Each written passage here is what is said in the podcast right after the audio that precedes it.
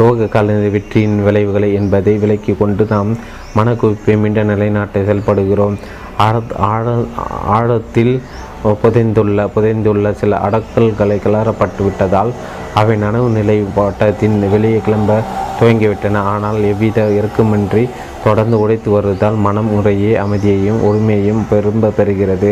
வலிமை வாய்ந்த எண்ணங்களும் மனவீழ்ச்சிகளும் மறைந்து ஒரு உணர்வுகளின் விழிப்புணர்வை திரும்ப பெற முடியும். மேலும் மீண்டும் செய்யப்படும் இடைவிடாத பயிற்சியால் தீவிரமான உணர்வுகள் பெரும் வரையறையுடன் உதித்தும் மறைந்தும் மறைந்தும் உதித்தும் மறைந்தும் மிக்க சீர சீரவைகளாகவும் நுட்பமானவைகளாக ஆகிய இறுதியில் பெரும் அதிர்வுகளாக கரைந்து விடுகின்றன. ஆனால் உணர்வுகள் மகிழ்ச்சியானதாக மகிழ்ச்சியற்றதாக திரு திருப்பமானதாக நுட்பமானதாக சீரானதாக சீரற்றதாக இருப்பினும் தியானத்தில் அது முக்கியமல்ல. அயற்பவர்களாக சும்மா கவனிப்பது இந்த பணி. மகிழ்ச்சற்ற உணர்வுகளை தரும் நலக்குறைவுகள் எவையானாலும் மகிழ்ச்சியானவையை கவர்ச்சிகள் எவையானாலும் நாம் நமது அரிய பணியை நிறுத்துவதில்லை. திசை திருப்பப்படுவதை எந்த ஒரு உணர்ச்சியிலும் உடற்கட்டுண்டு கிடப்பதையே நம்மை நாமே அனுமதிப்பதில்லை. ஓர் அறிவியல் ஆய்வு கூடத்தில் கவனிக்கும் ஒரு விஞ்ஞானியின் தன்மையோடு நம்மை நாமே வெறுமனே கவனித்து கொண்டிருப்பதே நம்மது பணி. நிலையாமை அகந்தையின்மையின் மற்றும் துன்பம் நாம் தியானிப்பதில் விடாப்படியாக இருந்து வரும்போது நமது உணர்வுகள் இடைவிடாது மாறிக்கொண்டே இருக்கின்றன என் ஒரு விடி அடிப்படை உண்மையை நாம் விரைவில் உணர்ந்து கொள்கிறோம். ஒவ்வொரு கணமும் உடம்பின் ஒவ்வொரு பகுதியிலும் ஒரு உணர்வு உதிக்கின்றது. ஒவ்வொரு உணர்வும் ஒரு மாறுதலை வடி சுட்டி காட்டுகிறது. ஒவ்வொரு கணமும் உடம்பின் ஒவ்வொரு பகுதியிலும் மின்காந்தவியல் மற்றும் உயிர் வேதியியல் எதிர்வினைகள் ஆகிய மாற்றங்கள் நிகழ்கின்றன. ஒவ்வொரு கணமும் இன்னும் விரைவாக மனத்தின் செயல்முறைகள் மாற்றமடைந்து உடல் அளவிலான மாற்றங்களுக்கு செல் வெளிப்படுகின்றன. மன உடல் இவற்றின் உண்மை நிலை இதுவே. அது மாறிக்கொண்டே இருக்கிறது, நிலையற்றது, அனிச்சா. உடமை கட்டி அமைத்துள்ள நுண் நுண் நுண்ணணு துகள்கள் ஒவ்வொரு கணமும் உதிர்ந்து மறைந்து கொண்டே இருக்கின்றன. கணந்தோறும் மன செயல்கள் ஒன்றின் பின் ஒன்றாக உதிப்பதும் மறைவதுமாக இருக்கின்றன. வெளி உலகத்தில் நடப்பது போலவே தனக்குள்ளேயும் உடலை பற்றியது மனதை பற்றியதுமோ ஒவ்வொரு ஒவ்வொரு கணமும் மாறிக்கொண்டே இருக்கிறது.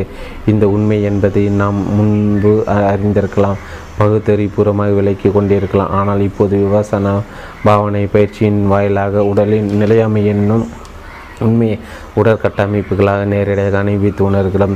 கணத்தில் மறைந்து போகும் உணர்வுகளின் நேரடி அனுபவம் நமது நிலையற்ற தன்மையை நமக்கு நிரூபிக்கின்றது. உடம்பின் ஒவ்வொரு அணு துகளும் மனதின் ஒவ்வொரு செயல்முறையும் இடைவிடாத மாறுதல்களின் இயக்க நிலையில் இருக்கிறது. ஒரு கணத்துக்கு மேலும் நிலைத்திருக்கக்கூடிய யாதொன்றும் அங்கே இல்லை. ஒருவர் தொற்றிக்கொள்ளக்கூடிய மையம் இல்லை. நான் என்றோ எனது என்றோ கூறிக்கொள்ளக்கூடியது ஒன்றும் இல்லை. இந்த நான் என்பது உண்மையில் எப்போது மாறிக்கொண்டே இருக்கும் செயல்முறைகளின் ஒரு சேர்மானம் மட்டுமே. இந்த இவ்வாறாக தியானிப்பவர்கள் விலக்கி விளங்கி கொள்ள நேரும் மற்றவருடைய அடிப்படை உண்மையை அன அன அனத்தா, அதாவது உண்மையான நான் என்பது இல்லை, நிலையான ஆன்மாவோ அகந்தையோ இல்லை என்பது ஒருவர் அவ்வளவு மர அவள் பற்று வைத்திருக்கும். அகந்தையானது எப்போது மாறிக்கொண்டே இருக்கும் இயக்கங்களான உடல் மற்றும் மனதின் செயல்முறைகளின் சேர்மானத்தினால் படைக்கப்படும் ஒரு மறுச்சி தோற்றமே. உடலையும் மறந்தையும் மிகவும் ஆழ்ந்த நிலைக்கு சென்று ஆய்வு செய்துவிட்ட போது மாற்றமே இல்லாதது மையம் ஒன்று இல்லை என்பதையும் செயல்முறைகளை சாராது இருக்கும் சாரம் ஒன்றும் இல்லை என்றும் நிலை நிலையாமை நியாதிக்கு விதிவிலக்காக எதுவும் இல்லை என்றும் ஒருவர் காண்கிறார். அங்கே இருப்பதெல்லாம் ஒருவரது கட்டுப்பாட்டுக்கு அடங்காது மாறிக்கொண்டே இருக்கும் த தனிநபரை குறிக்காத ஒரு இயற்கை நிகழ்வு மட்டுமே. பின்னர் மற்றொரு உண்மை தெளிவாகிறது. இது நான், இது யான், இது எனது என கூறிக்கொண்டே எதையேனும் பற்றி கொண்டிருக்க மேற்கொள்ளப்படும் எந்த முயற்சியும் ஒருவரை மகிழ்ச்சற்றதாக ஆக்கவே செய்யும். ஏனென விரைந்தோ அல்லது அட காலங்கடந்தோ ஒருவர் பற்றி கொண்டிருக்கும் அந்த ஏதோ ஒன்று மறைந்து போகும் அல்லது இந்த நான் பறை மறைந்துக்கு போகும். நிலையற்ற விரைந்து மறைக்கின்ற மறுச்சியான ஒருவரது கட்டுப்பாட்டுக்கு அப்பாற்பட்ட ஒன்றின் பேரிலான பற்று தான் துன்பம், தூக்கம். இது இது இப்படித்தான் என்று நமக்கு யாரும் சொல்கிறார்கள் என்பதனால் நாம் இதை விளங்கி கொள்ளவில்லை. ஆனால் உடனில் உள்ள உணர்வுகளை கவனிப்பதன் மூலம் நம்மை நாமே அனுபவித்து உணர்கிறோம் உள்ள சமநிலை. அப்படியானால் ஒரு தனக்கு தானே மகிழ்ச்சி இல்லாத நிலையை உருவாக்கி கொள்ளாதிருப்பது எப்படி? ஒருவர் துன்பமில்லாது வாழ்வது எப்படி? எதிர்வினை செய்யாமல் வெறுமனை கவனிப்பதன் மூலம் தான் ஒரு அனுபவத்தை வைத்து கொள்ளவும் மற்றொன்று தவிர்க்கவும் இதை அருகில் இருக்கவும் அதை தூர தள்ளவும் முத முயல்வதற்கு பதிலாக ஒருவர் ஒவ்வொரு இயற்கை இயற்கையான நிகழ்வினையும் அயற்பொருளாக தன்னில் வேறான பொருளாக அமைதியோடும் சமநிலை கொண்ட மனதோடும் சும்மா கவனிக்க வேண்டும். கேட்பதற்கு இது எளிதாகவே இருக்கிறது. ஆனால் ஒரு மணி நேர தியானத்திற்காக அமர்ந்த பின்பு பத்து நிமிடம் கழித்து கால் மூட்டில் வலியை உணர்ந்தால் நாம் என்ன செய்வது என்ன? உடனே அந்த வழியை நாம் வெறுக்க துவங்குகிறோம். அந்த வழியை நீங்க வேண்டுமென்று விரும்புகிறோம். ஆனால் அது நீங்குவதற்கு இல்லை. மாறாக நாம் எவ்வளவுக்களவு அது வெறுக்கிறோமோ அவ்வளவுக்களவு அது வலுவடைகிறது. உடம்பின் வலி உள்ளத்தின் வலியாகி அது பெருந்துன்பத்தை உண்டாக்குகிறது. அந்த உடல் வலியை ஒரு கணம்பொழுது அளவு சும்மா கவனிக்க கற்றுக்கொள்ள முயன்றால் அந்த வலி நம்முடைய வலி என்றும் தன் நமக்கு வலிக்கிறது என்றும் உள்ள மயக்க தோற்றத்திலிருந்து நாம் தற்காலிகமாவது வெளிப்பட முடியுமானால் அந்த நாம் அந்த உணர்வை ஒரு மருத்துவர் மற்றொருவரின் வலியை சோதித்தறிவது போன்று அயற்பொருளாக ஆய்வு செய்ய முடியுமானால் அப்போது அந்த வலி மாற்றமடைந்து கொண்டிருப்பதை நாமே காண்போம்.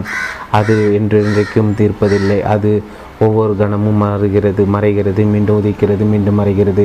நாம் நமது சொந்த அனுபவத்தின் மூலம் இதை புரிந்து கொள்ளும் போது நாம் இனிமேலும் அடக்கி வைத்து கட்டுப்படுத்து கட்டுப்படுத்துவதற்கு வழியால் முடியாது போவதை நாம் காண்கிறோம். ஒருவேளை அது விரைவாக போய்விடலாம் அல்லது போகாமல் இருக்கலாம். ஆனால் அதை பொருட்படுத்துவதில்லை. விலகின்ற அந்த வழியை கவனிக்க முடிவதால் நாம் மேற்கொண்டு வழியால் துன்பப்படுவதில்லை. விடுதலைக்கு வழி விழிப்புணர்வையும் உள்ள சமநிலையும் வளர்த்து கொள்வதால் ஒருவர் தன்னை தன்னை துன்பத்திலிருந்து விடுவித்து கொள்ள முடியும். நமது சொந்த உண்மையின் நிலை குறித்து அறியாமையின் காரணமாக துன்பம் துவங்குகிறது. இந்த அறியாமையின் இருளில் மனம் ஒவ்வொரு உணர்வுக்கு விருப்பு வெறுப்போடும் அவர் அவாவகலியோடும் எதிர் செய்கை புரிகின்றது. அத்தகைய எதிர் செய்கை ஒவ்வொன்றும் இப்போது துன்பத்தை உண்டாக்குவதுடன் எதிர்காலத்தின் துன்பத்தை மட்டுமே கொண்டு வரக்கூடிய ஒரு சம்பவ தொடரை இயக்கி வைக்கிறது. இந்த காரண காரிய சங்கிலி தொடரை உடைத்தெறிவது எப்படி எப்படி அறியாமையினால் மேற்கொள்ளப்பட்ட கடந்த கால செய்கைகளான உயிர் வாழ்க்கை துவங்கியுள்ளது. மனம் ஜடங்களின் ஓட்டம் துவங்கிவிட்டது. அப்படியான ஒரு தற்கொலை செய்து கொள்ளலாமா? இல்லை, அது பிரச்சனையை தீர்க்காது தீ தீர்க்காது தற்கொலை செய்து கொள்ளும் அந்த கணத்தில் ஒருவரது மனம் தூய்மை துன்பம் நிறைந்ததாகவும் வெறுப்பு நிறைந்ததாகவுமே இருக்கிறது. அடுத்து வருவது எதுவாயினும் துன்பம் நிறைந்ததாகவே இருக்கும். அத்தகைய செயல் மகிழ்ச்சிக்கு இட்டு செல்ல முடியாது. வாழ்க்கை துவங்கிட்டு அதிலிருந்து ஒருவரும் தப்ப முடியாது. அப்படியானால் புலன் ஒருவனுக்கு ஆறு ஆதாரங்களை ஒருவர் அழித்து விட வேண்டுமா? கண்களை பீத்து விட வேண்டுமா? நாவினை வெட்டி விட வேண்டும்? நாசியின் செவிகளையும் அடித்து கொள்ளவும் ஒருவருக்கு முடியும். ஆனால் உடம்பை ஒருவர் எப்படி அடிப்பது? மனதை ஒருவர் எப்படி அடிப்பது? மீண்டும் அது தற்கொலையாகிவிடும். அதனால் பலனில்லை, பயனில்லை. ஆறு புலன்கள் ஆதாரங்கள் ஒவ்வொன்றுக்கும் உரிய புலன் பொருட்களின் எல்லா காட்சிகளையும் ஓசைகளையும் இன்னொரான பிறவற்றின் ஒருவர் வழி அழைக்க வேண்டுமா? அல்லது இயலாது. இப்பிரபஞ்சம் கணக்கில் அடங்கா புலன் பொருட்களால் நிறைந்துள்ளது. அவை எல்லாவற்றையும் ஒருவர் அழிக்க முயலாது. அந் ஆறு புலன்கள் புலன் வாயில் இருந்துவிட்டால் அவற்றுக்குரிய புலப்பொருட்களான தொடர்பை தவிர்ப்பது இயலாது. தொடர்பு ஏற்பட்ட உடனே உணர்வை உண்டாக்கவே செய்யும். ஆனால் இந்த இடத்தில் தான் சங்கிலி தொடர் உடத்தெறிய முடியும். உணர்ச்சிகளின் இடத்தில்தான் அது அந்த மிக முக்கியமான இணைப்பு ஏற்படுகிறது. ஒவ்வொரு உணர்ச்சி விருப்பத்தையோ அல்லது வெறுப்பையோ உதிக்க செய்கிறது. இந்த கன நேர உணர்வற்ற நிலையின் விருப்பு வெறுப்பு செய்தி செய்கைகள் உடனடியாக பல்கி பெருகி போ பேரா பேராகவும் பெரும் வெறுப்பாகவும் ப பற்றாகவும் தீவிரமடைந்து இப்போதும் எதிர்காலத்தும் துயரத்தை உண்டாக்குகின்றன. இது ஒரு கண்மூடித்தனமான பழக்கமாகிவிட ஒருவர் இதை அதை இயந்திர தன்மையோடு திரும்ப திரும்ப செய்கிறார். எனினும் விவாசன பாவனை பயிற்சியின் மூலமாக நமது ஒவ்வொரு உணர்வு மீது நம் கவனத்தை வளர்த்து கொள்கிறோம். அத்துடன் நாம் உள்ள சமநிலையும் மேம்படுத்தி கொள்கிறோம். நம் எதிர் செயல் புரிவதில்லை. விருப்பு வெறுப்புகள் இல்லாமல் அவை வெகுளி இல்லாமலும் பற்றில்லாமலும் உணர்வுகளை உணர்ச்சி வசப்படாமல் நாம் ஆய்வு செய்கிறோம். புதிய எதிர்வினைகளை தோற்றுவிப்பதற்கு பதிலாக ஒவ்வொரு உணர்வும் இதன் நிலையற்றது கட்டாயம் மாறிவிடும், மறையத்தான் உதிக்கின்றது என்று பஞ்சா எனும் ஞானத்தை உள்ளூர் காட்சியை இப்போது தோற்றுவிக்கிறது. சங்கிலி அறுந்துவிட்டது. துன்பம் முடிவடைந்து விருப்பு அல்லது வெறுப்பு கொண்ட புதிய எதிர் செய்கை இல்லை. அதனால் துன்பங்கள் உதிப்பதற்கான காரணம் இல்லை. விருப்பு வெறுப்பாலான குருட்டுத்தனம் மது எதிர் செய்கையாகிய சும்மா கம்மா எனப்படும் மன செயல்தான் துக்கத்திற்கு காரணமாகி சங்காரம் என் மன உணர்வுகளின் மீதான விழிப்புணர்வோடு ஆனால் உள்ள சமநிலையை பேணியபடி இருக்கும்போது அத்தகைய எதிர் செயல்கள் இல்லை. ஆகவே துன்பத்தை உண்டாக்கக்கூடிய காரணம் இல்லை. நாம் நமக்கே நாமே துன்பத்தை உண்டாக்கி கொள்வதை நிறுத்திவிட்டோம். சங்கார மெல்லாம் நிலைய நிலையார் அற்றவையே. உண்மையான உள்ளூர் நோக்கு கொண்டு நீவிர இதனை அறிந்திடும்போது துன்பத்திலிருந்து நீங்கிய வாராவீர். தூய்மையாக்கும் நெறியது வாமே என்று புத்தர் கூறியுள்ளார். சங்காரம் என்னும் சொல்லுக்கு இங்கே ஒரு மிக விரிந்த பொருளுண்டு. மனத்தின் ஒரு குருட்டுத்தனமான செய்கை சங்காரம் எனப்படும். ஆனால் செய்கையின் விளைவாகிய பலனும் சங்காரம் என்று சொல்லப்படுகிறது. விதை போன்று படத்தை படத்தை போன்றும் கடைசி முடிவாக நாம் வாழ் வாழ்வு வாழ்வில் எதிர்கொள்ளும் ஒவ்வொன்றும் நமது சொந்தமான செயல்களை விளைவே. ஆகவே மிகவும் விரிந்த பொருளில் இந்த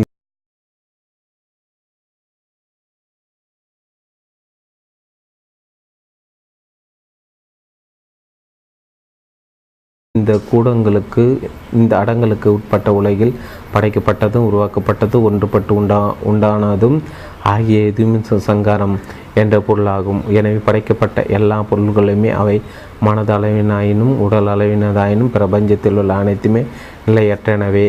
ஒருவர் இந்த உண்மையை விவசான விவசான பாவனை பயிற்சியின் மூலம் அனுபவபூர்வமான ஞானத்தோடு கவனிக்கும் போது துன்பம் அடைகிறது. ஏனெனில் ஒருவர் துன்ப காரணங்களிலிருந்து விலகி சொல்கிறார். அதாவது அவர் விருப்பு வெறுப்பு பழக்கத்தை விட்டுவிடுகிறார்.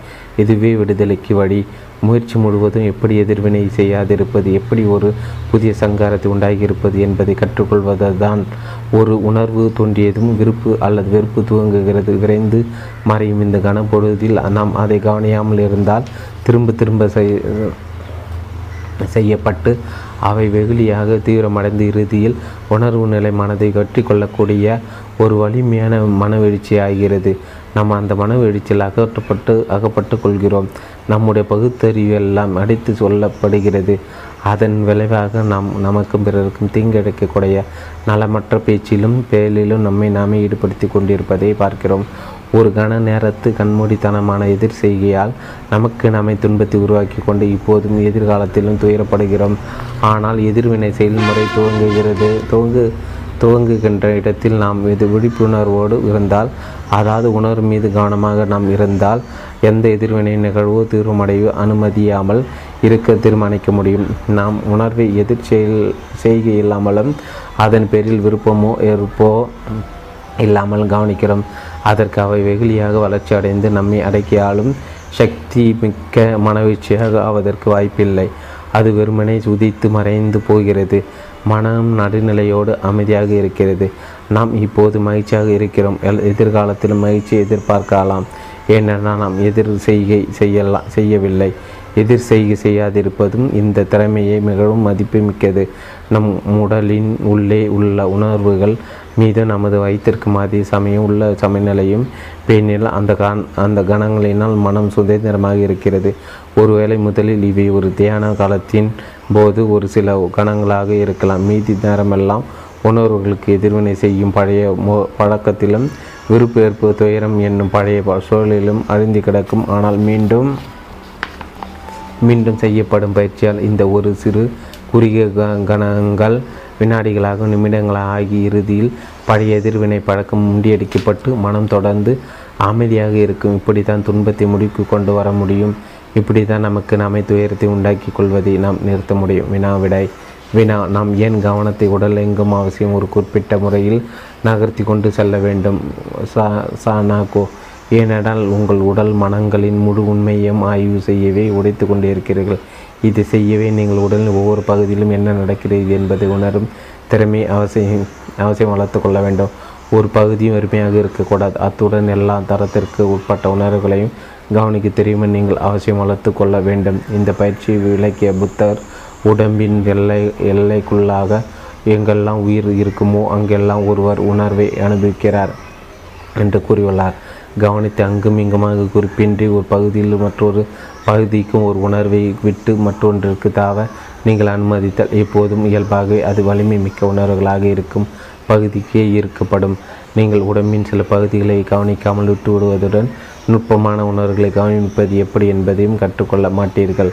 உங்கள் கவனிப்பு பாரபட்சமானதாகவும் முழுமையற்றதாகவும் மேம்போக்கானதாகவும் இருக்கும். ஆகவே எப்போதும் கவனத்தை முறையாக நகர்த்த செல்ல வேண்டியது இன்றைய மேததாகும். வினா: உணர்வுகளை நாம் உண்டாக்குவதில்லை என்பதை நாம் எப்படி தெரிந்து கொள்வது? விடை: நீங்களே உங்களுக்கு ஒரு சோதனையை வைத்து கொள்ளலாம். நீங்கள் உணர்வு உணர்வுகள் மெய்யானவை தானா என்று உங்களுக்கு ஐயமுண்டாமல் உங்களுக்கு நீங்களே இரண்டு மூன்று கட்டளைகளை தன் ஆணைகளை கொடுத்து கொள்ளலாம். உங்களுடைய ஆணைகளுக்கு ஏற்ப உணர்வுகள் மாறினால் அப்போது அவை உண்மையில்லை என்று தெரிந்து கொள்ளுங்கள். அத்தகைய சூழ்நிலையில் நீங்கள் சுத்த அனுபவம் முழுவதையும் தூர தள்ளிவிட்டு சற்று நேரம் மூச்சை கவனித்து மீண்டும் துவங்குங்கள். ஆனால் உணர்வுகளை உங்களால் கட்டுப்படுத்த முடியவில்லை என்றாலோ அவை உங்களது விருப்பப்படி மாறவில்லை என்றாலோ அப்போது உங்களது ஐயத்தை தூர எறிந்துவிட்டு அந்த அனுபவத்தை உண்மை என்று ஏற்றுக்கொள்ளுங்கள்.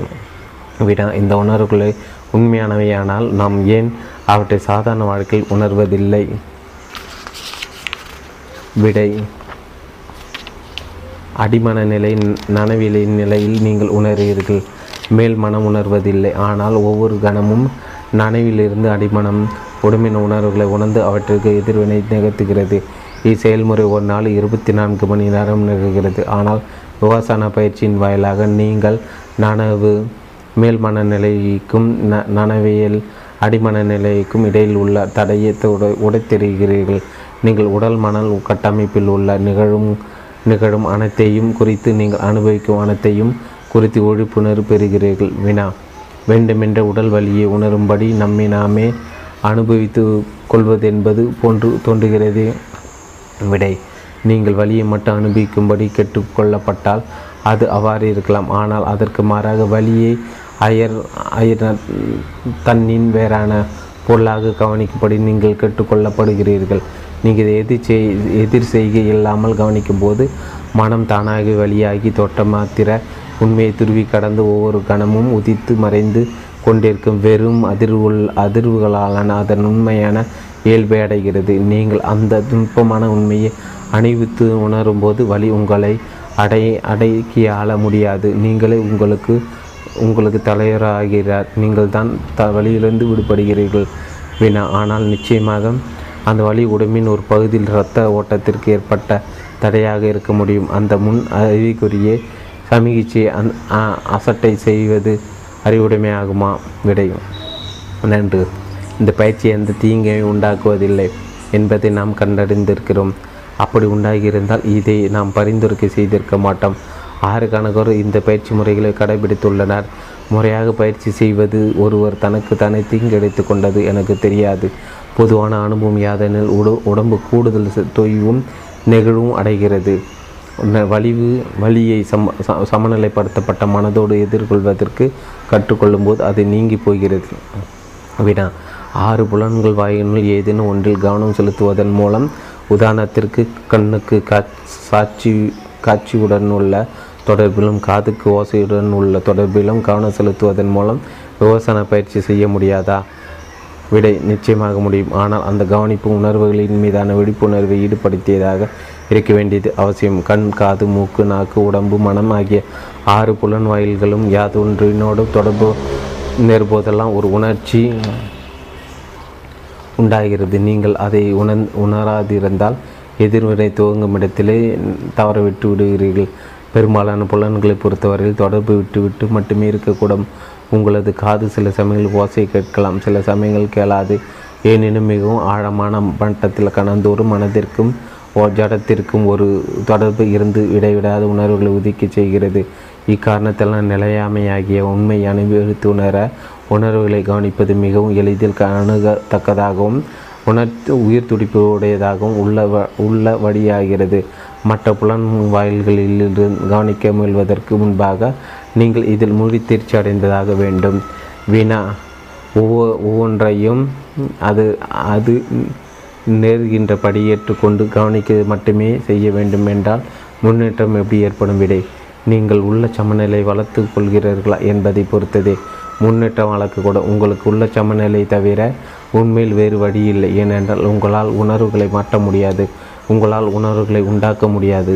வருவது வரதான் செய்யும். அது மகிழ்வானதாக இருக்கலாம் அல்லது மகிழ்வற்றதாக இருக்கலாம், இந்த வகையாகவோ அல்லது வகையாகவோ இருக்கலாம். ஆனால் உங்கள் தர உங்கள் ஆனால் நீங்கள் உள்ள சமநிலை பேணி பராமரித்தால் நீங்கள் நிச்சயம் இந்த நெறியிலிருந்து முன்னேறி கொண்டீர்கள். மனதின் பழைய எதிர் செய்கள் பழக்கத்தை முறியடித்து கொண்டீர்கள். வினா: அது தியானத்தின் தியானத்தில் ஆகும். ஆனால் அது எப்படி வாழ்க்கையோடு நீங்கள் தொடர்பு படுத்துகிறீர்கள்? விடை: அன்றாட வாழ்க்கையில் ஒரு சிக்கல் உதிக்கும் போது உள்ள சமநிலையோடு உங்கள் உணர்வுகளை கவனிக்க ஒரு சில கணங்களை செலவிடுங்கள். மன அமைதியாகவும் சமநிலையாக இருக்கும்போது நீங்கள் எடுக்க எந்த முடிவும் நல்லதாகவே இருக்கும். மன சமநிலையில் இல்லாதிருக்கும்போது நீங்கள் எடுக்க முடிய எந்த ஒரு முடிவும் ஒரு எதிர் செயலாக இருக்கும். எதிர்மறையான செய் எதிர் செய்களான நேர்மறையான உடன்பாடான செயல்களுக்கு வாழ்க்கை பாங்கை மாற்றிக்கொள்ள நீங்கள் அவசியம் கற்றுக்கொள்ள வேண்டும். வினா: ஆக நீங்கள் கோபமாக கோபமாகவோ குற்றங்கான மனப்பாங்கிலோ இல்லாமல் இருந்து ஒன்றை வித்தியாசமான விதத்தில் ஒரு நல்ல முறையில் செய்ய முடியும் என்று உங்களுக்கு தோன்றினால் துணிவு மேற்கொண்டு உங்கள் உங்கள் கருத்தை வெளிப்படுத்துகிறீர்களா? விடை: ஆம், நீங்கள் செயல்படவே வேண்டும். வாழ்க்கையை செயலாற்றுவதற்கு தான் நீங்கள் செயலற்று போகக்கூடாது. ஆனால் அந்த செயல் சமநிலை மனதோடு ஆற்றுப்பட வேண்டும். வினா: இன்று நான் உடம்பில் மந்தமாக இருந்து வந்த ஒரு பகுதியில் உணர்வை உணர்வதற்கு முயன்று கொண்டிருந்தேன். உணர்வு வந்தபோது என் மனம் ஒரு இனிய அதிர்ச்சியை தந்து தந்தது போன்று எனக்கு இருந்தது. நன்று என்று நானே மானசீகமாக கூச்சலிட்டதை கண்டே கேட்டேன். அதன் பிறகு, ஓ இல்லை, நான் இந்த மாதிரியான எதிர்வினை செய்ய வேண்டாம் என்று எண்ணினேன். ஆனால் உலக வாழ்க்கைக்கு திரும்பி பின் ஒரு கைப்பந்து விளையாட்டுக்கோ அல்லது கால்பந்து விளையாட்டுக்கோ சென்று எதிர்ச்செயல் செய்யாதிருக்க என்னால் எப்படி முடியும் என்று வியந்தேன் சென்று என்று வியந்தேன் விடை: நீங்கள் செயலாற்றுவீர்கள். ஒரு கால்பந்து விளையாட்டில் கூட நீங்கள் செயலாற்றுவீர்கள், எது செயல் ஆட்டமாட்டீர்கள். மேலும் நீங்கள் அதில் உண்மையாக மகிழ்ந்து திளைக்க காண்பீர்கள். எதிர் செயலின் இறுக்கத்துடன் கூடிய ஒரு சுகம் உண்மையான சுகமாகாது. எதிர் செயல் நின்று விடும்போது இறுக்கம் மறைகிறது.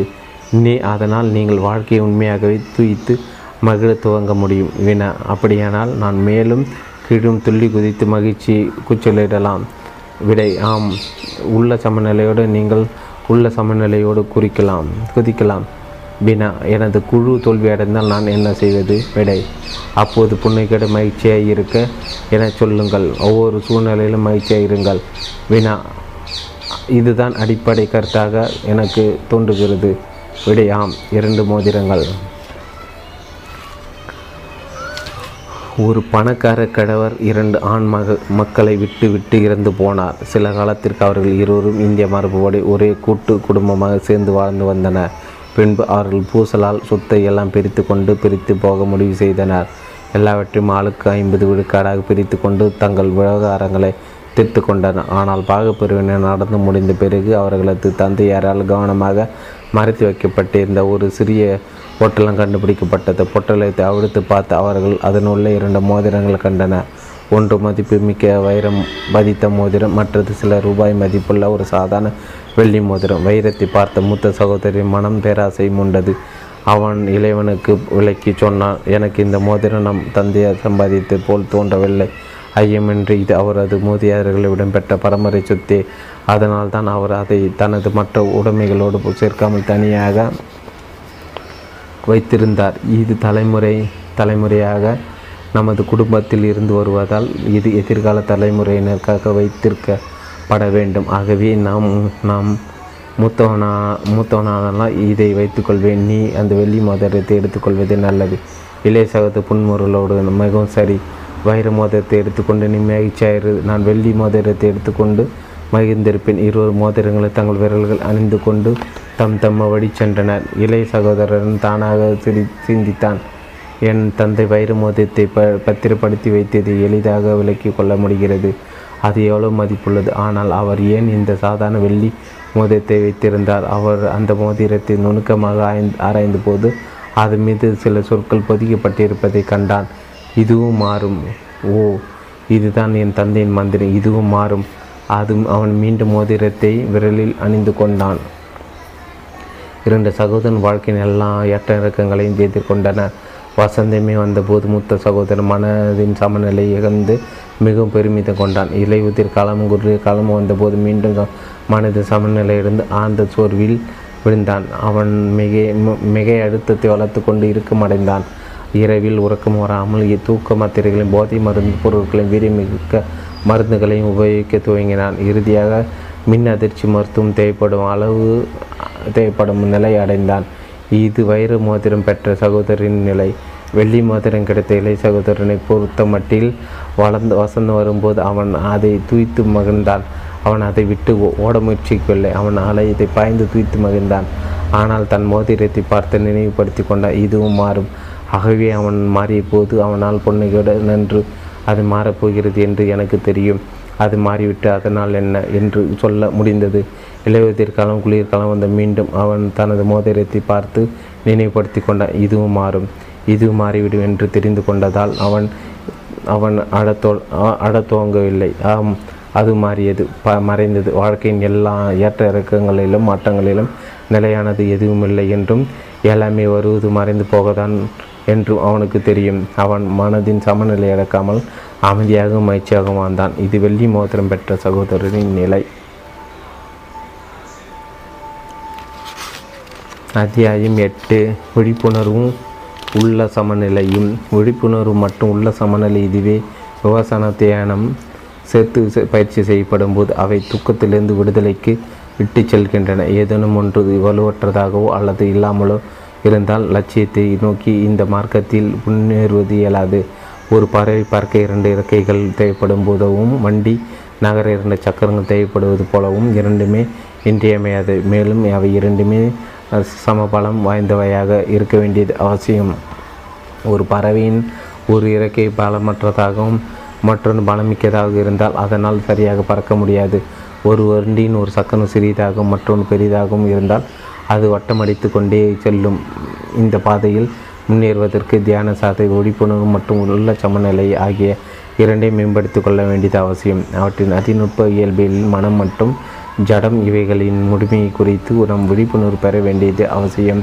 இந்த நோக்கத்திற்காக உடம்பின் அசைவுகளோ எண்ணங்களோ போன்ற உடல் மனங்களின் போக்கான கூறுகளை குறித்து மட்டும் கவனமாக இருப்பது போன்று போதாது. நம் உடலெங்கும் உள்ள உணர்வுகளை குறித்து விழிப்புணர்வு வளர்த்துக்கொள்வதுடன் அவற்றின் மேல் உள்ள சமநிலையும் பராமரிக்க வேண்டும்.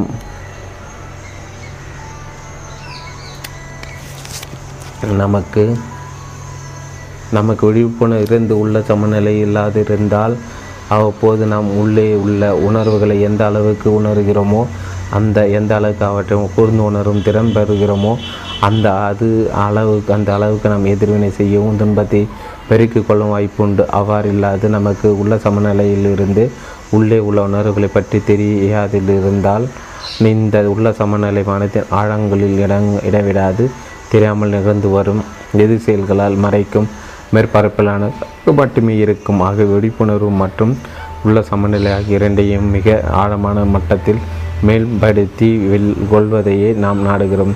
உள்ள நடக்கும் ஒன்றை குறித்து உறைந்திருக்கும் அதே சமயம் அதுவும் மறைந்துவிடும் என புரிந்து கொண்டு எதிர்வினை செய்யாதிருக்கவும் நாம் நாடுகிறோம். இதுவே உண்மையான அறிவுடைமை. தனது சொந்த இயல்பின் விளக்கம் தனக்குள்ள ஆழத்தில் ஏற்பட்ட உண்மையின் நேரடி அனுபவத்தால் வெறு பரப்பட்ட இல விளக்கம். இதே புத்தர் யாதா பூதா ஞான தஸ்தானா, அதாவது உண்மையை உள்ளது உள்ளபடி கவனிக்கும் போது உதிக்கும் ஞானம் என்றார். இந்த ஞானத்தை கொண்டு ஒருவர் துக்கத்திலிருந்து வெளிப்படலாம். ஏற்படும் ஒவ்வொரு உணர்வும் நிலையாமை விளக்கத்தை மட்டுமே தோற்றுவிக்கும். எல்லா எதிர் செய்கைகளும் விருப்பு வெறுப்புகள் ஆகிய எல்லா சம் சங்காரங்களும் முடிவடைகின்றன. உண்மை பொருளை அயற்பொருளாக கவனிப்பது எப்படி என்று கற்றுக்கொள்வதன் மூலம் ஒருவர் தனக்கு தனி துக்கத்தை உண்டாக்கி கொள்வதை நிறுத்திவிடுகிறார். கடந்த கால ம கடந்த கால எதிர்வினைகளின் சேமிப்பு விழிப்போடு சமநிலையுடன் இருப்பதை மூன்று புதிய சங்கடங்களை புதிய துக்க காரணங்களை உற்பத்தி செய்வதை நிறுத்தும்படி. ஆனால் நாம் அவசியம் நடவடிக்கை மேற்கொள்ள வேண்டிய மற்றொரு பரிணாமம் என்பது துக்கத்திற்கு இருக்கிறது. இந்த இந்த கணம் முதல் எதிர்வினை செய்வதை நிறுத்திவிடுவதன் மூலம் நாம் துக்கத்திற்கான காரணத்தை மேலும் உண்டாக்காமல் இருக்கலாம். ஆனால் நாம் ஒவ்வொருவரும் நம் கடந்த கால எதிர் செய்களின் ஒட்டுமொத்தமான அடங்கல்களின் சேமிப்பை பெற்றிருக்கிறோம். நமது சேமிப்புக்கு நாம் புதிதாக எதையும் தற்காவிட்டாலும் கூட சேமிப்புள்ள சங்க சங்காரங்கள் நமக்கு இன்னும் துன்பத்தை உண்டாக்கும். சங்கார என்ற சொல் உருவாக்கும் செயல் மற்றும் உருவாக்கப்படுவது ஆகிய ஆகிய இரண்டு இரண்டடுக்குமாக உருவாக்கும் என்னும் மொழிய மொழி மொழிபெயர்க்கப்படலாம். ஒவ்வொரு எதிர்வினையும் மன செயல்முறைகளின் தொடரில் இறுதி விளைவாகிய கடைசி படியானாலும் அது புதிய மன செயல்முறைகளின் காரணமாகும். போது முதற்படியாகவும் ஆகிறது. ஒவ்வொரு சங்கரமும் அதற்கிட்டு செல்லும் செயல்முறைகளால் கட்டுப்படுத்தப்படுகிறது. அத்துடன் பின்தொடரும் செயல்முறைகளை கட்டுப்படுத்தவும் செய்கிறது. இந்த கட்டுப்பாடமான செயல்முறைகளை இரண்டாவதான புலனறிவை ஜஞ்சானவை அத்தியாயம் இரண்டிலும் விவரிக்கப்பட்டது பதிப்பதன் மூலம் செயல்பாக்கப்படுகிறது. உணர்வறிவு அடிப்படையில் வேறுபடுத்துவதில்லை, பாகுபாடு செய்வதுமில்லை. அதன் நோக்கமானதிலோ உடம்பிலோ தொடர்பு நேர்ந்துள்ளது என்பதை பதிவு செய்வது மட்டுமே. ஆனால் சஞ்சா புலனறிவு பகுத்து படுத்தும் பண்புடையது. எந்த ஒரு இயற்கை நிகழ்வுகளையும் மதிப்பீடுகளையும் வகைப்படுத்தவும் பழைய அனுபவங்களிலிருந்து சேமிப்பதிலிருந்து தகவல் பெறுகிறது. கடந்த கால எதிர்வினைகள் நமக்கு ஒப்பு நோக்கு அதற்கான குறிப்பான குறிப்புகளாகின்றன. அவற்றை கொண்டு நாம் ஒரு புதிய அனுபவத்தை விளங்கி கொள்ள முனைகிறோம். நாம் நம்முடைய கடந்த கால ச சங்காரங்களுக்கு ஏற்ப அதை மதிப்பிடவும் வகைப்படுத்தவும் செய்கிறோம். இந்த வழிமுறையில் தான் விருப்பு வெறுப்புகளாகிய பழைய எதிர்வினைகள் நமது நிகழ்கால காட்சிகளை ஊக்குவிக்கின்றன. உண்மையை பார்ப்பதற்கு பதிலாக ஒரு இரண்ட கண்ணாடி குழல் வழியை பார்ப்பது போலவே நாம் பார்க்கின்றோம். அக உண உலகை பற்றியும் புற உலகை பற்றியும் நம் காட்சி நமது நமது வாசனைகளாலும் நமது விருப்பு வெறுப்புகளாலும் உருமாறி தெளிவுபட்டு விடுகின்றன. உருமாறிய காட்சிக்கு ஏற்ப அடிப்படையில் ஒரு ஒரு இனம் மாறாத ஒரு இனம் இனம் சாராத நடுநிலையான உணர்ச்சி உடனடியாக மகிழ்வுள்ளதாகவோ அல்லது மகிழ்வுற்றதாக மாறுகின்றது. நாம் மீண்டும் இந்த உணர்ச்சிக்கு எதிர்வினை புரிகின்றோம். நமது காட்சிகளை மேலும் உருமாற்றுகின்ற புதிய வாசனை தோற்றுவிக்கிறோம். இவ்வாறாக ஒவ்வொரு எதிர்ச்செயலும் பழமையால் கட்டுப்பட்டதாகவும் எதிர்காலத்தில் மீண்டும் கட்டுப்படு படுத்துவதாகவும் இருக்கக்கூடிய எதிர்கால எதிர்வினைகளுக்கு காரணமாக மாறுகின்றது. சங்கரங்களின் இந்த இருவித பணியை சார்பில் தோற்ற சங்கிலி தொடர் அதிகாரம் நான்கில் காண்க வகைப்படுத்துகிறது புலப்படுத்துகிறது. இந்த சங்கிலி தொடரின் இரண்டாவது இணைப்பு கண்ணி கண்ணியே சங்காரம். அது மனதின் நான்கு செயல்முறைகளால் முதலாவதாக உள்ள உணர்வை உதிப்பதற்கு உடனடியாக முன் நிபந்தனையாகிறது. ஆயினும் உணர்வு அறிவு புலனறிவு மற்றும் உணர்ச்சி ஆகியவற்றின் தொடர்ச்சியாக அந்த தொடர் இறுதியாக வருவதும் சங்காரமே. இந்த சங்கிலி தொடரில் உள்ள பின்னர் உணர்ச்சிக்கு அடுத்து விருப்பு வெறுப்புகளான எதிர் செய்கையாக இந்த வடிவம் மீண்டும் அது தோன்றுகிறது. விருப்பு அல்லது வெறுப்பு பற்றாக வளர்ச்சி அடைந்து ஒரு புதிய நிலையிலான மனம் மற்றும் உள்ள செயற்பாடுகளுக்கு உந்துதலாக அவை அமைகிறது. இவ்வாறாக இந்த செயல்முறை தனக்கு தானே ஊற்றம் அளித்துக் கொள்கிறது. ஒவ்வொரு சங்காரமும் ஒவ்வொரு சம்பவங்களின் சங்கிலி தொடரை கட்டவிழ்த்து விட அதனால் விளைவுகளை சங்க புதிய சங்காரம் ஏற்பட்டு அது புதியதொரு சம்பவங்களின் சங்கிலி தொடரை கட்டவிழ்த்து விட்டு முடிவில் அது திரும்ப திரும்ப நேரும் நச்சு சூழலாக உள்ளது. நம் நம் எதிர்வினை புரியும் ஒவ்வொரு முறையும் நாம் எதிர்வினை புரியும் மனதின் பழக்கத்தை வலுப்படுத்துகிறோம். நம் விருப்பு அல்லது வெறுப்பை வளர்த்து கொள்ளும் ஒவ்வொரு முறையும் தொடர்ந்து அவற்றை உற்பத்தி செய்யும் மனதின் போக்கை வலுப்படுத்துகிறோம். மனப்பாங்கு நிறைவேற்றப்பட்டவுடன் நாம் அதில் சிக்கிக்கொள்கிறோம். எடுத்துக்காட்டாக ஒருவர் விரும்பிய ஒரு பொருளை அவர் அடைவிடாமல் ஒரு மனிதன் தடுக்கிறான். தடுக்கப்பட்ட நபர் அந்த மனிதன் மிகவும் கெட்டவன் என்று நம்பி அவனை வெறுக்கிறான். அந்த நம்பிக்கை அம்மனிதனை நடத்தி கருத்தில் கொண்டு அந்த ஆதாரத்தில் ஏற்படாமல் அவன் மற்றவரது விருப்பங்களை தடுத்தான் என்ற உண்மையில் மீது மட்டும் ஏற்ப ஏற்பட்டதாகிறது. தடுக்கப்பட்டவரின் அடிமானத்தில் இந்த நம்பிக்கை ஆழமாக பதிந்து விடுகிறது. அந்த மனிதனுடனும் ஏற்படும் அடுத்தடுத்து ஒவ்வொரு தொடர்பின் போதும் அதன் சாயல் படிந்து மகிழ்ச்சட்ட உணர்வுடன் உதிக்க செய்து விடு செய்து புதிய வெறுப்பை உண்டாக்கி அந்த கருத்துருத்தை வெளிப்படுத்துகிறது. இருபது ஆண்டு கால இடைவெளிக்கு பிறகு ஆவிர் வரும் சந்திக்க நேர்ந்தால் கூட தடுக்கப்பட்ட அந்த நபர் உடனே மற்றவரை மிகவும் கெட்டவன் என்று எண்ணி மீண்டும் வெறுப்பை உணர்கிறார். இருபது ஆண்டு காலத்தில் மற்றவரின் நடத்தை முற்றிலும் மாறியிருக்கலாம். ஆனால் இதுவரை அவர் தமது நடந்த கடந்த கால அனுபவத்தை அளவுகோலாக கொண்டு தான் மதிப்பிடுகிறார். அந்த எதிர்ச்செயல்களை செய்கை அந்த மனிதனுக்காகவே இல்லாமல் ஆதியில் கண்மூடித்தனமாக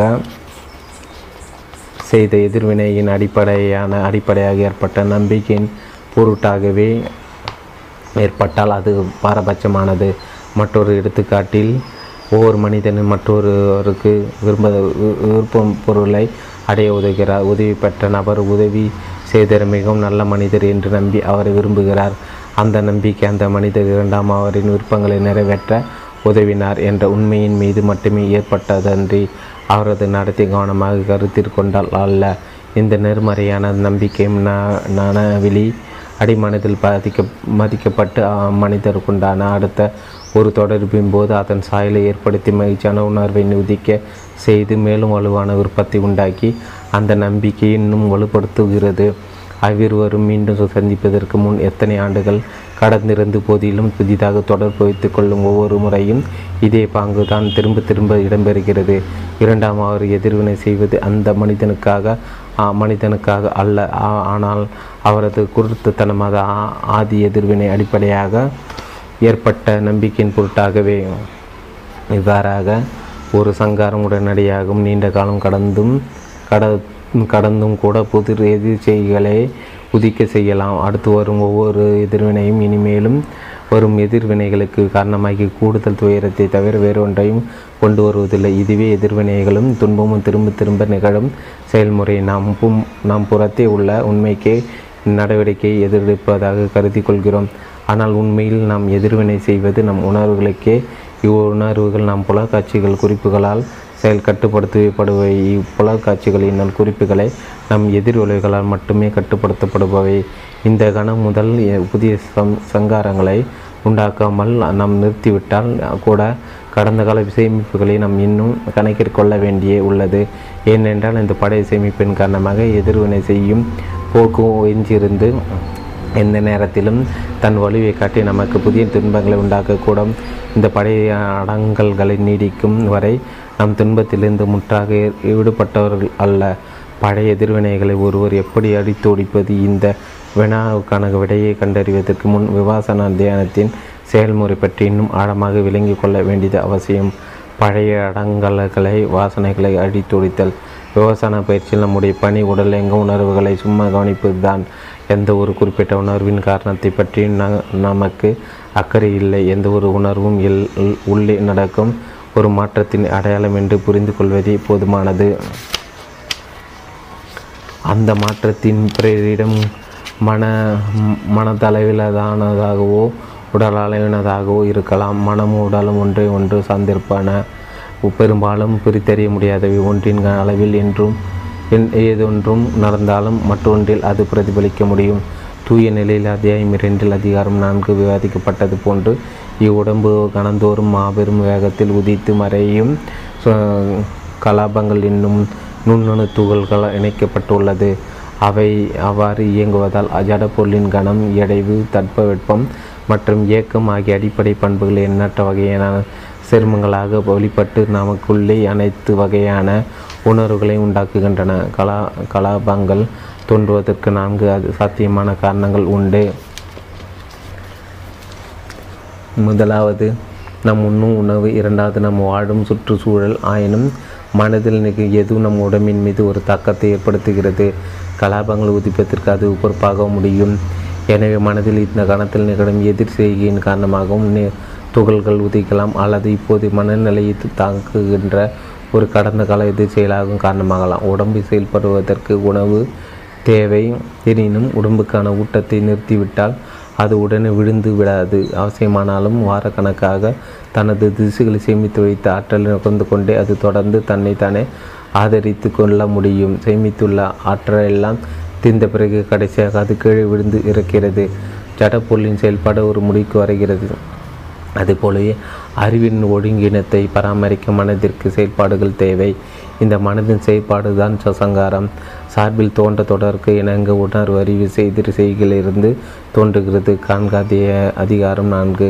அறிவின் ஒழுக்கு ஒழுகிய இயக்கத்துக்கு உந்துதலாக தருவதே மனதின் ஒவ்வொரு எதிர் செயலுக்கும் உள்ள பொறுப்பு ஆகிறது. மேலும் உடம்புக்கு இடைவெளிகள் விட்டு விட்டு தான் உணவு தேவைப்படுகிறது. ஆனால் மனதிற்கு நாள் முழுவதும் கிடை இடைவிடாது புதிய உந்துதல் தேவை. அது இல்லாமல் அறிவின் ஒழி ஒழுகிய இயக்கமும் ஒரு கணம் கூட தொடர முடியாது. எடுத்துக்காட்டாக, ஒரு குறிப்பிட்ட கணப்போதத்தில் ஒரு மனதில் வெறுப்பை உற்பத்தி செய்கிறார் என்றால் அடுத்த கணத்தில் உதிக்கும் அறிவு இந்த வெறுப்பின் விளைவாகவே இருக்கும். இதே போல தான் கணந்தோறும் நெருகிறது. ஒருவர் கணத்துக்கு கணம் வெறுப்பினால்தான் எதிர்வினைகளை திரும்ப திரும்ப செய்து கொண்டு மனத்திற்கு முழு இடுபொருளை தந்து கொண்டே இருக்கிறார். விபாசனா பயிற்சி செய்வதன் மூலம் தியா தியான சாதகர் எதிர்வினை செய்யாதிருக்க கற்றுக்கொள்கிறார். ஒரு குறிப்பிட்ட கணத்தில் அவர் சங்காரத்தை உற்பத்தி செய்வதில்லை, மனதிற்கு புதிய உந்துதலை உந்துதலை தருவதில்லை. இப்போ அப்பொழுது உளவியல் செயல்பாட்டில் என்ன நேருகிறது அது உடனடியாக நின்று விடுவதில்லை. அதற்கு பதிலாக சேமிப்புள்ள கடந்த கால எதிர்வினைகளுக்குள் ஒன்றை மற்றொன்று மனத்திற்கு மேற்பரப்பிற்கு வந்து அதன் செயல் ஒடுக்கத்தை நீடிக்க செய்கிறது. ஒரு கடந்த கால அடங்கல் எதிர்வினை உந்து உதிக்குமானால் அதன் அடிப்படையில் அறிவு மேலும் ஒரு கணம் தொடர்கிறது. இந்த அடங்கல் ஒரு குறிப்பிட்ட வகையில் கலாபாரத்தை உயிர்த்தெழுத்து செய்து அதை உடலில் தோன்ற செய்வதால் உடலில் அதை ஒருவர் ஒரு உணர்வாகவே அனுபவிக்கிறார். ஒருவேளை ஒருவர் கடந்த கால வெறுப்பு சங்காரம் உதைத்து ஒரு நுண்ணணு துகள்களாக வெளிப்பட்டு அது ஒரு உடல்நிலையோடு மகிழ்ச்சியற்ற எரிச்சல் உணர்வாக அனுபவிக்கிறார் என்று சொல்வோம். அந்த உணர்வுக்கு அவர் வெறுப்போடு எதிர்வினை செய்வதால் புதிய வெறுப்பு உருவாகிறது. அவர் அறிவின் செயல்பாட்டுக்கு புதிய இடுபொருளை கொடுக்க துவங்கிவிட்டார். ஆதலால் கடந்த கால எதிர்வினைகளின் சேமிப்பிலிருந்து மேல்மன நிலைக்கு மற்றொன்றுக்கு எழுந்து வர வாய்ப்பில்லை. எனினும் ஒரு மகிழ்ச்சியற்ற உணர்வு நேரிட்டு ஒருவர் அதற்கு எதிர்வினை செய்யாமல் இருந்தால் அப்போது புதிய சங்கரங்களால் எதுவும் உயர்வதில்லை. படை சேமிப்பத்தில் இருந்து வந்த சங்கரம் மறைந்து போகிறது. அந்த காலத்தில் மற்றொரு கடந்த கால சங்கரம் உணர்வாக உதித்தெடுகிறது. மீண்டும் ஒருவர் அதற்கு எதிர்வினை செய்யாவிட்டால் அது மறைந்து போகிறது. இவ்வாறாக உள்ள சமநிலையை பராமரிப்பதன் மூலம் சேமிப்பில் உள்ள கடந்த கால சங்காரங்களை ஒன்றன்பின் ஒன்றாக மனதின் மேற்பரப்புக்கு இருந்து வர செய்து தாமாக உணர்வுகளாக வெளிப்பட அனுமதிக்கிறோம். படிப்படியாக உணர்வுகளின் மே பேரில் விழிப்புணர்வையும் உள்ள சமநிலை பராமரிப்பதன் மூலம் நமது கடந்த கால அடங்கல்களை அடித்தொடிக்கிறோம். வெறுப்புகளான அடங்கல்களை வாசனைகளை எஞ்சிருக்கும் வரை மகிழ்ச்சற்ற உணர்வை எதிர்கொள்ளும் போது வெறுப்போடு எதிர்வினை செய்வது அடிமனத்தின் போக்காக இருக்கும். விருப்பத்திற்கான வாசனைகள் அடங்கல்கள் இருக்கும் வரை எந்த ஒரு மகிழ்ச்சியான சூழ்நிலைகளிலும் மனம் விருப்பத்துடனும் எதிர் செயல் புரியும் இயல்பை கொண்டதாகவே இருக்கும். இந்த அடங்கல்களான எதிர் செயல்களை அடிப்பதன் மூலம் விபாசன வேலை செய்கிறது. நமது பயிற்சியில் நாம் மகிழ்ச்சியானதும் மகிழ்ச்சியான மகிழ்ச்சியற்றதுமான உணர்வுகளை எதிர்பட்டு கொண்டே இருக்கிறோம். ஒவ்வொரு உயர் உணர்வையும் உள்ள சமநிலையோடு கவனித்து போகிறது. விருப்பு வெறுப்பு கொள்ளும் கொள்ளும் போக்கை நாம் படிப்படியாக வலுவிழக்க செய்து அடிக்கிறோம். ஒரு குறிப்பிட்ட வகை அடங்கலான எதிர் செயல்கள் அடி அடித்தொடிக்கப்படும் போது ஒரு ஒருவர் அந்த வகையான துன்பத்திலிருந்து விடுபடுகிறார். அடங்கலான எதிர் செயல்கள் அனைத்தும் ஒன்றின் பின் ஒன்றாக அடித்தொடிக்கப்படும் போது மனம் முற்றிலும் விடுதலை பெறுகிறது. இந்த செய்முறையை நன்றாக புரிந்து கொண்ட ஒருவர் கூறுவது கூறியது கட்டுண்ட நிலையில் உள்ள பொருட்களை எல்லாம் உதிப்பது மறைவதுமாக தமது இயல்பை இயல்பாய் கொண்டதனால் உண்மையிலே நிலையற்றனவே உதிக்குமானவை அடித்தொடிக்கப்படுமே யாகில் அவற்றினது அழிவில் எவரும் உண்மையா சுகமே. ஒவ்வொரு சங்காரமும் உதித்து மறைந்து போவது முடிவின்றி திரும்ப திரும்ப அடுத்த கணமே மீண்டும் உதிப்பது உதிப்பதற்கு தான். நாம் ஞானத்தை வளர்த்து கொண்டு அப்போ அயற்பொருளாக கவனித்து தொடங்கி துவங்கினால் திரும்ப திரும்ப உதிப்பது நின்று அழிவது துவங்குகிறது. நாம் எதிர்வினை செய்யாதிருந்தால் அடுக்கடுக்காக பழைய ச சங்காரங்கள் உதித்தெழுவது அழிக்கப்பட்டுவிடும். எந்த அளவுக்கு சங்காரங்கள் அழிக்கப்படுகின்றனோ அந்த அளவுக்கு மகிழ்ச்சி மகிழ்ச்சியை துன்பத்திலிருந்து விடுபட்ட மகிழ்ச்சியை நாம் அனுபவிக்கிறோம். கடந்த கால சங்காரங்கள் அனைத்தும் அழிக்கப்படுமானால் நாம் முழுமையான விடுதலையின் எல்லையற்ற மகிழ்ச்சி அனுபவிக்கிறோம். ஆகவே விபாசனா தியானம் கடந்த கால அடங்கல்களை அகற்றுவதற்கு உள்ளூர் மேற்கொள்ளும் ஒரு வகை நோன் நோன்பாகிறது.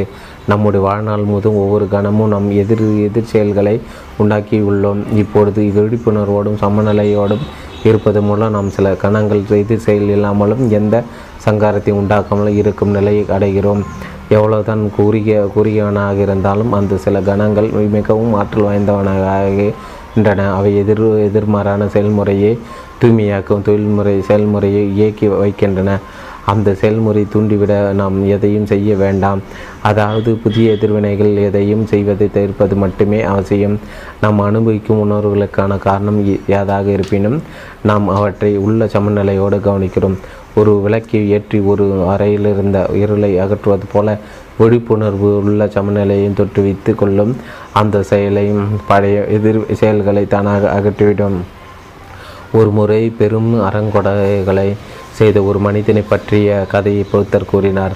ஆனால் முடிவில் புத்தர் தம் கருத்து உரைத்த, அதாவது தானே மிகவும் பெரிய அறங்கொடையை செய்தவராக இருந்த போதிலும் மெய் ஒளிப்பட்டோரிடமும் தம்பத்தியிடமும் எல்லா புனிதர்களிடத்திலும் இதே பூர்வமாக தஞ்சம் அடைவது அவருக்கு இன்னும் பயமிக்கதாக இருந்திருக்கும். அவர் என அவ்வாறு செய்திருந்து பஞ்சசீலங்களை இதயபூர்வமாக பின்பற்ற ஏற்றுக்கொண்டிருந்தால் அவருக்கு இன்னும் பயன்மிக்கதாக இருந்திருக்கும். அவர் அவ்வாறு செய்திருந்து ஒரு பசுவிடம் பால் கறக்க ஆகும் நேரம் அளவிற்கு அவர்கள் அனைவரிடத்தில் நல்லெண்ணத்தை வைத்திருந்தால் அவருக்கு இன்னும் பயன்மிக்கதாக இருந்திருக்கும். அவர் இவற்றையெல்லாம் செய்யாதிருந்தாலும் ஒருவரது விரல் நொடி பொழுதாவது ந நிலையாமை குறித்த விழிப்புணர்வு மேம்படுத்தி கொண்டிருந்தால் இன்னும் பயன்மிக்கதாக இருந்திருக்கும். ஒருவேளை தியான சாதகர் உடம்பில் உள்ள உணர்வுகளின் உண்மை குறித்து ஒரு கணத்திற்கு மட்டும் விழிப்புணர்வோடு இறக்க இருக்க முடிந்து அவற்றின் நிலையற்ற இயலாமை விலை அவர் விலக்கி கொண்டு எதிர்வினை செய்யவில்லை என்றால் இதை குறுகிய கால கணப்பொழுது கூட ஒரு ஆற்றல் மிக்க விளைவை கொடுக்கும். பொறுமையாகவும் திரும்ப திரும்ப இடைவிடையாதும் கை செய்யப்படும் பயிற்சியால் உள்ள சமநிலையின் இந்த குண இந்த சில கனப்பொழுதுகள் அதிகரிக்கும். எதிர்வினை புரியுமான கனப்பொழுதுகள் குறையும். கடந்த காலத்திற்கு கலந்த காலத்தினானதும் நிகழ்காலத்தினதுமான எல்லா எதிர் செயல்களிலிருந்தும் மன விடுதல் அடைந்து எல்லா துயரங்களிலிருந்து விடுதல் அடையும் நேரம் வரும் வரை படிப்படியாக மனநிலை மனதின் எதிர்வினை பழக்கம் முறியடிக்கப்பட்டு பழைய அடங்கல்களை அடித்து அடித்து ஒடிக்கப்படும். வினாவிடை. இன்று பிற்பகல் நான் புதியதொரு இருக்கை நிலையை ஆசனம் முயன்று பார்த்தேன். அது நீண்ட நேரம் அசையாது உட்கார்ந்திருந்தக்கவும் முதுகு நேராக வைத்திருக்கும் எளிதாக இருந்தது. ஆனால் என்னால் பல உணர்வுகளை உணர முடியவதில்லை. அந்த உணர்வுகளை கடைசியில் வருமா அல்ல வருமா அல்லது நான் பழைய நிலைக்கு திரும்பி செல்ல வேண்டுமா? சாக்கோனா சானாக்கோ வேண்டுமென்று வசதி இல்லாத இருக்கைகளை தேர்ந்தெடுத்துக் கொள்வதன் மூலம் உணர்வுகளை உண்டாக்க முயலாதீர்கள். அதை பயிற்சி செய்வதற்கு முறையான வழியுமாகானால் உங்களை ஆணி ஆணி ஆணி படுக்கையின் மீது அமரும்படி சொல்லியிருப்போம். அதி அதி தீவிரங்கள் உட உதவ மாட்டா. உடம்பு நேராக இருக்கக்கூடிய வசதியான நிலை தேர்ந்தெடுத்து கொண்டு உணர்வுகள் இயல்பாக வரவிடுங்கள். அவற்றை வலுக்கட்டாயமாக உண்டாக்க முயலாதீர்கள். அவை நேருவதற்கு அனுமதி மட்டும் அறியுங்கள். அவை மாறும் வரும், ஏனெனில் அவை அங்கே உள்ளன. நீங்கள் முன்பு உணர்ந்த அந்த வகையான உணர்வுகளை எதிர்பார்த்து கொண்டிருக்கலாம், ஆனால் வேறு வகையானதாக அங்கே இருக்கலாம். வினா. முன்பு இருந்ததை விட நுட்பமான உணர்வுகள் இருந்தன. எனது முன்பை நிலையில் சிறிது நேரத்துக்கு மேல் அசையாமல் இருப்பது கடினமாக இருந்தது. விடை. அவ்வாறாயினும் நீங்கள் அவ்வாறா அவ்வாறாயின் அன்று நீங்கள் இன்னும் பொருத்தமான நிலையை கண்டுபிடித்தீர்கள். உணர்வுகளை இப்போது இயற்கைக்கு விட்டு விடுங்கள். ஒரு வேளை நீ சில தூளமான உடல் உணர்வுகள் மறைந்து போயிருக்கலாம். இப்போது நீங்கள் நுட்பமானவற்றுடன் ஈடுபட வேண்டிய அவசியம். ஆனால் உங்கள் மனம் இன்னும் அவற்றை உணர்வதற்கு போதுமான போதுமான கூர்மையாகவில்லை. அதை இன்னும் கூர்மையாக சிறிது சிறிது நேரத்திற்கு மூச்ச மூச்சின் மீதான விழிப்புணர்வை பயிற்சி செய்யுங்கள். அது உங்களது மனக்குவிப்பை மேம்படுத்தி நுட்பமான உணர்வுகளை எளிதில் உணரச் செய்யும். வினா. உணர்வுகளை தூ தூளமானதாக இருந்தால் நல்லது என்றும் நினைத்தேன். ஏனென்றால் பழைய சகங்காரங்கள் இருந்து வருவதாக அது பொருள்படுத்து பொருள்படும் அல்லவா? விடை. அவசியமில்லை. சில மாசுகள் பல நுட்பமான உணர்வுகளாக தோன்றுகின்றன. ஏன் தூளமான உணர்வு விருப்பமில்லா விருப்பம் கொள்ள வேண்டுமா? எது வந்தாலும் அது திட்பமோ நுட்பமோ உங்கள் வேலை கவனிப்பதே. வினா. எந்த உணர்வு எந்த எதிர்வினையோடு சம்பந்தப்பட்டது என்று அடையாளம் நாம் காண நாம் முயல வேண்டுமா? விடை.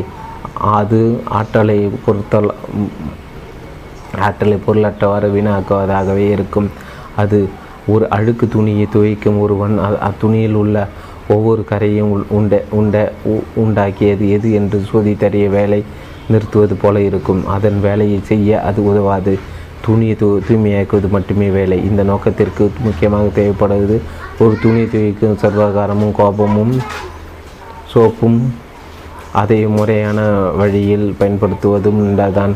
துணியை ஒருவர் முறையாக துவைத்தால் எல்லா மாசுகளும் அகன்றுவிடும். அதுபோலவே நீங்கள் விபாசன சர்காரத்தை சோப்பை பெற்றிருக்கிறீர்கள். இப்போது அதை பயன்படுத்தி எல்லா மாசுகளையும் மனதிலிருந்து அகற்றுங்கள். குறிப்பிட்ட உணர்வுகளின் காரணங்களை நீங்கள் தேடினால் நீங்கள் ஒரு அறிவுத்திறன் சார்ந்த விளையாட்டு விளையாடுவதாக இருக்கும். அனிச்சம் மற்றும் ஆனந்தாவை மறந்து விடுகிறீர்கள். இவ்வாறு அறிவு அறிவுத்திறனுக்கு உட்படுத்துவது உங்களை துன்பத்திலிருந்து வெளியேற்றாது. வினா. யார் கவனிப்பது யார் அல்லது யார் கவனிக்கப்படுவது என்பது பற்றி நான் குழப்பமடைகிறேன். விடை. எந்தவித பகுத்தறிவுபூர்வமான பதிலும் உங்களை திருப்திப்படுத்த முடியாது. நீங்களே உங்களை ஆய்வு செய்தாக வேண்டும். இதையெல்லாம் செய்யும் இந்த நான் என்பது என்ன, இந்த நான் யார் என்பதை பகுத்தாய்வு செய்து கொண்டு தேடிக்கொண்டே இருங்கள். நான் என்று ஏதாவது இழந்து வருகிறதா என்று பாருங்கள். வந்தால் அதை கவனியுங்கள். என்று எதுவும் வராவிட்டால் ஓ இந்த நான் ஒரு பொய் தோற்றம் என்பதை ஏற்றுக்கொள்ளுங்கள். வினா மனதின் சில வகை அடங்கல்கள் வாசனைகள் தொ நேர்மறையானவே அல்லவா? அவற்றை ஏன் துடைத்தெடுக்க முயல்வது? விடை நேர்மறை அடங்கல்களை துன்பத்திலிருந்து விடுதலை அடைவதற்கு நம்மை உடைக்கும்படியாக தூண்டுகின்றன. ஆனால் அந்த லட்சியம் அடையப்படும் போது நேர்மறையும் எதிர்மறையும் எல்லா அடங்கல்களும் கைவிடப்படுகின்றன. அது ஒரு ஆற்றை கடக்க ஒரு தோணியை பயன்படுத்துவது போல, ஆற்றை கடந்த பின்னும் ஒரு ஒருவர் அந்தோணியை தோணியை தலையில் வைத்து கொண்டு பயணத்தை தொடர்வதில்லை. தோணி அதன் பணியை செய்திருக்கிறது. இப்போது அதற்கான தேவை மேலும் இல்லாதால் அதை அவசியம் விட்டுவிட வேண்டும். அதுபோலவே முற்றிலும் விடுதலை அடைந்த ஒருவருக்கு அடங்கல்கள் வாசனைகள் தேவையில்லை. ஒரு ஒரு விடுதலை அடைவது நேர்மறையான அடங்கல்களால் அல்ல, ஆனால் மன தூய்மையின் காரணமாகத்தான். வீணா மகிழ்ச்சற்ற உணர்வுகளை நாம் ஏன் விவசாய பயிற்சியின் துவக்கத்தில் அனுபவிக்கிறோம்? மகிழ்ச்சியான உணர்வுகளை ஏன் பிறகு வருகின்றன? விடை ஸ்தூலமான மாசுகளை முதலில் க அடித்துடிப்பதன் மூலம் விவசாயம் வேலை செய்கிறது. நீங்கள் க தரையை சுத்தம் செய்யும் போது முதலில் எல்லா தூ குப்பைகளையும் தூசி நுணுக்களையும் ஒன்றன் ஒன்றாக கூட்டி தள்ளுகிறீர்கள். அடுத்தடுத்த கட்டு கூட்டும்போது ஒவ்வொரு முறையும் மேலும் மேலும் நுண்ணிய தூசி சேர்க்கிறீர்கள். அதுபோலவே விவசாயம் பயிற்சி முடிந்து முதலில் திட்பமான மன மாசுகள் அடிக்கப்படுகின்றன. நுட்பமான மகிழ்ச்சியான உணர்வுகளுக்காக தோற்றமளிக்கின்றன. ஆனால் இந்த மகிழ்ச்சியான உணர்வுகளின் பால் பால் அல அவ அவ அவாவை வளர்த்து கொள்வதில் ஒரு ஆபத்து இருக்கிறது. ஆகவே ஒரு மகிழ்ச்சியான புலனுணர்வு அனுபவத்தை இறுதியில் லட்சியமாக எடுத்துக்கொள்ளாமல் நீங்கள் கவனமாக இருக்க வேண்டியது அவசியம். எல்லா அடங்கல்களையும் வாசனைகளை அடித்தொடிக்க ஒவ்வொரு உணர்வையும் நீங்கள் அவசியம் அயல் பொருள்களாக கவனிக்க வேண்டும். வினா நம்மிடம் ஒரு அழுக்கு துணை இருப்பதாகவும் அதை துவைக்கும் சவர்காரமும் நம்மிடம் இருக்குதென்றும் நீங்கள் கூறினீர்கள். நான் இன்று ச சவர்காரம் ஏறக்குறை முற்றும் தீர்ந்துவிட்டது போல உணர்கிறேன். இன்று காலை எனது பயிற்சி ஆற்றல் மிக்கதாக இருந்தது. ஆனால் பிற்பகல் உண்மையாகவே நம்பிக்கையிடமில்லாது தோன்றும் கோபத்தையும் உடனே துவங்கிவிட்டேன். ஓ என்ன பயன் என்று சிந்திக்கவும் துவங்கிவிட்டேன். அது தியான ஒழுவோடு இருந்த போதும் என்னுள் இருந்த ஒரு எதிரி அகந்தை அகந்தையாக இருக்கலாம் அல்லது வலிமைக்கு ஈடு கொடுத்து என்னை வீழ்த்தி விட்டது போல் இருந்தது. அதன் பிறகு அதனோடு போரிட எனக்கு ஆற்றல் இல்லாத போல் உணர்ந்தேன். நான் இவ்வளவு கடுமையாக போராடாதது விலகி சொல்ல சாதரியமான வழி ஏதாவது உண்டா? விடை உள்ள சமநிலை பராமரியுங்கள். அதுவே அது அதிசாரமான வழி. நீங்கள் அனுபவத்தில் இருப்பது முற்றிலும் இயல்பானது. தியானம் நன்றாக நடந்து கொண்டிருப்பதில் உங்களுக்கு தோன்றியது தோன்றிய போது மனம் மனம் சமநிலையில் இருப்ப மன சமநிலையில் இருப்பதுடன் அது அது சமநிலை இருந்துடன் அது நனவியல் மனமடி அடிமட நிலையை தான் ஆழ்மனமாக துருவி சென்றது. அந்த ஆழமான அறுவை சிகிச்சையின் காரணமாக ஒரு கடந்த கால எதிர் செய்தி ஒழுக்கப்பட்டு அது நனவில் மன அடிமன நிலைக்குள் ஆழமாக துருவி சென்றது. அந்த ஆழமான அறுவை சிகிச்சையின் காரணமாக ஒரு கடந்த கால எதிர் செய்கை ஒழுக்கப்பட்டு மனத்தின் மேற்பரப்பிலிருந்து வந்திருக்கிறது.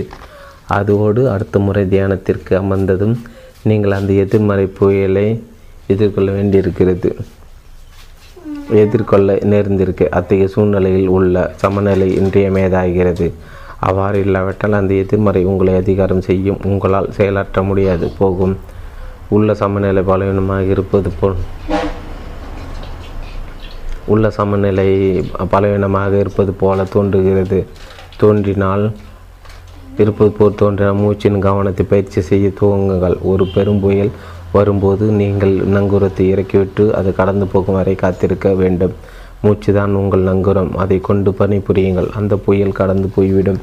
இந்த எதிர்மறை மேற்பரப்புக்கு வந்தது நல்லது, ஏனென்றால் உங்களுக்கு இப்போது அதை அகற்றுவதற்கான வாய்ப்பு ஏற்பட்டுள்ளது. நீங்கள் உள்ள சமநிலையை காத்து வந்தால் அது எளிதாக கடந்து போய்விடும். வினா எனக்கு வலி உணர்வு இல்லாவிட்டால் நான் உண்மையில் பயிற்சியால் அவ்வளோ நன்மை அடை அடைவதாகும் விடை. நீங்கள் விழிப்புணர்வுடன் உள்ள சமநிலையிடம் இருந்தால் அப்போது வழி இருக்கிறதோ இல்லையோ நீங்கள் நிச்சயமாக முன்னேறி கொண்டே இருக்கிறீர்கள். மார்க்கத்தில் முன்னேறுவதற்கு நீங்கள் கட்டாயம் வழி உணர்ந்து தான் ஆக வேண்டும் என்பதில்லை. வழி இல்லாவிட்டால் வழி இல்லை என்பதை ஏற்றுக்கொள்ளுங்கள், இருப்பதை மட்டும் கவனிங்கள். வினா: நேற்று எனக்கு ஏற்பட்ட அனுபவத்தில் என்னுடைய முழு உடம்பும் கரைந்து போனது போன்று உணர்ந்தேன்.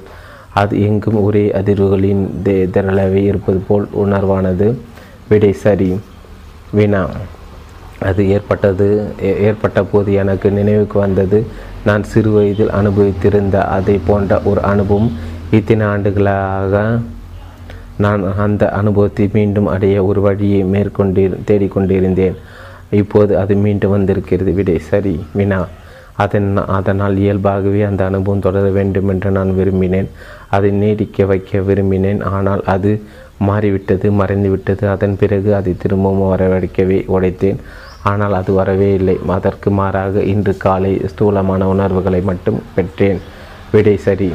வினா: அதன் பின் நான் அந்த அனுபவத்தை பெறுவதற்கு முயல்வதன் மூலம் என்னை நானே அந்த அந்த அளவுக்கு மைச்சற்றனாகி கொள்கிறேன் என்பதை உணர்ந்தேன்.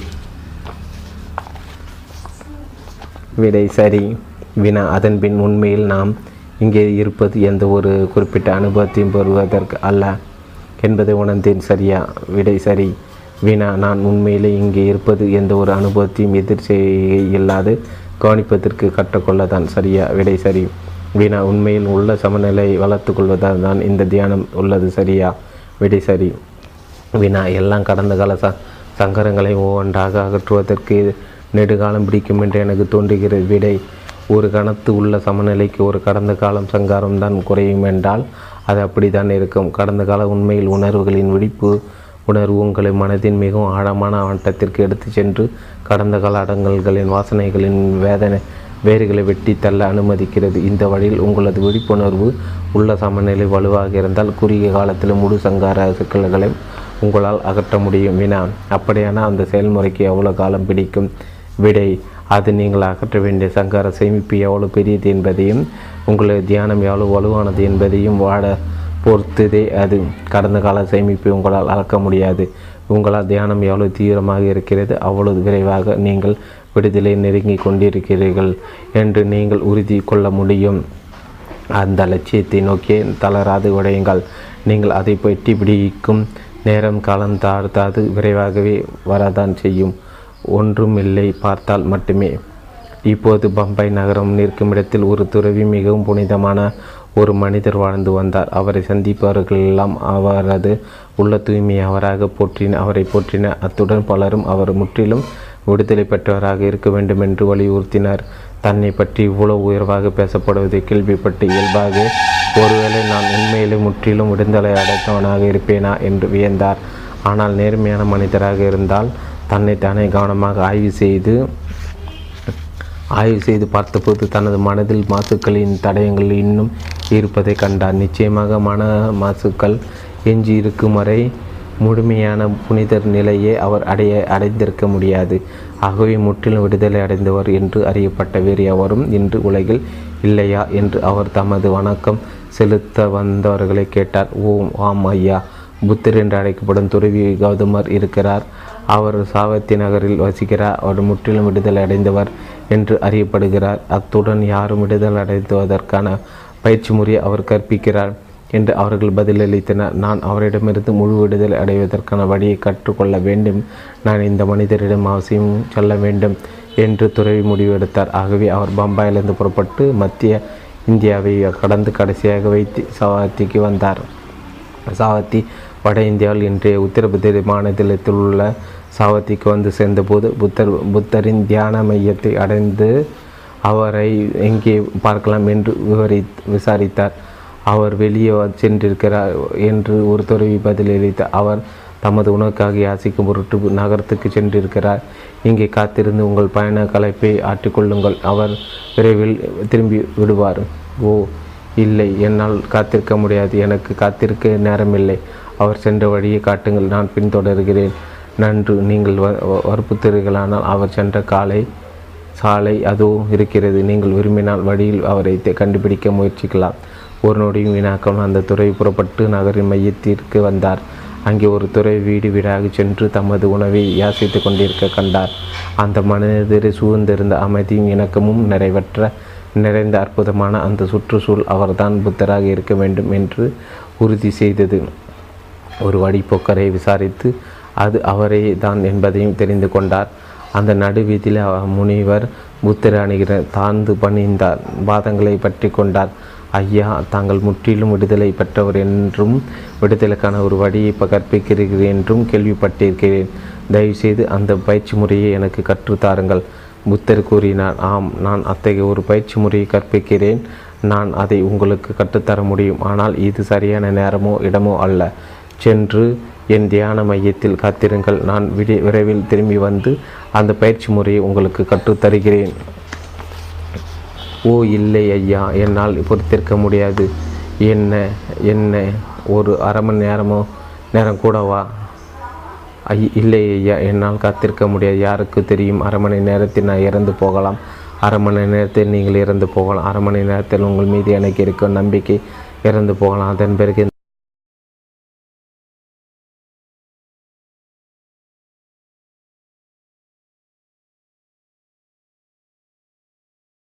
பயிற்சி முறை என்னால் உங்களிடம் கற்றுக்கொள்ள முடியாது. இக்கணம்தான் ஐயா, அதற்கான நேரம் இப்போது எனக்கு கற்றுத்தருங்கள். புத்தர் அவரை பார்த்து, ஆம், இந்த மனிதருக்கு சிறிது நேரம் இருக்கிறது.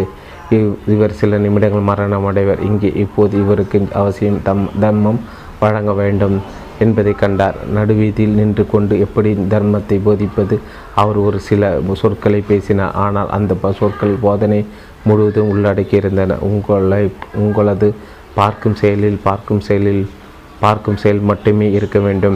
உங்கள் கேள்வியில் கேட்பது தவிர வேறு ஒன்றும் இருக்கலாகாது. உங்களது முகர் முகர் முகர்வதிலும் சுவைப்பதிலும் தொடுவதிலும் முகர்வது சுவைப்பது தொடுவது தவிர வேறு ஒன்றும் இருக்கலாகாது.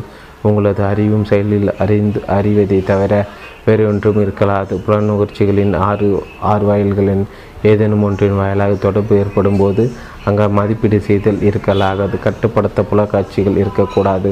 எந்த அனுபவத்தையும் நல்லதொன்று கெட்டதொன்றோ புலக்காட்சியும் சஞ்சா மதிப்பீடு செய்ய துவங்கிவிட்டால் ஒருவரது கடந்த கால குருட்டுத்தனமான எதிர் செயல்களின் காரணமாக ஒரு திரிக்கப்பட்ட விதமாகத்தான் ஒருவர் உலகத்தை காண்பார்.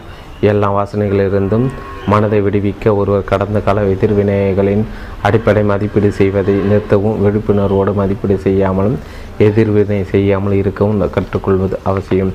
அந்த உணர்வு மிகவும் தூய்மையான மனதை பெற்றவராக இருந்ததால் சில சொற்களான இவ்வறிவுரை போதுமானதாகிறது. அங்கே அந்த சாலையின் ஓரத்தில் அமர்ந்து கவனத்தை உள்ளே உள்ள உண் உண்மை பொருளில் பதிவு செய்தார். மதிப்பிடுதல் இல்லை, எது செய்யவில்லை. அவர் தனக்குள்ளே இருந்த மற்றொரு மற்ற செய்முறையை சும்மா கவனித்தார். அவருக்கு உயிர் வாழ எஞ்சியிருந்த சில நிமிடங்களுக்குள்ளாகவே அவர் இறுதி லட்சியத்தை அடைந்தார். முற்றிலும் விடுதலை பெற்றவரானார். அதிகாரம் ஒன்பது. லட்சியம். உதிக்கும் இயல்பை கொண்ட எந்த ஒன்றுக்கும் மறைய இயல்பும் உண்டு. இந்த உண்மையை அனுபவித்து உணர்வதே புத்தரது போதனையின் சாரமாகும். சாரம் மனதும் உடலும் இடைவிடாது தோன்றி மறையும் வெறும் செயல்முறைகளின் திரண்ட கட்டு மட்டுமே. உண்மையில் நிலையற்றவனாகவும் சாரமற்றவனாகவும் உள்ள இச்செயல்முறைகளின் பேரில் இவற்றை வளர்த்து கொள்ளும் போது நம்முடைய இன்பம் உதயமாகிறது. இச்செயல்முறைகளின் நிலையற்ற இயல்பை நாம் நேரடியாக அனுபவித்து உணர முடிந்தால் அவற்றின் பேரில் நமக்குள்ள பற்று மறைந்து போகிறது. தே தியான சாதகர்கள் மேற்கொள்வது என்ப இந்த பணியை தான்.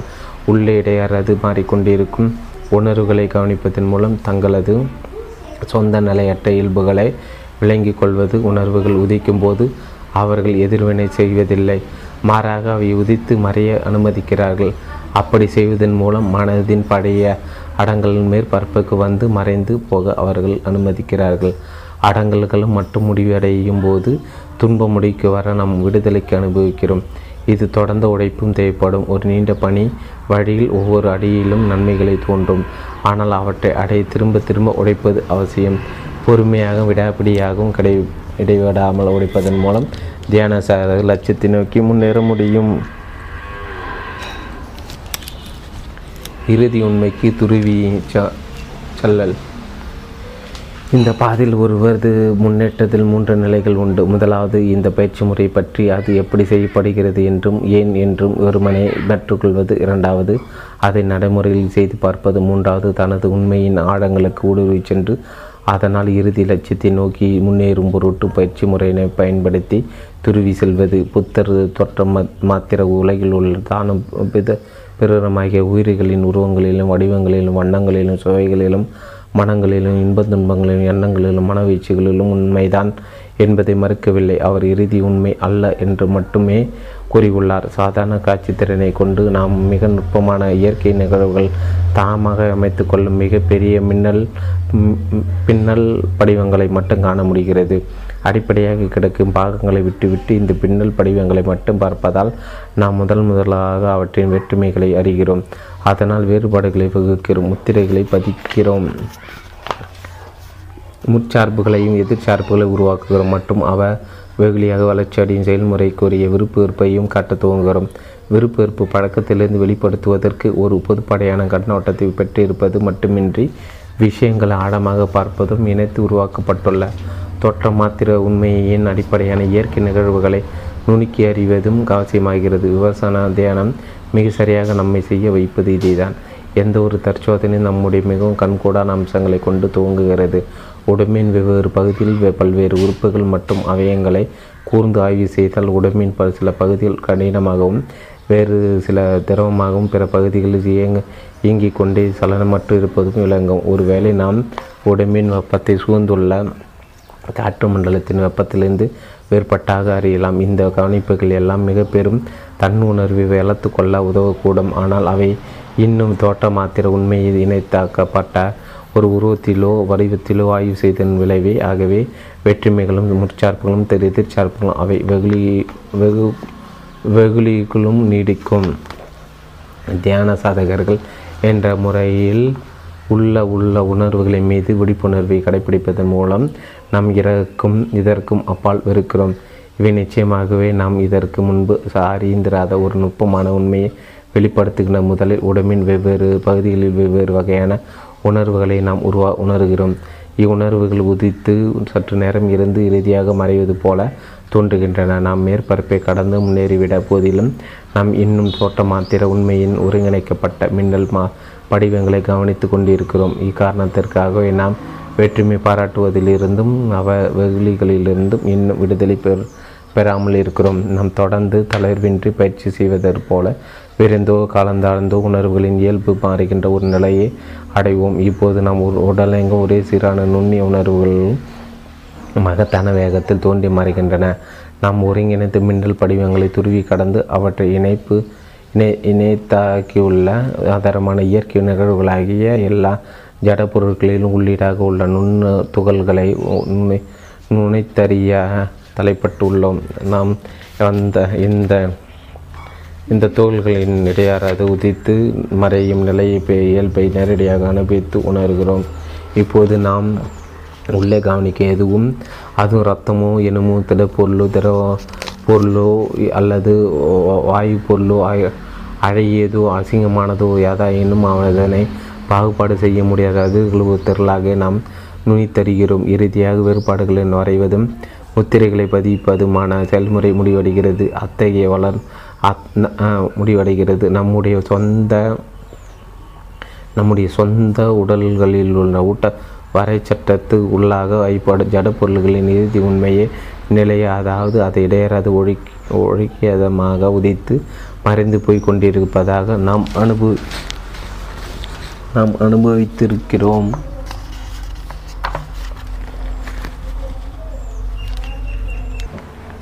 அது இரத்தமோ எலும்போ திடப்பொருளோ திரவ பொருளோ அல்லது வாய்ப்புள்ளோ அழகியதோ அசிங்கமானதோ யாதாயினும் அதன் பாகுபாடு செய்ய முடியாதா அதிர்வுகளின் ஒரு திரளாக நாம்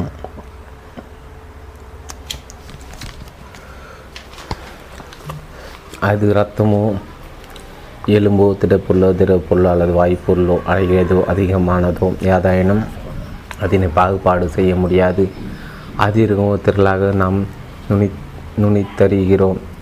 இறுதியாக வேறுபாடுகளை வரைவதும் முத்திரைகளை பதிப்பதும் செயல்முறை மு முடிவடைகிறது. நம்முடைய சொந்த உடல்நிலை வரைச்சட்டத்துக்குள்ளாக ஜடப்பொருளின் இறுதி உண்மைகளை நிலைய அதாவது அதை இடையறாது ஒழுக்கிடமாக உதைத்து மறைந்து போய் கொண்டிருப்பதாக நாம் அனுபவித்து அறிகிறோம். அதுபோலவே மன செயல்முறைகளின் தோற்றம் மாத்திர உண்மையே ஒரு நுட்பமான நிலைக்கு துருவி செல்ல செல்லப்படலாம். உதாரணமாக ஒருவது பழைய வாசனையின் அடிப்படையில் ஒரு கண நேரத்துக்கு விருப்பமோ வெறுப்போ நேருகிறது. அடுத்த கணம் மனம் விருப்பு வெறுப்புகளாகிய அதே எதிர்வினைகளை திரும்ப செய்து அது நேர் பேரா பேராகவோ பெருவெறுப்பாகவோ வளர்ச்சடையும் வரை கணத்துக்கு கணம் வலிவூட்டுகிறது. தீவிரமடைந்த எதிர் செய்கையை நான் நான் நமக்கு தெரிய வருகிறது. இந்த மேம்போக்கான புலனறிவை கொண்டு மைச்சானதையும் மைச்சட்டத்தையும் நல்லதையும் கெட்டதையும் வேண்டியதையும் வேண்டாதையும் பிரித்தறிந்து அடையாளம் காண நாம் ஆரம்பிக்கிறோம். ஆனால் தோட்ட மாத்திர ஜடப்பொருளின் உண்மை நிலையோடு செயல்பட்டது போலவே தான் தீவிரமடைந்த மனவீழ்ச்சியுடனும் உள்ள உள்ள உணர்வுகளை கவனிப்பதன் மூலம் அவற்றை கவனிக்க துவங்கும் போது அவை கரைந்து போய்விடும். ஜடப்பொருள் என்பது நுண்ணணு துகள்களான நுண்ணிய அதிர்வலைகளை தவிர வேறு இல்லை. அதுபோலவே வலிமையான மனவீழ்ச்சிகளும் கன நேர விருப்பு வெறுப்புகளின் உணர்வுகளை கன நேர எதிர்ச்செயல்களின் ஒருங்கிணைந்த வடிவம் மட்டுமே வலுவான மனவீழ்ச்சிகளின் நுண்ணிய வடிவாக கரைந்து போன உடனே அதன் பின் அடை அடக்கியாலும் ஆற்றல் அதற்கு இருப்பதில்லை. உடம்பின் வெவ்வேறு பாகங்களில் வெவ்வேறான திடமாக்கப்பட்ட உணர்வுகளை வள கவனிப்பதிலிருந்து உடற்கட்டமைப்பு முழுதும் இடையறின்றி தோன்றி மறையும் சீரான இடம் இயல்பு கொண்ட நுண்ணிய உணர்வுகளை உணர்வதற்கு முன்னேறுகிறோம். அந்த உணர்வுகளின் தோன்றி மறையும் மகத்தான வேகத்தின் காரணமாக உடலெங்கள் பாயும் அதிர்வுகளின் அலை ஒழுக்க ஓட்டமாக அனுபவமாகலாம். உடற்கட்டமைப்புக்கு எங்குதான் நம் கவனத்தை நிலைநிறுத்தலாம், அங்கு நாம் தோன்றி மறைவ மறைதலை மட்டுமே உணர்கிறோம். மனதில் ஒரு எண்ணம் உதிக்கும் போதெல்லாம் அதனோட உடல் சேர்ந்து அதனோடு சேர்ந்தே உதித்து மறையும் உடல் உணர்வுகளை நாம் உணர்கிறோம். உடல் மனங்களின் தோற்ற அளவிலான திடத்தன்மையை திடத்தன்மை கரைந்து நம் இடம் ஜடம் மனம் மற்றும் மனதின் உருவாக்கங்களில் சிறுநீர் இறுதி உண்மையை நிலையை மகத்தான வேகத்தோடு உதித்து மறையும் அதிர்வுகளாகவும் அலைகளாகவும் அணிவித்து உணர்கிறோம். இந்த உண்மையை அனுபவித்துணர்ந்தவர் கூறியிருப்பது, உலகெல்லாம் பற்றி பிடித்து பிடித்தெறி தெரிகிறது, உலகெல்லாம் புகைந்து போய் கொண்டிருக்கிறது, உலகெல்லாம் தீந்து கொண்டிருக்கிறது, உலகெல்லாம் அதிர்ந்து கொண்டிருக்கிறது. இந்த கரைவு நிலையை அடைவதற்கு விழிப்புணர்வையும் உள்ள உல்லாச உல்லாச சமநிலையும் வளர்த்து கொள்வதை தவிர வேறொன்றும் செய்ய தேவையில்லை. தனது நுண்ணோக்கின் பெருக்குத்திறனை அதிகரிப்பதன் மூலம் ஒரு விஞ்ஞான மேலும் நுட்பமான இயற்கை நிகழ்வுகளை கவனிக்க முடிவது போலவே விழிப்புணர்வு உள்ள சமநிலையும் வளர்த்து கொள்வதன் மூலம் உள்ளே உள்ள நுண்ணிய உண்மைகளை கவனிக்கும் திறனை ஒருவர் வளர்த்து வளர்த்து கொள்கிறார். இந்த அனுபவம் ஏற்படும் போது அது நிச்சயம் மிகவும் விழி மகிழ்ச்சி மகிழ்ச்சி மகிழ்ச்சியானதாகவோ இருக்கிறது. வலிகளும் வேதனைகளும் கரைந்து போய் விடுகின்றன. உணர்வே எல்லா பகுதிகளும் மறைந்து போய்விடுகின்றன. ஒருவர் அமைதியும் மகிழ்ச்சியும் ஆனந்தமும் நிறைந்தவராக உணர்கிறார். இதை இதனை புத்தர் பின்வருமாறு வருகிற மன உடல் செய்முறைகள் உதித்து மறைந்து போவதை ஒருவர் அனுபவித்து உணரும் போதெல்லாம் அவர் ஆனந்தத்தை மகிழ்ச்சியும் அனுபவிக்கிறார். அறிஞர் அனுபவித்து உணர்ந்தவாறே மரணமில்லா நிலையை அடைகிறார். இம்மார்க்கத்தில் முன்னேறிய உடலும் மனமும் தொற்றத்தலான திடத்தன்மையும் கரையும் போது ஆனந்தம் உதிர்க்கவே செய்யும்.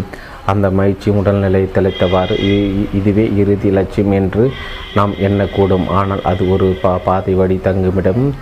வழியில் உள்ள ஓய்வு விடுதி மட்டுமே இந்த இடத்திலிருந்து மனதுக்கும் உடலுக்கும் அப்பாற்பட்ட இறுதி உண்மை அனுபவித்து உணர, துன்பத்திலிருந்து ஓர் முழுமையான விடுதலையை பெற நாம் மேலும் முன்னேறுகிறோம். புத்தருடைய இந்த சொற்களின் பொருள் தம்முடைய சொந்த தொந்த தியான பயிற்சியின் மூலம் நமக்கு மிகவும் தெளிவாகிறது. தோற்ற அளவிலான உண்மையை அறி உண்மையிலிருந்து நுட்பமான உண்மைக்கு துருவி செல்லும் போது உடலெங்கும் நம் அதிர்வுகளின் ஓட்டத்தை ஆய்ந்து தூய்த்து மகிழ்ந்து மகிழ தோ தலைப்படுகிறோம். அதன் பின் திடீரென அந்த ஓட்டம் தோய்விடுகிறது. மீண்டும் சில சில பாகங்களில் தியாவிர மகிழ்வற்ற உணர்வுகளையும் மற்ற பகுதியில் ஒருவேளை அந்த உணர்வுகளை இல்லாதிருப்பதை அனுபவிக்கிறோம். மீண்டும் நாம் மனதில் தீவிரமான மனவீழ்ச்சிகளை அனுபவிக்கிறோம். நாம் இந்த ப இந்த புதிய சூழ்நிலையை பெருக்கும் ஓட்டம் திரும்புவதற்காக ஆவல் கொள்ளவும் தலைப்பட்டால் நம் விபாசனவை விலக்கிக் கொள்ளவில்லை எனலாம். நாம் அதை ஒரு விளையாட்டாக ஆக்கிவிட்டோம். மகிழ்ச்சியான அனுபவங்களை அடைவதும் மகிழ்ச்சியற்ற உணர்வுகளை வெல்வதும் அல்லது அல்லது தழுவி விற்பதும் அல்ல அதன் இலக்காகிவிட்டது. வாழ்நாள் எல்லாம் நாம் தள்ளுவதும் இழப்பதும் ஈர்ப்பதும் எதிர்பா எதிர்பார்ப்பதுமான துயரத்திற்கன்றி வேறு எங்கும் இட்டு செல்லாத முடிவில்லாத சூழலாகிய இதே விளையாட்டை தான் நான் விளையாடியுள்ளோம். எனினும் ஞானம் அதிகரிக்க அதிகரிக்க எல்லாம் கரைந்து போன பார்க்க அனுபவத்திற்கு பிறகு கூட ஸ்தூலமான உணர்வுகள் திரும்ப வருவது பின்னடைவை குறையை குறிக்காமல் முன்னேற்றத்தை குறிக்கிறது என்பதை கண்டு கொள்வோம். குறிப்பிட்ட எந்த வகை உணர்வையும் அனுபவித்து நோக்கத்தோடாமல் மனதை எல்லா அடங்கல் விவசான வாசனை வாசனைகளிலிருந்து விடுவிக்க நாம் விவசான பயிற்சி செய்கிறோம். எந்த உணர்வுக்கும் நாம் எதிர்வினை செய்தால் நம்முடைய துன்பத்தை அதிகரிக்க செய்கிறோம். நாம் சமநிலையோடு இருந்தால் அடங்கும் அடங்குகளுள் சிலவற்றை மறைந்து போக அனுமதிக்கிறோம். ஆகவே நம்மை துன்பத்திலிருந்து விடுவிக்க உணர்வு ஒரு கருவியாகிறது. மகிழ்ச்சியற்ற உணர்வுகள் உள்ள எதிர்வினை இல்லாமல் கவனிப்பதன் மூலம் நாம் வெறுப்பை அடி அடித்துடிக்கிறோம். மகிழ்ச்சியான உணர்வுகளை எதிர்வினை செய்யாமல் கவனிப்பதன் மூலம் நாம் அவா அவாவை அடித்துடிக்கிறோம். நடுநிலையான உணர்வுகளை எதிர்வினை இல்லாமல் கவனிப்பதன் மூலம் நாம் அறியாமையை அடித்துடிக்கின்றோம். ஆகவே எந்த உணர்வும் எந்த அனுபவமும் தன் தன் உள்ளியல்பில் நல்லதோ கெட்டதோ அல்ல. ஒருவர் சமநிலையில் இருந்தால் அல்லது அது நல்லது. ஒருவர் சம உள்ள சமநிலையை இழந்தால் அது கெட்டது. இந்த விளக்கத்தை கொண்டு நாம் ஒவ்வொரு உணர்வையும் அடங்கலை வாசனைகளை துடிக்க கருவியாக்கி கொள்கிறோம். இதுவே சங்கார உபயோகா என அறியப்படும். எல்லா அடங்கல்களின் வாசனைகள் பேரிலும் உள்ள உள்ள சமநிலையை படிப்படியாக இறுதி உண்மையான விடுதலை அல்லது நிர்வாணத்திற்கு நி நிப்பாணத்துக்கு இடம் இட்டு செல் இட்டு செல்லும் விடுதலை அனுபவம்.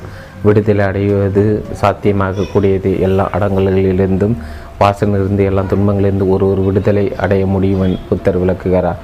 ஜடப்பொருளின் வெளி முழுமைக்கும் மனதின் வெளி முழுமைக்கும் அப்பால் ஒரு அனுபவ வெளி உள்ளது. அந்த அது இவ்வுலகமோ அவ்வுலகமோ இரண்டும் கலந்தோ அல்ல. சந்திரனும் அல்ல சூரியனும் அல்ல. இதே நான் உதிப்பதும் அல்ல மறைவதும் அல்ல. நிலைத்திருப்பதும் அல்ல நிலைய நிலையடிப்பதும் அல்ல. மீண்டும் பரப்பால் பரப்பதும் அல்ல என்று அழைக்கிறேன். அது ஆதரவற்றது, வளர்ச்சியற்றது, அடிப்படையற்ற. இதுவே துக்கத்தின் முடிவு. அவர் மேலும் கூறுகிறார்,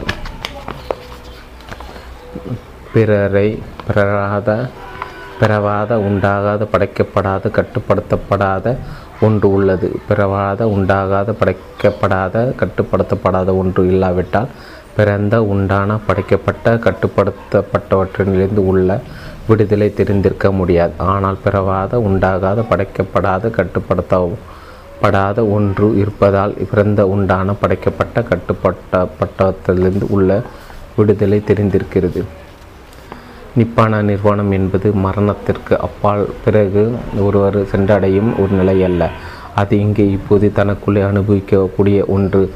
அது எதிர்மறை சொற்களால் வர்ணிக்கப்படுகிறது. அது ஓர் எதிர்மறை அனுபவம் என்பதனால் அல்ல, நமக்கு அதை வர்ணிக்க வேறு வழி இல்லை என்பதனால்தான். உடல் மற்றும் மனதின் இயற்கை நிகழ்வுகளில் முழு பரிணாமத்தையும் பற்றி விவரிக்க ஒவ்வொரு மொழியிலும் சொற்கள் உள்ளன. ஆனால் மனத்திற்கும் ஜடத்திற்கும் அப்பாற்பட்ட ஒன்றை வர்ணிக்க சொற்களோ கருத்துக்களோ இல்லை. அது எல்லா பாகுபாடுகளையும் வேறுபாடுகளையும் தாண்டி நிற்கிறது. அது எது அல்ல என்று கூறுவதன் மூலமாக மட்டுமே நாம் அதை வர்ணிக்க முடியும். உண்மையில் நிர்வாணத்தை வர்ணிக்க முயல்வது பொருளற்றதே. எந்த ஒரு வர்ணனையும் குழப்பத்தை தான் உண்டாக்கும். அதை பற்றி க கருத்துரைத்து கொண்டும் விவாதித்து கொண்டும் இருப்பதை விட முக்கியமானது யாதென அதை அனுபவிப்பது. துன்பத்தின் முடிவு பற்றிய இந்த அரிய உண்மையை அவரவர்கள் அனுபவித்து உணர வேண்டியது அவசியம் என்று புத்தர் கூறியுள்ளார். நிர்வாணத்தை ஒருவர் அனுபவித்து உணர்ந்த பிறகுதான் அது அவருக்கு உண்மையாக இருக்கும். அதன்பின் அதை பற்றிய வாதங்களை எல்லாம் பொருத்தமற்றத பொருத்தமற்றவையாகிவிடும். இறுதியாக உண்மையாகி விடுதலையை அனுபவித்து உணர்வதற்கு முதலில் தோற்ற தோற்ற தோற்றத்தளவில் உள்ள உண்மையை உதுருவி கடந்து உடலும் மனமும் கரைந்து போவதை அனுபவித்து உணர வேண்டியது அவசியமாகிறது. தோற்றத்தளவிலான உண்மையை கடந்து எவ்வளவு தூரம் துருவி செல்கிறீரோ அந்த அளவுக்கு ஒருவர் விருப்பு வெறுப்புகளிடமிருந்து பற்றுகளிடமிருந்து விலகியிருப்பதுடன் இறுதி உண்மையை இவர் அவர் மேலும் நெருப்ப நெருக்கமாக அணுகுகிறார். படிப்படியாக உடைத்து ஒருவர் இயல்பாக ஒரு நிலையை எட்டி பிடிக்கிறார். அதற்கு அடுத்தபடிய நிற்பான நிர்வாண அனுபவம். அதற்கு இயங்குவதில் அர்த்தமில்லை. வருமோ வராதோ என்ற ப ஜாபம் ஐயம் ஐயம் கொள்வதில் காரணமும் இல்லை. தர்மத்தை சரியாக கடைபிடிக்க அனைவரும் அது அவசியம் வரும். அது எப்போது வரும் என்று யாராலும் சொல்ல முடியாது. அது ஓரளவு ஒவ்வொரு நபருக்குள்ளும் திரண்டிருக்கும் அடங்கலையும் வாசனைகள் ஓரளவு ஒருவர் அதை அடித்துடிப்பதற்காக செய்யும் முயற்சியையும் பொறுத்திருக்கிறது. லட்சியத்தை அடைவதற்காக ஒருவர் செய்யக்கூடியது கூடியதும் செய்ய வேண்டியதுமாகிய எல்லாம் ஒவ்வொரு உணர்வையும் எதிர் செய்கை இல்லாது தொடர்ந்து கவனிப்பது இறுதி உண்மையான நிர்வாணத்தை நிர்வாணத்தை நாம் இப்போது அனுபவிப்போம் என்பதை நம்மால் தீர்மானிக்க முடியாது. ஆனால் நாம் அதை நோக்கி முன்னேறி கொண்டிருப்பதை மட்டும் உறுதி செய்து கொள்ளலாம். நாம் இப்போதே மனநிலையை கட்டுப்படுத்த முடியும். வெளியிலோ நமக்குள்ளோ எது நிகழ்ந்தால் உள்ள சமநிலை பராமரிப்பது மூலம் நாம் இந்த கணத்தில் விடுதலை அடைகிறோம். இறுதி லட்சியத்தை எட்டி பிடித்த அவர் கூறுகிறார், அவையை மாய்ப்பது, வெகுளியை மாய் மாய்ப்பது, மயக்கத்தை மாய்ப்பது, இதுவே நிர்வாணம் எனப்படுவது. எந்த அளவிற்கு மனம் இவற்றிலிருந்து விடுபடுகிறதோ அந்த அளவுக்கு ஒருவர் விடுதலை அனுபவிக்கிறார். விவசாய முறையாக பயிற்சி செய்யும் ஒவ்வொரு கணமும் நாம் இந்த விடுதலை அனுபவிக்க முடியும். எப்படி இருந்தாலும் தம்பம் அதன் இலக்கணத்திற்காக இணங்க எதிர்காலத்தில் மட்டுமின்றி இங்கே இப்போது பலன்களை கொடுத்தாக வேண்டும். அதன் நலன்களை வழியில் உள்ள ஒவ்வொரு அடியிலும் நாம் அனுபவிக்கத்தாக வேண்டும். அத்துடன் ஒவ்வொரு அடியும் நேரடியாக லட்சியத்துக்கு இட்டு சென்றாக வேண்டும். இந்த கணத்தில் அடங்கல்களிலிருந்து விடுபட்டிருக்கும் மனம் ஒரு அமைதியடைந்த மனமாகும். அத்தகைய ஒவ்வொரு கணமும் நம்மை முழுமையான விடுதலைக்கு நெருக்கமாக கொண்டு செல்கிறது. நாம் நிர்வாணத்தை வளர்த்து கொள்ள முயற்சி செய்ய முடியாது, ஏனெனில் அது வளர்ச்சி அடையாது, அது சும்மா இருக்கிறது. ஆனால் நாம் நிர்வாணத்துக்கு நம்மை இட்டு செல்லும் பண்பை, உள்ள சமநிலையாகிய பண்பை வளர்த்து கொள்ள முயற்சி செய்ய முடியும். உண்மையை எதிர்வினையின்றி நாம் கவனிக்கும் ஒவ்வொரு கடமும் இறுதி உண்மையை நோக்கி திரும்பி செல்கிறோம். உண்மையின் மேல் முழு புணர்வை ஆதாரமாக கொண்ட உள்ள சமநிலையை மனதின் மிக உயர்ந்த பண்பாகும். உண்மையான சுகம். ஒரு சமயம் உண்மையான சுகத்தை விளக்கி கூறும்படி புத்தரை கேட்டார்கள். மகிழ்ச்சியை உண்டாக்க வல்ல உண்மையான நற்பெயர்களாக பல்வேறு நலம் நிறைந்த செயல்களை அவர் கணக்கிட்டு கூறியுள்ளார். இந்த நற்பெயர்கள் எல்லாரும் இரு வகைப்படும். குடும்பத்தின் பால் சமூகத்தின் பாலும் உள்ள கடமைகளை நிறைவேற்றுவதன் மூலம் மற்றவர்களின் நலனுக்கு பங்களிக்கும் செயல்களை செய்வது மற்றும் மன தூய்மையாக்கும் செயல்களை செய்வது. ஒரு ஒரு சொந்த நலத்தை பிறருடைய நலத்திலிருந்து பிரிக்க முடியாது. இறுதியாக அவர் கூறுவது, வாழ்க்கையின் உயர்வு தாழ்வுகளை எதிர்கொண்ட போதும் மனம் ஆசைவற்றிருக்கும் புலம்பாது புதிய மாசுகளை உண்டாக்காது, எப்போதும் பாதுகாப்பை உணரும். இதுவே மிக பெரும் மகிழ்ச்சி. தனது சொந்த மனமும் உடலும் ஆகிய சுற்று சுற்றண்டத்தில் உள்ளவை அல்லது வெளியே உள்ள உலகத்தில் உள்ள எது நிகழ்ந்த போதிலும் இறுக்கத்துடனும் அடக்கி வைக்கப்பட்ட அவர் வெகுளிகளுடனும் இல்லாமல் ஆனாலும் முற்றிலும் லாவகானமானதாகவும் மனதின் ஆழத்திலிருந்து வந்த ஆ ஒரு புன்னகையோடும் அவர் அதை எதிர்கொள்ள முடிகிறது. அது மகிழ்ச்சியானதாலும் மகிழ்ச்சியற்றதானாலும் விரும்பியானதாலும் விரும்பாததானாலும் ஒவ்வொரு சூழ்நிலையிலும் அவர் பதைப்பதைப்பு கொள்வதிலோ நிலைமை நிலையாமையை அவலங்க விளங்கி கொண்டதால் உள்ள மாசு மாசு பாதுகாப்பில் அவர் முழுமையான பாதுகாப்பை உணர்கிறார். இதுவே மிக பெரும் நற்பேறு. நீங்களே உங்கள் எஜமானர் என்பதையும் வேறு எதுவும் உங்களை அடைக்காள முடியாது என்பதையும் வாழ்க்கை உங்களுக்கு வழங்கவிருக்கும் எதனையும் உங்களால் புன்னகையோடு ஏற்றுக்கொள்ள முடியும் என்பதையும் தெரிந்து கொள்ளும். இதுவே முழு நிறைவான உள் உள்ள சமநிலை. இதுவே உண்மையான விடுதலை. விவசாய தியான பயிற்சியின் மூலம் இங்கே இப்போதே அடையக்கூடியது இதுவே இந்த உண்மையான உள்ள சமநிலை என்பது. வெறும் எதிர்மறையாகவோ துடிப்பில்லாதாகவோ உள்ள ஊட்டுருவில்லாத நிலையாகுது. இது வாழ்க்கை சர்க்கிலிருந்து தப்பித்து கொள்ள முயலும் மணலுக்குள் தலை புதித்து ஒடிந்து கொள்ள முயலும் ஒருவரது குற்றத்தனமான எதிர்பார எதிர்பற்ற இணக்கமோ அக்கறையின்மையோ அல்ல. மாறாக சிக்கல்களின் மீதான முழுமையான விழிப்புணர்வையும் உண்மை பொருளின் எல்லா நிலைகளின் மீதான விழிப்புணர்வையும் அடிப்படையாக கொண்டதே உண்மையான உள்ள சமநிலை. விருப்போ விருப்போ வெறுப்போ இல்லாதிருப்பதென்றால் சொர்ண இல்லாத அக்கறையின்மை தனது சொந்த விடுதலையை துய்த்து துளைத்து கொண்டு மற்றங்களின் மற்றவர்களின் துன்பத்தை எண்ணி பாராது மனப்பான்மை ஏற்றுக்கொள்ளப்படாது. அதற்கு எதிர்மாறாக உண்மையாக உள்ள சமநிலையே என்பது புனிதமான அக்கறையின்மை என்று மிக சரியாக அழைக்கப்படுகிறது. அது ஒரு இயங்கு இயங்குதிறன் வாய்ப்பு வாய்ந்த வாய்ந்த பின் பண்பு. உள்ள தூய்மையின் வெளிப்பாடு குருட்டுத்தனமான எதிர்வினை பழக்கத்திலிருந்து விடுபடும் போது மனம் முதன் முறையாக ப படைப்பாற்றலுடனும் ஆக்கவனம் மிக்கதும் தனக்கும் பட் மற்றும் அனைவருக்கும் நன்மை ப பயப்பதுமான நேர்மறையான நடவடிக்கையை மேற்கொள்கிறது. உள்ள சமநிலையோடு கூடவே தூய மனத்திற்குரிய பிற பண்புகளும் உதிக்கும் நல்லெண்ணம், கைமாறு கருதாது பிற நலம் நாடும் அன்பு, பிறருடைய தோல்வி தோல்வி தோல்வியிலும் துயரத்திலும் அருளிறக்கும் பிறருடைய நெற்றிலும் நற்பெயர்களிலும் பால் பரிவின் பரிவின்பம் ஆகின. இந்த இந்நான்கு பண்புகளும் விவசாய பயிற்சியின் தவிர்க்க முடியாத அளவில் தவிர்க்க முடியாத விளைவுகளாகின்றன. முன்பெல்லாம் ஒருவர் தன்னை அனைத்தையும் தானே வைத்து கொண்டு வேண்டாத எதையேனும் பிறருக்கு அனுபவிப்ப அனுப்பவே எப்போதும் முயன்றார். இப்போது தனது சொந்த மகிழ்ச்சியை மற்றவர்கள் செலவில் அடைய முடியாது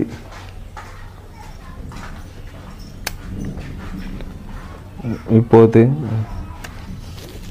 இப்பொழுது தனது சொந்த மகிழ்ச்சியை மற்றவர்களின் செலவில் அடைய முடியாது என்பதையும் மற்றவர்களுக்கு மகிழ்ச்சி தருவது தன தனக்கு மகிழ்ச்சி கொண்டு வரும் என்பதையும் அவர் புரிந்து கொள்கிறார். ஆகவே தன்னிடமுள்ள தன்னல்லது என் எதனையும் அவர் பிறரோடு பகிர்ந்து கொள்ள நாடுகிறார். துன்பத்திலிருந்து வெளிப்பட்டு முக்தி இன்பத்தை அனுபவித்துவிட்ட அவர் இதுவே மாபெரும் நலன் என்று உணர்கிறார். ஆகவே மற்றவர்களும் இந்த நலனை அனுபவித்து உணர்ந்து அவர்களது துன்பத்திலிருந்து வெளிப்படும் வழியை கண்டு கொள்ள வேண்டும் என்று அவர் விரும்புகிறார்.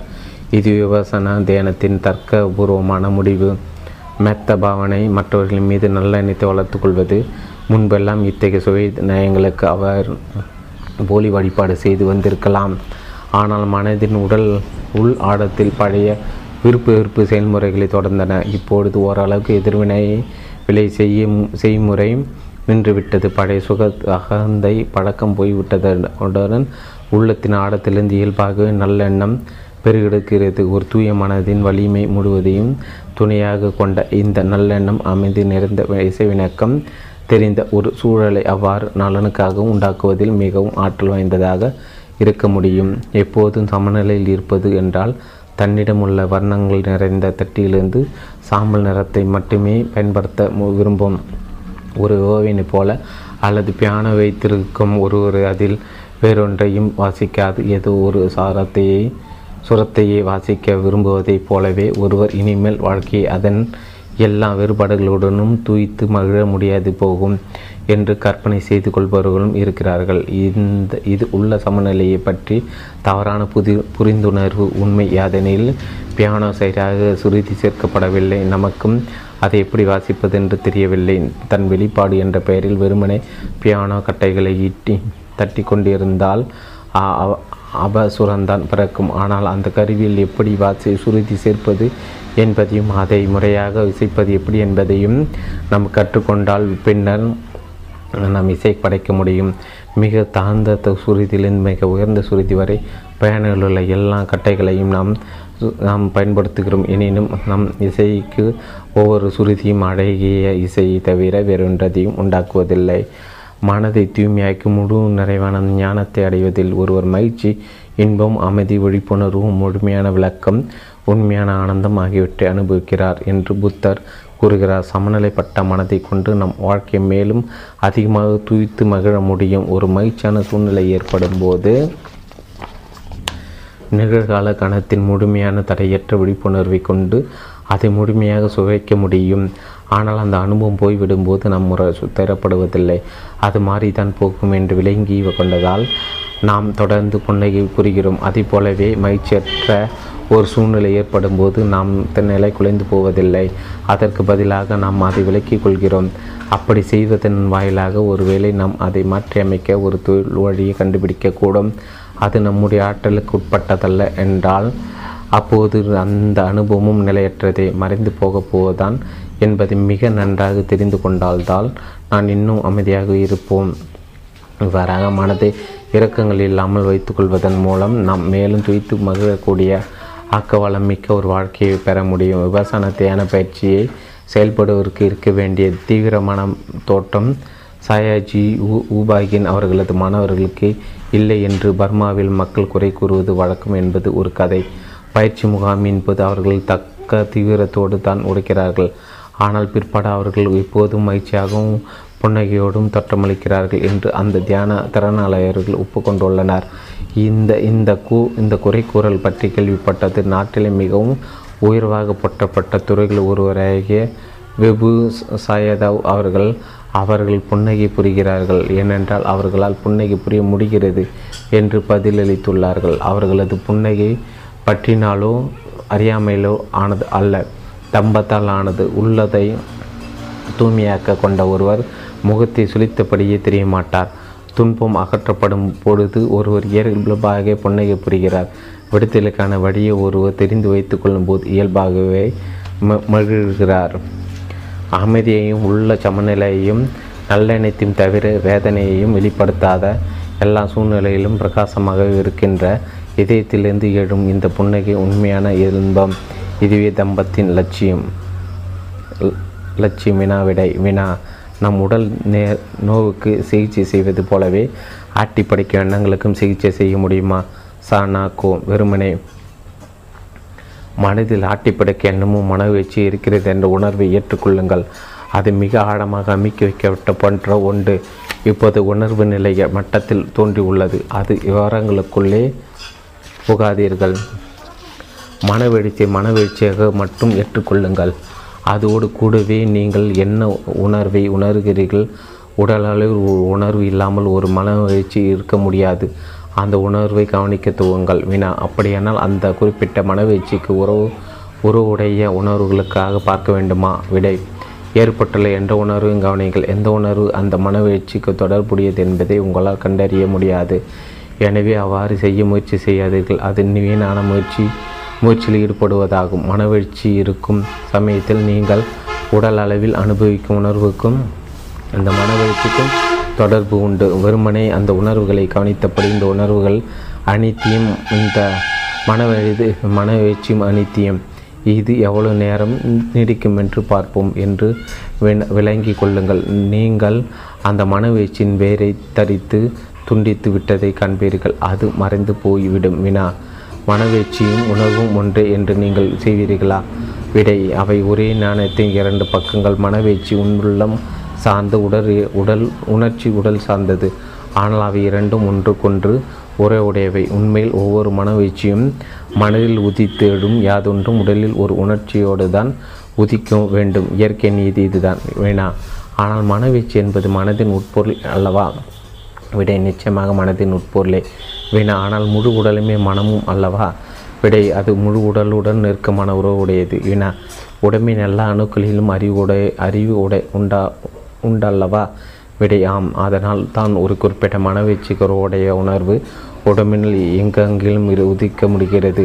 நீங்கள் உடலெங்கிலும் உள்ள உணர்வுகளை கவனிக்கும் போது நிச்சயமாக நீங்கள் அந்த மனவீழ்ச்சிக்குரிய உணர்வை கவனிக்கிறீர்கள். அதனால் அந்த மனவீழ்ச்சிகளிலிருந்து வெளிப்படுகிறீர்கள். வினா நாம் நாம் உட்கார்ந்து கொண்டிருக்கிறோம் ஆனால் எந்த உணர்வையும் உணர முடியவில்லை என்றால் இப்பயிற்சியில் பின்னும் ஏதேனும் நன்மை உண்டா? விடை நீங்கள் உட்கார்ந்து மூச்சு கவனித்திருக்கனால் அது மனதை அமைதிப்படுத்தி குறி குவிய வைக்கும். ஆனால் நீங்கள் உணர்வுகளை உணர் உணர்ந்தாலின்றி ஆழமான நிலைகளை தூய்மையாக்கும் செயல்முறை செயல்பட முடியாது. மனதின் ஆழங்களில் எதிர்ச்செயல்கள் உணர்வுகளோடு தூங்கு துவங்குவது இடையாறாது நிகழ்கின்றன. வினா அன்றாட வாழ்க்கையின் போது நமக்கு ஒரு சில சலனங்கள் கணங்கள் கிடைத்து சலனமற்ற உணர்வுகளை கவனிப்பது உதவுமா? விடை ஆம். திறந்த கண்களோடு கூட உங்களுக்கு வேறு வேலை இல்லாத போது உங்களுக்குள்ளே உள்ள உணர்வுகளை நீங்கள் கவனத்தோடு இருக்க வேண்டும். வினா ஒரு ஒரு மாணவர் நிர்வாண நிலையை அனுபவித்திருக்கிறார் என்பதை ஆசிரியர் எப்படி கண்டுகொள்கிறார்? விடை யாரேனும் நிர்வாண நிலையை உண்மையாக அனுபவித்து கொண்டிருக்கிறார். அந்த சமயத்தில் சோதனை செய்ய பல வழிகள் இருக்கின்றன. அதற்கு ஒரு ஆசிரியர் முறையாக பயிற்சி பெற வேண்டியது அவசியம். வினா தியான சாதகர்கள் தாங்களாகவே தெரிந்து கொள்வது எப்படி? விடை அவர்களுடைய வாழ்க்கையில் ஏற்படும் மாற்றங்களை கொண்டு உண்மையாக நிர்வாண நிலையை அனுபவித்துள்ளார்கள். அருள அருளாளர்களாகவும் தூய ம மனதிர மனதினராகவும் ஆகின்றன. அவர்கள் அடிப்படையில் பஞ்சசீலங்களில் எதையும் பெரிய வகையில் விதத்திலும் இனிமேலும் முற்பு முறிப்பதில்லை. ஒரு தவறை மறைப்பதற்கு பதிலாக அதை வெளிப்படையாக ஒப்புக்கொண்டு அதை திரும்பவும் செய்யாதிருக்க கடின முயற்சி மேற்கொள்வார். சடங்குகள் திரிவி திரிகைகளின் பேரில் உள்ள பற்று நீக்கி விடுகிறது. ஏனெனில் அணை உண்மை அனுபவம் இல்லாத ஒன்று மற்ற புற வடிவங்களில் மட்டுமே என்பதை அவர்கள் கண்டுகொள்கிறார்கள். அவர்கள் விடுதலைக்கு இட்டு சென்ற மார்க்கத்தின் மீது அவர்களுக்கு அசைக்க முடியாத நம்பிக்கை ஏற்பட்டு விடுகிறது. அவர்கள் தொடர்ந்து வேறு வழிகளை தேடுவதில்லை. இறுதியாக அவர்களின் அகந்தையாக மயக்க தோற்றம் தகர்த்தெறியப்படும் போதும் யாராவது நிர்வாண நிலை அனுபவித்து விட்டதாக உரிமை பாராட்டி கொண்டால், ஆனால் அவர்கள் மனம் தூய்மையற்றும் வய செயல்களின் நகல் நலமில்லாததும் முன்பை போல இருந்தது வந்தால் அப்போது ஏதோ ஒன்று தவறு இருக்கிறது. அவர்கள் உண்மையாகவே அனுபவித்து விட்டார்களா என்பதை அவர்களது வாழ்க்கை முறை அவசியம் காட்ட வேண்டும். ஆசிரியர் மாணவர்களுக்கு சான்றிதழ் வழங்குவது அவர்கள் நிர்வாண நிலை அடைந்தவர்கள் என்று அறிவிப்பது முறையாகாது. இல்லாவிட்டால் அது ஆசிரியருக்கும் மாணவர்களுக்கும் அகந்தை வளர்க்கும் ஒரு போட்டி பந்தயமாகிவிடும். மாணவர்கள் சான்றிதழ் பெறுவதற்கான மட்டுமே உழைப்பவர்கள் எவ்வளவு உரி அதிகமான சான்றிதழ்களை வழங்குகிறாரோ அந்த அளவு ஆசிரியர் புகழ் உயரும். நிர்வாண நிலை அனுபவித்து உணர்வது இரண்டாம் தரமாகவும் சான்றிதழ் பெறுத முதல் தரமாகவும் முக்கியத்துவம் பெறுகிறது. அதன் பின் இவையெல்லாம் ஒரு மதி நலமற்ற விளையாட்டு ஆகிவிடுகிறது. தூய தம்பம், மக்களுக்கு உதவி புரிவது, உதவி புரிவது மட்டுமே ஒரு மாணவனை உண்மையாக நிர்வாண நிலையை அனுபவித்து உணர்வது உணர்ந்து விடுதலை அடைவதை உறுதிப்படுத்துவதே மிக மிக உயர்ந்த உதவி ஆசிரியரின் நோக்கமும் போதனைகளின் நோக்கமும் மக்களுக்கு உண்மையாக உதவுவதென்றி அவர்களது அகந்தை உயர்த்தி விடு உயர்த்தி விடுவதல்ல. இது ஒரு விளையாட்டல்ல, வினா. உல உளவில் பகுப்பாய்வையும் விவாசனையும் நீங்கள் எவ்வாறு ஒப்பிடுவீர்கள்? விடை: உளவில் பகுப்பாய்வில் மனதை கட்டுக்குள்ளாக்குவதில் வலுவான பாதிப்பை ஏற்படுத்தியிருந்த கடந்த கால சம்பவங்களில் உணர்வு நிலைக்கு மீண்டும் கொண்டு வர நீங்கள் முயற்சி செய்கிறீர்கள். அதற்கு மாறாக விவாசன தியான சாதகரை கட்டுக்குள்ளாக்கும் செயல் உண்மையாகவே துவங்க மனதின் மிகவும் ஆழமான மட்டத்திற்கு இட்டு செல்கிறது.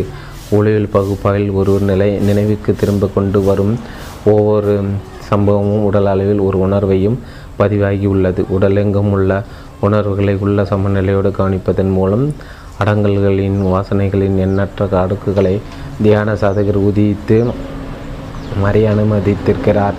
அவர் அடங்கல்களின் மூலங்களின் செயல்ப செயல்பட்டு தன்னைத்தானே விரைவாகவும் எளிதாகவும் விடு விடுவித்து கொள்ள முடியும். என உண்மையான பரிவிறக்கம் காண்பதென்ன? விடை: அது மக்களுக்கு சேவை செய்யும், அவர்களுக்கு தங்களது துன்பத்திலிருந்து விடுபட உதவி செய்வதுமாய் உள்ள விருப்பமே விருப்பமே ஆகும். ஆனால் அது பற்றற்றதாக இருக்க வேண்டும். நீங்கள் மற்றவர்களின் துன்பத்திற்காக ஆழ துவங்கினால் உங்கள் நீங்களே மகிழ்ச்சியற்றவர்களாய் தான் ஆக்கி கொண்டுள்ளீர்கள். இது தம்பத்தின் வழியல்ல. உங்களிடம் உங்களிடம் உண்மை உண்மை அல் உண்மையான பரிவிறக்கம் இருந்தால் அப்போது எல்லா அன்பையும் கொண்டு உங்களால் முடிந்த அளவுக்கு பிறருக்கு உதவி செய்ய முயற்சிக்கிறீர்கள். நீங்கள் தோல்வி அடைந்த புன்னகை புரிந்து மாற்று வழியில் உதவி செய்ய முயற்சிக்கிறீர்கள். உங்களுடைய சேவைகளின் வழி விளைவுகளை பற்றி கவலை கொள்ளாமல் நீங்கள் சேவை புரிய செய்கிறீர்கள். இதுவே சமநிலையை மனதிலிருந்து பிறக்கும் பரி பரிவிறக்கும் வினா. மெய்யொலி பேரூறு அடைவதற்கு விமர்சனம் மட்டுமே வழி என்று நீங்கள் சொல்வீர்களா? விடை: தன்னைத்தானே ஆய்வு செய்து அடங்கல்களை அகற்றுவது என்பதன் மூலம் மெய் ஒளி பேர் அடையப்படு அடையப்படுகிறது.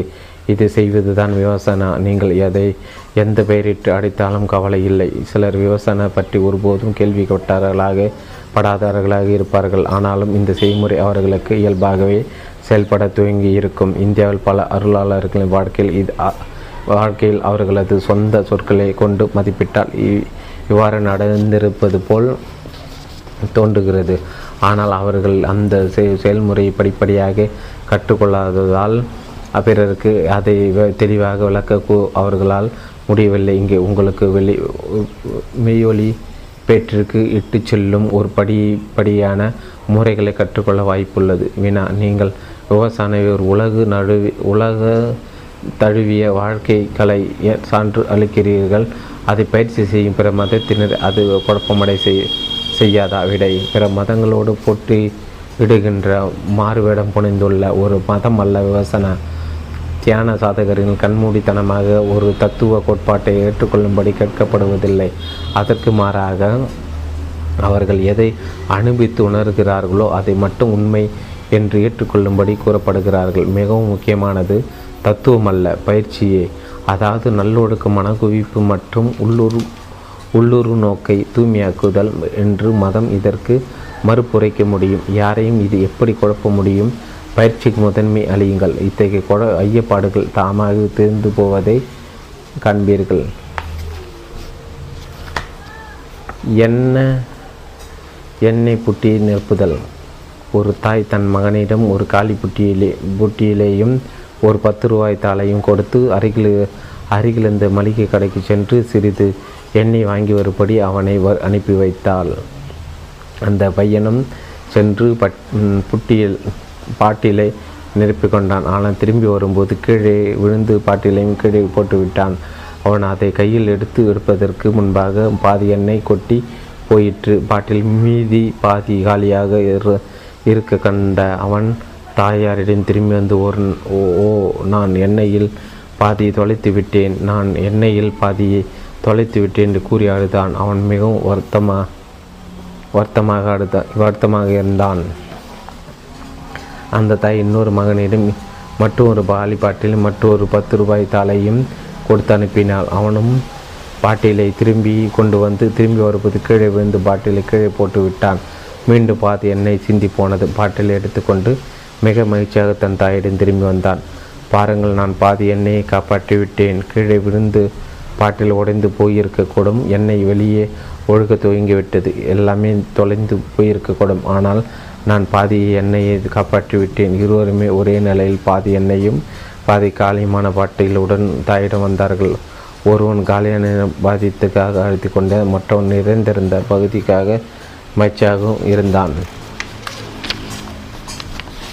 பிறகு அந்த தாய் வேறொரு மகனிடம் மற்றொரு பாட்டிலையும் ஒரு பத்து ரூபாய் தாளையும் கொடுத்தாள் அனுப்பினாள். அவன் திரும்பி வரும்போது கீழே விழுந்து பாட்டிலும் கீழே போட்டுவிட்டான். பாதி எண்ணெய் கொட்டிவிட்டது.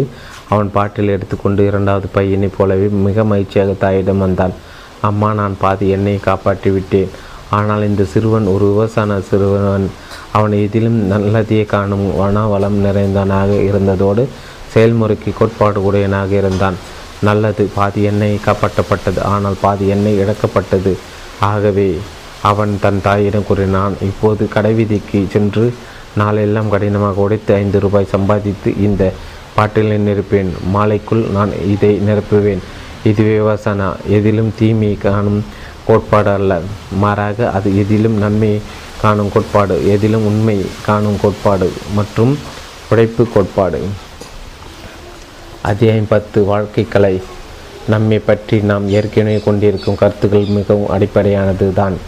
தான் என்ற ஒன்று உள்ளது என்பதாகும். இந்த பர இந்த பாவனையின் பேரில் தான் தான் நாம் ஒன்றும் ஒருவரும் இந்த தான் என்பதற்கு மிக உயர்ந்த முதன்மை கொடுத்து நம்முடைய பிரபஞ்சத்திற்கு அதை மைய மையமாக கொள்கிறோம். எண்ணற்ற உலகங்களுக்குள் உலகம் இது ஒன்றே ஒன்றுதான் என்பதை, மேலும் நம் உலகில் உள்ள எண்ணற்ற உயிர்களுக்குள் இது ஒன்றே ஒன்று தான் என்பதையும் நாம் எளிதாகவே காண முடிந்த போதிலும் நாம் நாம் இதை செய்கிறோம். இதை இந்த தான் என்பதனை நாம் எவ்வளவுதான் புரிவிக்க செய்தாலும் காலமிடம் ஆகியவற்றின் எல்லையற்ற பெரும் பரப்போடு ஒப்பிடைகள் தாம் அது அற்பமானதாகவோ இருக்கும். தான் பற்றிய நமது எண்ணம் என்று தவறு என்பது கண்கூடு, இருப்பினும் தன்னிறைவாகவே மகிழ்ச்சிக்கான வழி என்றும் எண்ணி அதற்காகவே நாம் நமது வாழ்க்கையை அர்ப்பணித்து கொள்கிறோம். வேறு வழி வழியில் வாழ்வது என்ற எண்ணமே இயற்கைக்கு முரணானதாகவும் அச்சுறுத்துவதாகவும் கூட இரு தோன்றுகிறது. ஆனால் தன்முனைப்பின் சிந்தி சித்திரவதையை அனுபவித்து உணர்ந்த யாருக்கும் அது எவ்வளவு பெரிய துன்பம் என்பது தெரியும். நம்முடைய தேவைகள், அச்சங்கள், நமது தனித்துவங்கள் இவற்றின் மீது நாம் அக்கறை கொண்டிருக்கும் வரை உலகத்திலிருந்தும் வாழ்க்கையிலிருந்தும் துண்டிக்கப்பட்டவர்களாக தான் என்னும் குறுகிய சிறைக்குள் நாம் அடைப்பட்டு கிடைப்போம். இந்த தன் தன் வெறியிலிருந்து வெளிப்படுகின்ற உண்மையாக தலையிலிருந்து விடுபடுவதேயாகும். அது நம்மை உலகத்தினுள் அடியெடு உலகத்தினுள் அடியை முன்னெடுத்து வைக்கவும், வாழ்க்கையை வரவேற்கவும், மற்றவர்களையும் வரையறுக்கும் உண்மையான நிறைவை காணவும் செய்கிறது தேவைப்படுகிறது. தன் மறுப்போ சுய அடக்குமுறையோ அல்ல. தன்னை பற்றிய தவறு தவறான கருத்திலிருந்து விடுபடுவதே இந்த விடுதலைக்கான வழி. நாம் தான் என்று அழைப்பது உண்மையிலே நிலையற்றதும் இடையாரது ப இடையாரது மாறிக்கொண்டு இருப்பதும் ஒரு இயற்கை நிகழ்வே என்பதை உணர்வதே ஆகும். ஆனால் தன்முனைப்பின் சித்திரவதை அனுப்பித்து உணர்ந்த யாருக்கும் ஆனால் தன்முனைப்பின் சித்திரவதையை சித்திரவதை அனுப்பித்து உணர்ந்த யாருக்கும் அது எவ்வளவு பெரிய துன்பம் என்பது தெரியும். நம்முடைய நோக்கங்கள், நம்முடைய தேவைகள், அச்சங்கள், நமது தனித்துவங்கள், இவற்றின் மீது நாம் அக்கறை கொண்டிருக்கும் வரை உலகத்தில் இருந்தும் வாழ்க்கையிலிருந்தும் துண்டிக்கப்பட்டவர்களாக தான் என்னும் குறுகிய கிணற்றுக்குள் நாம் அடைய அடையப்பட்டே கிடப்போம். இந்த தான் வெறியிலிருந்து வெளிப்படுவதே உண்மையான இந்த தான் வெறியிலிருந்து வெளிப்படுவது உண்மையாக தலையிலிருந்து விடுபடுவதே ஆகும். அது நம்மை உலகத்தின் உள் அடியே முன்னெடுத்து வைக்கவும், வாழ்க்கையை வரவேற்கவும், மற்றவர்களை வரவேற்கவும், உண்மையான நிறைவை காணவும் செய்விக்கிறது. தேவைப்படுவது தன்மறுப்பு, சுய அடக்குமுறையோ அல்ல, தன்னை பற்றிய தவறான கருத்திலிருந்து விடுபடுவதே இந்த விடுதலைக்கான வழி. நாம் நான் என்று அழைப்பது உண்மையில் நிலையற்றதும் இடையாரது மாறி கொண்டிருப்பதுமான ஒரு இயற்கை நிகழ்வு என்பதை உணர்வதேயாகும். விவசன தியானம் இந்த உள்ளூர் நோக்கை பெறுவதற்கான ஒரு வழி. உடலும் மனமும் கணத்தில் மறையும் நிலையற்ற இயல்புடையவை என்பதை தானே அனுபவித்து உணராத வரைக்கும் யாரும் அகந்தையில் சிக்கொண்டு அதனால் துன்பப்படவே செய்வார். ஆனால் நிலையானவை போன்று மயக்கத் தோற்றம் த தகர்க்கப்பட்டது நான் என்னும் மயக்கத் தோற்றம் தானாக மறைய துன்பம் மறைந்து போகிறது. விவசாய தியான சாதகருக்கு அகந்தை மற்றும் உட உலகம் இவற்றின் தோற்ற மறையும் நிலையற்ற இயல்பு மற்றும் பற்றிய ஞானம், அந்நிச்ச ஞானம் விடுது வீடு பெற்றிற்கான கதவை திறக்கும் திருவுகோள். நிலையாமையை விளக்கிக் கொள்வதன் மூலம் முக்கியத்துவம் புத்தரது போதனைகள் அனைத்து அனைத்தினோடும் எழையோடி நிற்கும் கருப்பொருளாகின்றது. உதித்து மறைகின்ற உண்மையை ஒரே ஒரு நாள் கண்டு வாழ்ந்த வாழ்க்கை அதை காணாத குருடாக ஒரு நூற்றாண்டு வாழ்வதை விட மிகச்சிறந்ததாகும் என்று புத்தர் கூறியுள்ளார். அவர் நிலையாமை மீதான விழிப்புணர்வை ஒரு வயலை விடும்போது வேர்களை எல்லாம் வெட்டி கொண்டு செல்லும் உழவனது கலப்பியை பொழுவோடும் தன்னை தாய் தாக்கி கொண்டுள்ள எல்லா விட்ட விட்டங்களுக்கும் உய் உயரே உள்ள கூரையின் முகட்டு உத்திரத்தோடும் சிற்ற அரசர்களை தன் ஆளுகையில் வைத்திருக்கும் ஒரு பேரரசனோடும் விண்மீன்களை ஒளிமங்கச் செய்யும் சந்திரனோடும் விண்ணிலிருந்து இருளை விரட்டடிக்கும் உதய சூரியனோடும் ஒப்பிடுகிறார். சங்கரங்களையெல்லாம் படைக்கப்பட்ட பொருள்களையெல்லாம் அழிவுக்கு ஆளாகும் இந்த உண்மையை உணர தளராது உடைத்திரு உழைத்திடுக இவையே புத்த தம் வாழ்நாளில் இறுதி பேசிய கடைசி சொற்கள். அந்நியத்தின் உண்மையை வெறும் பகுத்தறிவின் அளவிலாக ஏற்றுக்கொள்ளாதிருப்பது அவசியம். அதை மனவெழுச்சினாலோ பக்தியினாலோ ஏற்றுக்கொள்ள வேண்டியது அவசியம் இல்லை. அந்நிச்சின் உண்மையை நாம் ஒவ்வொருவரும் நமக்குள்ளே அனுபவித்து உணர வேண்டும். நிலையாண்மையோடு கூட அகந்தையின் போலித்தன்மையையும் துன்பத்தையும் நேரடியாக விலங்கிக் கொள்வதே விடுதலைக்கு இட்டு செல்லும் உண்மையான உள்நோ உள்ளூர் நோக்குகளில் நோக்கமாகிற நோக்கமாகிறது. இதுவே சரியான விளக்கமாகும். தியான சாதகர்கள் இந்த விடுதலை தரும் ஞானத்தை சீல சமாதி பஞ்சா பயிற்சிகளின் முடிவாக அனுபவித்துள்ளனர் இருக்கிறார். இந்த மூன்று பயிற்சிகளையும் மேற்கொண்டாலோடைய இம்மார்க்கத்தில் உள்ள ஒவ்வொரு அடி அடியையும் எடுத்து வைத்தாலோடைய யாரும் உண்மையான உள்ளூர் நோக்கையும் துக்கத்திலிருந்து விடுதலையும் அடைய முடியாது. ஆனால் பயிற்சியை துவக்கத்திற்கு முன்பே கூட ஒருவருக்கு சிறிது ஞானம் இருக்க வேண்டியது. துக்கத்தின் உண்மையை பற்றி பகுத்தறிவால் மட்டுமா அது தெரிந்து கொண்டிருக்க வேண்டியது அவசியம்.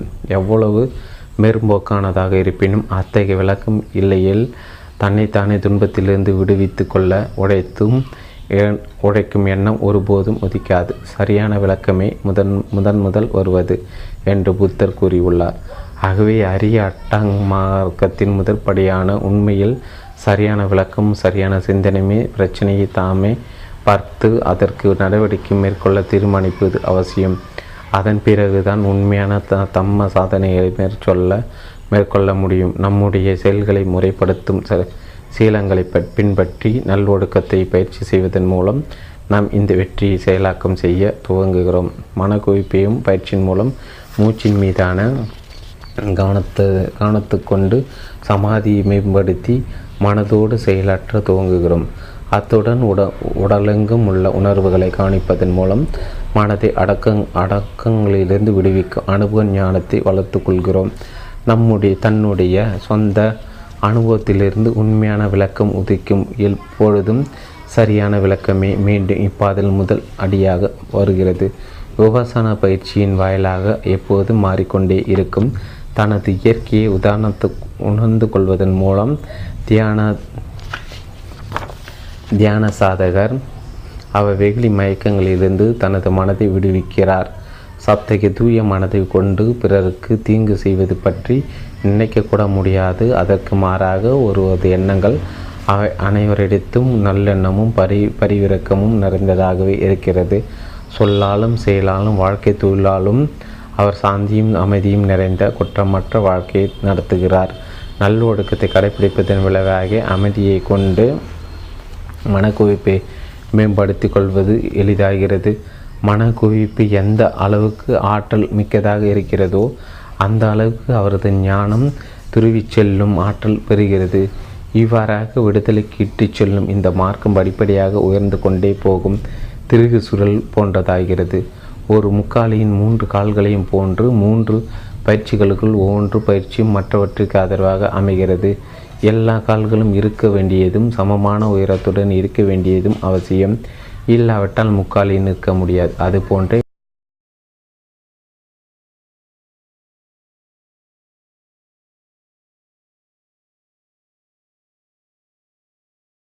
மார்க்கத்தின் எல்லா அம்சங்களையும் சமமாக மேம்படுத்தி கொள்ள சில சமாதி பஞ்சா மூன்றையும் சேர்த்து பயிற்சி செய்ய வேண்டியது அவசியம்.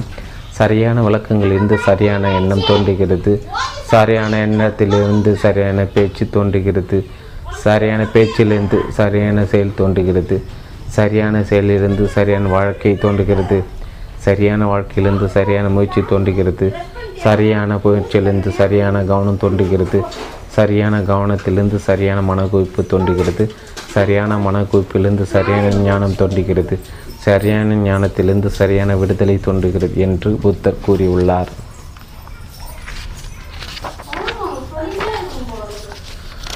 இங்கே இப்போதே கூட விபாசனா தியானம் ஆழ்ந்த நடைமுறை பயனுடையதாகவும் இருக்கிறது. அன்றாட வாழ்க்கையில் மனதின் அமைதிக்கு அச்சுறுத்தலாக எண்ணற்ற சூழ்நிலைகள் உதிக்கின்றன. எதிர்பாராத இடர்பாடுகள் தோன்றுகின்றன. எதிர்பாராத விதமாக பிறர் நம்மை எதிர்க்கிறார்கள். கப்பலை வழி நடத்த கற்றுவிட்டாலே பண பயணங்களை எல்லாம் சுமூகமாக இருந்துவிடாது என்பது போல எப்படியானாலும் விபாசனா கற்றுக்கொள்வது மட்டுமே உங்களுக்கு இனிமேல் எந்த பயிற்சிக்கும் எந்த முயற்சிக்கும் சம இருந்து விடாது என்பது போல எதிர்பாராத எதோ பிறர் நம்மை எதிர்க்கிறார்கள். கப்பலை வழி நடத்த கற்றுவிட்டாலே பயணங்களை எல்லாம் சுமூகமாகவே இருந்துவிடாது என்பது போல எப்படியானாலும் விபாசனா கற்றுக்கொள்வது மட்டுமே உங்களுக்கு இனிமேல் எந்த பிரச்சனையும் இரு இருக்காது என்பதற்கு உத்தரவாதமாகாது. புயல்கள் வரத்தான் செய்யும், பிரச்சனைகள் எழுந்துதான் செய்யும். அவற்றிலிருந்து தப்ப முயல்வது பயனற்றதும் தன்னைத்தானே முறியடித்து கொள்வதுமாகவும், அதற்கு மாறாக தான் பெற்றுள்ள பயிற்சி எதையேனும் பயன்படுத்தி புயலை கடந்து செல்வதே சரியான நடவடிக்கை. அப்படி செய்வதற்கு நாம் முதலில் பிரச்சனையின் உண்மையான இயல்பை புரிந்து கொள்ள வேண்டியது அவசியம். அறியாமல் நம்மை வெளியே உள்ள மனிதர்களையும் வெளியே கடக்கும் சம்பவங்களையும் குற்றம் சட்ட வைக்கிறது. அவற்றையே இடர்பாட்டிற்கான காரணமாக கருத வைக்கிறது. நம்முடைய ஆற்றலை எல்லாம் அந்த புறச்சூழல் மாற்றியமைக்க முனைவதில் செலவிட வைக்கிறது. ஆனால் நம்முடைய இன்ப துன்பங்களுக்கு நாமே தான் காரணமே என்று வேறு யாரும் அல்ல என்பதை விபாசனா பயிற்சி நாம் உணரும்படி செய்கிறது. கண்மூடித்தனமான எதிர் செய்கை பழக்கத்தில்தான் பிரச்சனை இருக்கிறது. ஆகவே உட்புயலாகிய மனதின் இடங்களான எதிர் செயல்கள் மீது நாம் கவனம் செலுத்தியாக வேண்டும். எதிர் செயல்களாக செய்ய போவதில்லை என்று தீர்மானிப்பது மட்டும் வேலை செய்து விடாது. எல்லா எதிரடையான தீர்மானங்கள் இருந்த போதிலும் நன வெளியுமான அடிமன நிலையில் அடங்கல்கள் வாசனைகள் எஞ்சிருக்கும் வரை விரைந்தோ அல்லது காலங்கடந்து உதிர்த்து எழுந்து அவை மனதை அடக்கி ஆண்டு விடும். இதற்காக உண்மையான ஒரே பரிகாரம் நம்மை நாமே கவனிக்கவும் மாற்றிக்கொள்ளவும் கற்றுக்கொள்வதுதான். இந்த அளவுக்கு விளங்கிக் கொள்வது எளிதாக தான் இருக்குது, ஆனால் இதை செயலாக்கம் செய்வது மிகவும் கடினம்.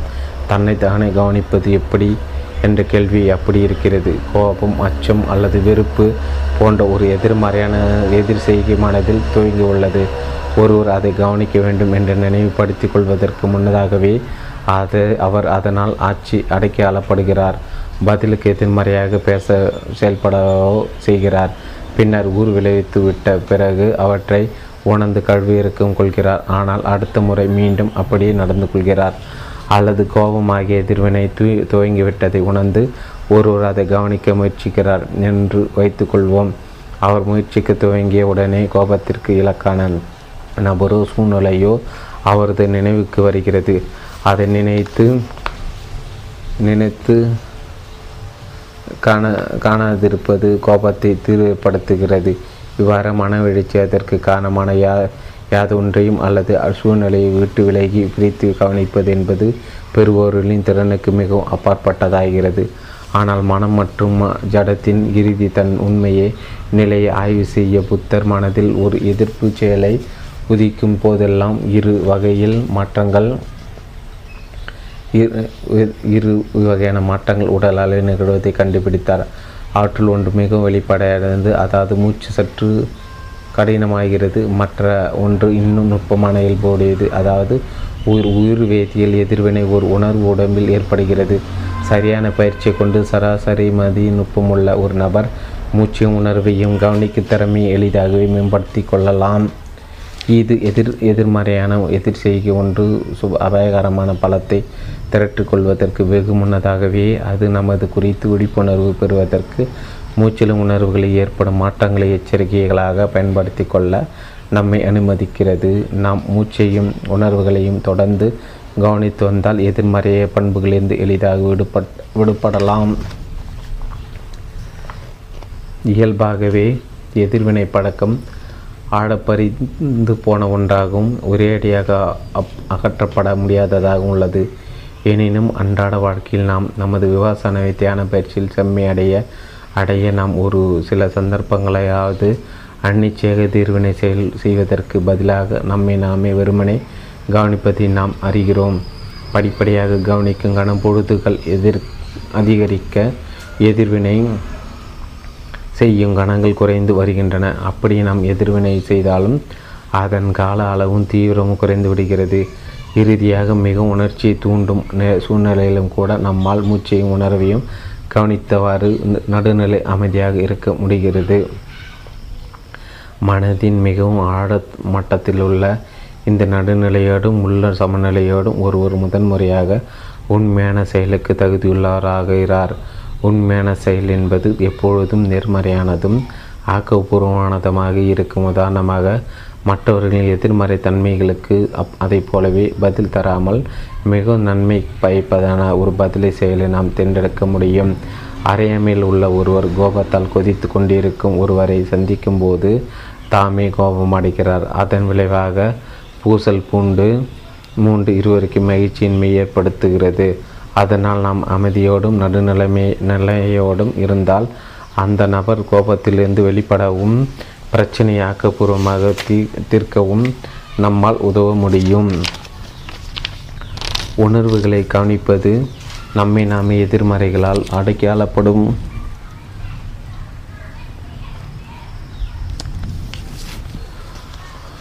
உணர்வுகளை கவனிப்பது நாம் எதிர்மறைகளால் அடக்கி ஆளப்படும் போதெல்லாம் துன்பப்படுகிறோம் என்பதை நமக்கு கற்பிக்கிறது. ஆகவே மற்றவர்கள் எதிர்மறையாக எதிர் செயல் செய்வதை காணும் போதெல்லாம் அவர்கள் துன்பப்பட்டு கொண்டிருக்கிறார் என்பதை நாம் புரிந்து கொள்கிறோம். இந்த விளக்கத்தின் காரணமாக நாம் அவர்களின்பால் கழி பரிவிரக்கத்தை காட்ட முடியும். மேலும் அவர்களை இன்னும் துன்பத்திற்கு ஆளாக்காமல் அவர்களை நம்மே தம்மை நாமே துன்பத்திலிருந்து விடுவித்து கொள்ள உதவும் வகையில் செயற்பட முடியும்.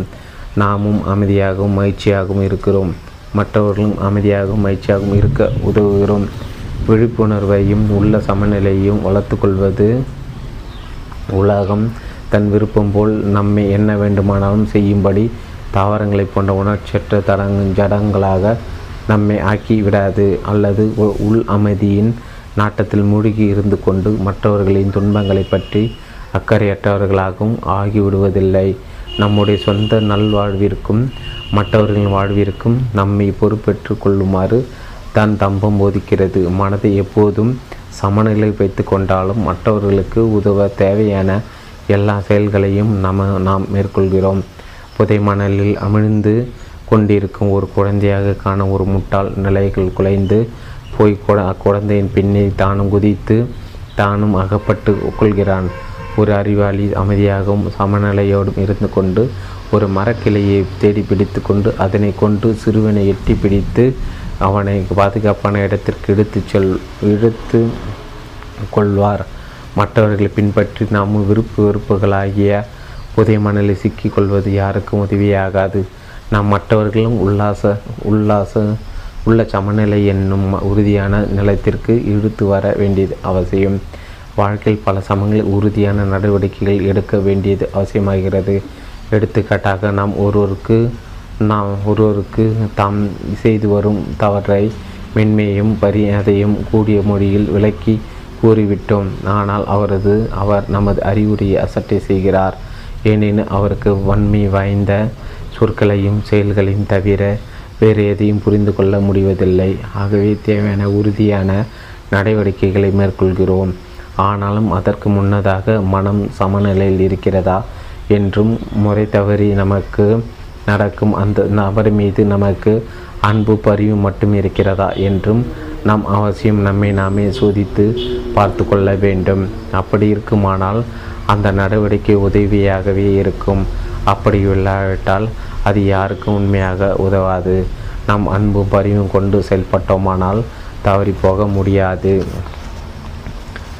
வலிமை மிக்க ஒரு நபர் வலிமையற்ற ஒருவரை தாக்க தாக்கி கொண்டிருப்பதை நாம் பார்க்கும்போது அந்த தீங்கு நிறைந்த செயலை தடுக்க முயல வேண்டிய கடமை நமக்கு உண்டு. பகுத்துள்ள யாரும் தாக்கப்படுவோர் மீதுள்ள இரக்கத்தினாலும் இந்த தாக்குவோர் மீது உள்ள கோபத்தினால் அப்படி செய்யவே முயல்வார். விவசாய விவசாய தேனத்து சாதகருக்கு இருவர் மீது சமமான பரிவிரக்கம் இருக்கும். தாக்கப்படுவோர் தீங்கு தீங்குரைத்தவாறும் தா தாக்குவோர் தமது தீங்கு அறிந்த செயலால் தமக்கு தாமே தீங்கிழைத்து கொள்ளாதவரும் காப்பாற்றப்பட வேண்டும் என்பதை அவர் அறிவார்.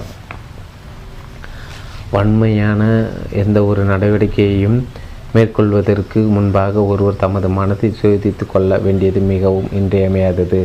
கடந்த கால நிலைமை கொண்டு அந்த நடவடிக்கை நியாயப்படுத்துவது மட்டுமே போதுமானதாகிவிடாது. நாமே நமக்குள் அமைதியின்மையும் இணக்கத்தையும் அனுபவிக்காதிருத்தால் வேறு யாரிடமும் நம்மால் அமைதியையும் இணக்கத்தையும் உருவாக்க முடியாது. விவசாய தியான சாதகர்கள் என்ற முறையில் நாம் உறுதியில் பற்றின்மையை கடைபிடித்து பரிவிறக்கமும் பற்றின்மையுமாகிய இரண்டையும் பெற்றிருக்க கற்றுக்கொள்கிறோம். நாம் விழிப்புணர்வையும் உள்ள சமநிலையும் மேம்படுத்தி கொள்ள உழைப்பதன் மூலம் ஆணவருடைய நலனுக்காக உழைக்கிறோம். நாம் வேறு ஒன்றும் செய்யாமல் உலகின் ஒட்டுமொத்த இறக்க இரு இறுக்கங்களை அதிகரிக்க செய்யாதிருத்தலே நலம் நிறைந்த செயலை செய்து செய்தவர்களாகவும். ஆனால் உண்மையில் உள்ள சமநிலையோடு இருக்கும் செயல் வெகு தொலைவை மட் எட்டும் எதிரிகளை கொண்ட பேர்வலை பேரவாசையாக இருக்கும். அதன் மௌனத்தில் இருந்தாலே மௌனத்திலே பலர் மீதும் ஒரு நேர்மறையான பாதிப்பை ஏற்படுத்தியே தீரும். எவ்வாறாயினும் நம்முடையனும் பிறருடையதுமான மனதின் எதிர்மறைகள்தான் உலகின் துயரங்களுக்கெல்லாம் மூல காரணம். மனம் தூய்மையடையும் போது வாழ்க்கையின் எல்லைகளற்ற பரப்புகள் நம் முன்னே இறந்து கொள்கின்றன. உண்மையான மகிழ்ச்சியை நாம் தூய்த்து மகிழ முடிவதுடன் பிறருக்கும் பரி பரித பகிர்ந்தளிக்க முடிகிறது. வினாவிடை வினா தியானத்தை பற்றி நாம் பிறருக்கு சொல்லலாமா? சானாகோ நிச்சயமாக. தம்மத்தில் எந்த ரகசியம் இல்லை. நீங்கள் இங்கு என்ன செய்தீர்கள் என்பது பற்றி யாருக்கும் சொல்லலாம். ஆனால் பயிற்சி மேற்கொள்வது மக்களுக்கு வழிகாட்டு என்பது முற்றிலும் மாறுபட்ட ஒன்று. அதை இந்த நிலையில் செய்யக்கூடாது. அதற்கு நீங்கள் இந்த பயிற்சி முறையில் உறுதியாக நிலை பெற்று பிறருக்கு வழிகாட்டுவதற்கான பயிற்சியும் பெறும் வரை பொறுத்திருங்கள். யாருக்காவது நீங்கள் விவசாயியை பற்றி சொல்வதை கேட்டு இந்த பயிற்சியை செய்ய ஆர்வமுடைய ஆர்வம் ஆர்வமுண்டாவனால் அவரை ஒரு பயிற்சியில் கலந்து கொள்ளுமாறு அறிவுறுத்துங்கள். விபாசனாவை முதல் முதல் அனுபவம் மட்டுமல்லாது ஒரு தகுதி பெற்ற ஆசிரியர் வழிகாட்டுதலோடு முறையாக ஏற்பாடு செய்யப்பட்ட ஒரு பத்து நாள் பயிற்சியில் பெற வேண்டும் பெறப்பட வேண்டும். அதன் பிறகு ஒரு தாமாக பயிற்சி செய்து கொள்ள முடியும். வினா: நான் யோகாஸ்தானை செய்து வருகிறேன், இதை நான் எவ்வாறு விபாசனாவுடன் ஒ ஒருங்கிணைத்து கொள்வது? விடை: இங்கே இத்தகையதொரு முகாமில் யோகா சாதனையை அனுமதிக்கப்படுவதில்லை, ஏனெனில் அது மற்றவர்களின் கவனத்தை எதிர் ஈர்த்து கலைத்துவிடும். ஆனால் நீங்கள் வீடு திரும்பிய பிறகு யோகாசனையும் யோகாசனத்தையும் சேர்த்து பயிற்சி செய்யலாம். அதாவது உடற்பயிற்சியாக யோகா ஆசனங்களையும் பிராணாயாமத்தையும். உடல் ஆரோக்கியத்தை யோகா மிகவும் நல்லது. நீங்கள் அதனையும் விபாசனாவுடன் சேர்த்து கொள்ளலாம். எடுத்துக்காட்டாக, நீங்கள் ஒரு ஆசனத்தை போட்டுக்கொண்டு அதன் பின் உடலெங்கும் உள்ள உணர்வுகளை கவனிக்கலாம். இது யோகா பயிற்சி மட்டும் செய்வதை விட இன்னும் பெரிய நன்மையை தரும். ஆனால் மந்திரத்தையும் மா மன மானச காட்சிகளை உருவாக்கி கொள்வதையும் பயன்படுத்தும் யோகா முறையான தியான பயிற்சிகளில் பயிற்சி முறைகள் விபாசனாவில் முற்றிலும் முரணானவை. அவற்றை இந்த பயிற்சியுடன் கலைக்காதீர்கள். வினா: யோகாசன யோகா முறையிலான பல்வேறு மூச்சு பயிற்சிகளை பற்றி என்ன சொல்கிறீர்கள்? விடை: அவை உடற்பயிற்சிகள் என்ற அளவில் பயனுள்ளவை. ஆனால் அந்த பயிற்சி முறைகளை ஆனாபானாவுடன் கலக்காதீர்கள். ஆனாபானாவில் நீங்கள் இயல்பான மூச்சை கட்டுப்படுத்தாமல் கவனிக்க வேண்டும். பராயணமது உடற்பயிற்சியாக பழங்கள். தியானத்திற்கு ஆனாபானா செய்யுங்கள். வினா: இந்த குமிழி மெய்யொலி பேரிற்றின் மீது பற்றி வை வளர்த்து கொண்டிரு கொண்டிருக்கிறேனா? விடை: அப்படியானா நீங்கள் அதை விட்டு எதிர் திசையில் ஓடிக்கொண்டிருக்கிறீர்கள். நீங்கள் பற்றுக்களை வைத்திருக்கும் வரை ஒருபோதும் மெய்யொலி பேற்றினை அனுபவிக்க முடியாது. மெய்யொலி பேரி என்றால் என்ன என்று மட்டும் தெரிந்து கொள்ளுங்கள். பிறகு இந்த கணத்து உண்மையை கவனித்தவாறு இருந்து கொண்டு மெய்யொலி பேற்றினை வருவதற்கு அனுமதியுங்கள். அது வராது போனால் நிலை குலைந்து போகாதீர்கள். நீங்கள் உங்கள் பணியை மட்டும் செய்யுங்கள். பலனை தம்பத்திடமிடுங்கள். நீங்கள் இந்த விதமாக பணியாற்றுவீர்களானால் நீங்கள் மெய்யொலி பேற்றினை மீ மீது பட்டு கொண்டிருப்பதாகாது. அது நிச்சயமாகவே வரும். வினா: அப்படியானால் நான் என் வேலையை செய்வதற்காக மட்டுமே தியானிப்பதா? விடையாம். உங்களது சொந்த மனதை தூய்மைப்படுத்திக் கொள்வது உங்கள் கடமை. இது ஒரு கடமையாக எடுத்துக்கொள்ளுங்கள். ஆனால் பற்றில்லாமல் செய்யுங்கள். வினா: அது ஏதேனும் அடைவதற்காக இல்லையா? விடை: இல்லை, வருவது தானாகவே வரும். அது இயல்பாக ஏற்பட விடுங்கள். வினா: தம்பத்தை குழந்தைகளுக்கு கற்பிப்பதை குறித்து உங்களது உணர்வுகள் என்ன? விடை: அதற்கான மிக நல்ல தருணம் பிரசவத்திற்கு முன்புதான். கருவுற்றிருக்கும் போது தாய் விபாசனா பயிற்சி செய்ய வேண்டும். அதனால் அந்த குழந்தையும் அதை பெற்றுக்கொண்டு தம்ப குழந்தையாக பிறக்கிறது. ஆனால் உங்களுக்கு ஏற்கனவே குழந்தைகள் இருந்தாலும் நீங்கள் தம்பத்தை அவர்களுடன் பகிர்ந்து கொள்ளலாம். எடுத்துக்காட்டாக, விபாசனா பயிற்சியின் முடிவாக உங்கள் அமைதியையும் இணக்கத்தின் பிறரிடம் பகிர்ந்து கொள்ளும் மெத்த பாவனை கற்றுக்கொள்ளுங்கள் கற்றுக்கொண்டீர்கள். உங்கள் குழந்தைகள் மிகவும் இள குழந்தைகளானால் ஒவ்வொரு தியானத்தின் பின்னும் அவர்கள் படுக்க போகும்போது உட்கார்ந்து மெத் மெத்தாவை நல்ல நல்ல நல்லன்பை அவர்கள் பால் செலுத்துங்கள். இந்த வழியில் அவர்களும் உங்களது தம்ப சாதனையில் பயனடைவார்கள். அவர்கள் வளர்ந்த பின்பு அவர்கள் விளங்கி கொண்டு ஏற்றுக்கொள்ளக்கூடிய வகையில் அவர்களுக்கு தம்பத்தை பற்றி சிறிது விளக்கி கூறுங்கள். அவர்கள் மேலும் கொஞ்சம் விளக்கி கொள்ள முடிந்தால் அப்போது சில நிமிட நேரம் ஆனாபானா பயிற்சி செய்ய பயிற்சி செய்ய கற்றுக் கொடுங்கள். குழந்தைகளை எந்த வகையிலும் கட்டாயப்படுத்தாதீர்கள். அவர்கள் உங்களுடன் உட்கார்ந்து சில நிமிடங்கள் மூச்சை கவனிக்க மட்டும் அனுமதித்த பின்பு அவர்கள் போய் விளையாடட்டும். தியானம் அவர்களுக்கு ஒரு விளையாட்டாக இருக்கும். அவர்கள் அதை செய்வதில் மகிழ்ச்சி அடைவார்கள். மேலும் நீங்களே அவசியம் ஆரோக்கியமான தன்பாவை வாழ வேண்டியது மிகவும் முக்கியமானதும். உங்கள் குழந்தைகளுக்கு நீங்கள் ஒரு நல்ல முன்மாதிரியாக இருக்க வேண்டும்.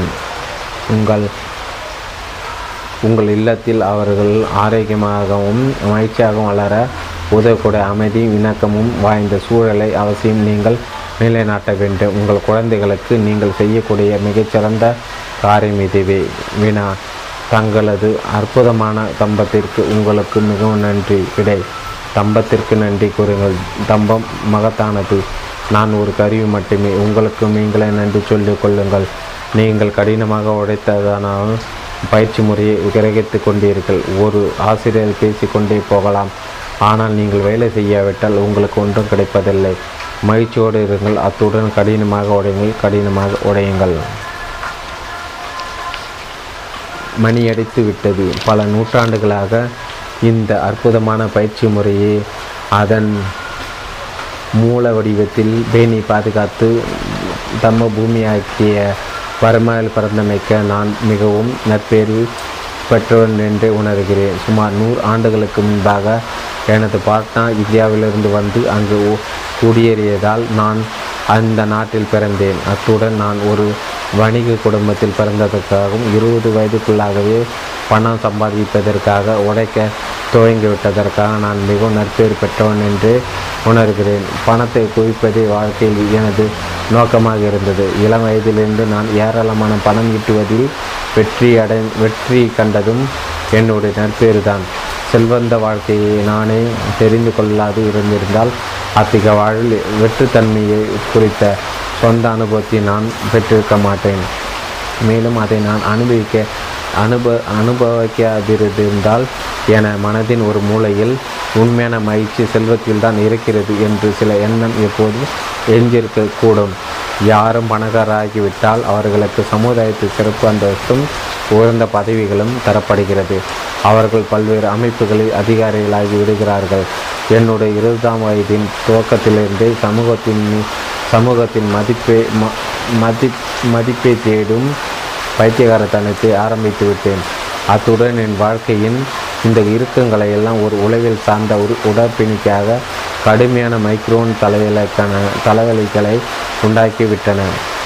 பரிகாரமே இல்லாத இந்த பிணிகின் தாக்குதலுக்கு நான் இரண்டு வாரங்களுக்கு ஒரு முறை ஆளாகி வந்தேன். நான் இந்த நோயை தள வளர்த்து கொண்டதும் என் நற்பேறு என்றே உணர்கிறேன். பரமாவில் தலைச்சேர்ந்த மருத்துவரால் கூட என் நோயை போக்க முடியவில்லை. அவர்கள் வழங்கிய ஒரே சிகிச்சை மார்பின் என்னும் போதைப் பொருளை ஊசி மூலம் ஏற்றி நோயின் தாக்குதலுக்கு விடுவிப்பதுதான். இரண்டு வாரங்களுக்கு ஒரு முறை எனக்கு மார்பின் ஊசி தேவைப்பட்டது. அதற்கு பிறகு அதன் தொடர்பு விளைவுகளை எதிர்கொள்வேன். குமட்டல், வாந்தி, துன்பம். சில ஆண்டுகளாக இந்த துன்பத்திற்கு பிறகு மருத்துவர்கள் என்னை எச்சரித்தார்கள். இப்போது உங்கள் நோயின் தாக்கத்திலிருந்து விடுபடுவதற்காக மார்பின் எடுத்து கொண்டு வருகிறீர்கள். ஆனால் இப்படியே நீங்கள் தொடர்ந்தால் விரைவில் நீங்கள் மார்பின் பித்தராகிவிடுவீர்கள். அதன் பின் நீங்கள் அதை நாள்தோறும் எடுத்துக்கொள்ள வேண்டி வரும். வாழ்க்கை பயங்கரமாக இருக்கக்கூடும் என்று இந்த எதிர்காலத்தை அறிந்து நான் அதிர்ச்சி அடைந்தேன். மருத்துவர்கள், நீங்கள் அடிக்கடி வியாபாரத்திற்காக வெளிநாட்டு பயணம் மேற்கொள்கிறீர்கள். ஒரு முறை உங்கள் ஒரு முறை உங்கள் உடல் நலத்துக்கான பயணம் மேற்கொள்ளுங்கள். உங்கள் பிணிக்கு எங்களிடம் மருந்து இல்லை. பிற நாடுகளில் உங்கள் மருத்துவர்களிடம் இருக்காது என்பது எங்களுக்கு தெரியும். ஆனால் உங்களுக்கு வரும் தாக்கத்திலிருந்து விடுபட அவர்கள் வேறு வழி நிவாரணிகள் ஏதேனும் இருக்கலாம். அது இந்த மார்பின் நம் நம்பியிருக்க வேண்டிய ஆபத்திலிருந்து உங்களை விடுவிக்கக்கூடும் என்று ஆலோசனை கூறினார்கள். அவர்களுடைய அறிவுரையை கருத்திற்கொண்டு நானும் Switzerland, Germany, England, America, Japan ஆகிய நாடுகளுக்கும் பயணம் செய்தேன். இந்த நாடுகளின் தலைச்சிறந்த மருத்துவர்கள் எனக்கு சிகிச்சை செய்தார்கள். அவர்கள் அனைவரும் தோல்வி கண்டதும் என்னுடைய நற்பேறு தான். போகும்போது இருந்ததை விட மோசமான நிலையில் நான் வீடு திரும்பினேன். இந்த தோல்வியை பயணத்திலிருந்து வீடு திரும்பிய பிறகு ஒரு அன்புமிக்க நண்பர் வந்து, நீங்கள் ஏன் ஒரு பத்து நாள் விபாசனா தியான திரு பயிற்சிகளில் ஒன்றை முயன்று பார்க்கக்கூடாது? அவற்றை உபாயின் அவர்கள் நடத்துகிறார்கள். அவர்கள் மிகவும் பொருந்தமானவர். ஒரு அரசாங்க அதிகாரி உங்களைப் போலவே ஒரு குடும்பஸ்தர். உங்களது வியாதியின் அடிப்படை உண்மையில் உள்ளத்தை சார்ந்ததென்று எனக்கு தோன்றுகிறது. இந்த பயிற்சி முறை மனதை இறுக்கங்களிலிருந்து விடுவிக்கும் என்று சொல்லப்படுகிறது. ஒருவேளை இந்த பயிற்சியினால் நீங்களே உங்களை நோயிலிருந்து குணப்படுத்திக் கொள்ளலாம் என்று யோசனை கூறினார். மற்ற எல்லா இடங்களையும் தோல்வி கண்ட நான் இந்த தியான ஆசிரியரை போய் சந்திக்க வேண்டுமென்று தீர்மானித்தேன். எப்படியானாலும் நான் இழக்கப் போவது ஒன்றுமில்லை. நான் அவரது தியான அமைப்பிற்கு சென்று இந்த சிறப்பு மிக்க மனிதரை சந்தித்து பேசினேன். சாந்தியும் அமைதியும் தெரிந்த அந்த இடத்தில் சூழலாலும் அவரது சொந்த அனுமதி அமைதி நிறைந்த பிராந்தியத்தினத்திலும் ஆழ்ந்து கவர்ச்சிக்கு உட்பட்ட நான் அவரை கேட்டேன், ஐயா, நான் உங்களுடன் பயிற்சி ஒன்றில் கலந்து கொள்ள விரும்புகிறேன், தாங்கள் என்னை ஏற்றுக்கொள்வீர்களா? நிச்சயமாக இந்த பயிற்சி முறை எல்லோருக்கும் உரியது, நீங்கள் ஒரு பயிற்சியில் சேர்ந்து கொள்ளலாம். நான் மேலும் பல ஆண்டுகளாக நான் குணப்படுத்த முடியாத ஒரு நோயினால் கடுமையான மைக்ரோன் தலைவலி அவதிப்பட்டு கொண்டிருக்கிறேன். இந்த பயிற்சி முறையால் நான் இந்த நோயிலிருந்து குணமடைய கூடும் என்று நம்புகிறேன் என்றேன். இல்லை, அவர் திடீரென்று கூறலான, என்னிடம் வர வேண்டாம், நீங்கள் பயிற்சி சேர வேண்டியதில்லை. நான் எப்படி அவரை நோக வைத்தேன் என்று எனக்கு புரிந்து கொள்ள முடியவில்லை. ஆனால் பின்பு அவர் கருணையோடு விளக்கினார், தம்பத்தின் நோக்கம் உடற்பிணிகளை குணமாக்குவதல்ல, நீங்கள் நாடுவது அதைதான் என்றால் நீங்கள் மருத்துவமனைக்கு செல்வது நல்லது. தம்பத்தின் நோக்கம் அனைத்து பிறவி பிறவி துன்பங்களையும் குணப்படுத்துவதே. உங்களுடைய இந்த நோயை நோய் உண்மையில் உங்களது துன்பத்தின் மிகச்சிறிய பகுதியே.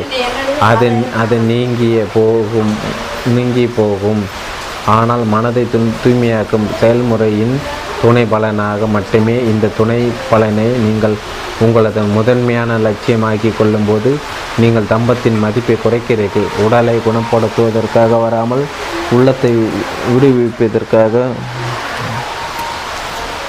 வாருங்கள்.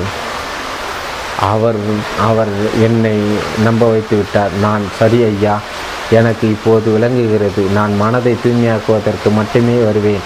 என்னுடைய நோயை குணப்பட்டாலும் படாவிட்டாலும் நான் இங்கே காணும் அமைதியை அனுபவிப்பதற்கு விரும்புகிறேன் என்றேன். அவருக்கு உறுதி கூறிவிட்டு நான் வீடு திரும்பினேன். ஆனால் பயிற்சியில் கலந்து கொள்வதை இன்னும் தள்ளி போட்டு கொண்டிருந்தேன். உறுதியாக பழமை பேணும் இந்து குடும்பத்தில் பிறந்ததால் சிறுவயது முதலே செத்தாலும் சொந்த மதத்தில் சொந்த த சம்ப தர்மத்தில் சாவதே நல்லது, ஒருபோதும் மதம் மாறக்கூடாது என்பது போன்ற பாடலை பாராயணம் செய்து படித்து வைத்திருந்தேன். எனக்கு நானே சொல்லிக்கொண்டேன், இதோ பார், இது வேறு மதம், புத்த மதம், மேலும் இவர்கள் நாத்திகர்கள், அவர்கள் கடவுளையோ ஆன்மா என்று இருப்பதையோ நம்புவதில்லை, வெறுமனே கடவுளையோ ஆன்மாவை நம்புவதாலேயே பிரச்சனைகளால் தீர்ந்து போகும் என்பது போல். நான் நாத்தியனாகிவிட்டால் பிறகு எனக்கு என்ன ஆகுமோ? ஓ வேண்டாம், நான் என் சொந்த ம மதத்திலே சாவதியே தான் நல்லது, நான் ஒருபோதும் அவர்கள் பக்கமே போக மாட்டேன். இப்படியே பல மாதங்கள் தயங்கி கொண்டிருந்தேன். ஆனால் இறுதியாக என்னதான் நடக்கும் என்று பார்ப்பதற்காக இந்த பயிற்சி முறை ஒரு முறை முயன்று பார்ப்பது என்று நான் முடிவு செய்ததும் எனது மிகுந்த நற்பேறு தான். நான் அடுத்த பிறவியில் அடுத்த பயிற்சியில் கலந்து கொண்டு பத்து நாட்களாக கடந்தேன். அதனால் நான் அடை நான் மகத்தான நல்ல நன்மை அடைந்ததும் அடைந்ததிலும் நான் மிகுந்த பேர் பெற்றவனாகிறேன். ஒருவரது சொந்த தர்மத்தையும் ஒருவரது சொந்த வழியையும் மற்றவரின் தர் தர்மத்தையும் என்னால் இப்போது புரிந்து கொள்ள முடிந்தது. ஒருவரது சொந்த தர்மம் என்பது மனித உயிர்களின் தர்மம். ஒரு மனிதன் உயிருக்கு மட்டுமே துன்பத்திலிருந்து விடுபடுவதற்கு தன்னைத்தானே கவனிக்கும் திறமை உள்ளது.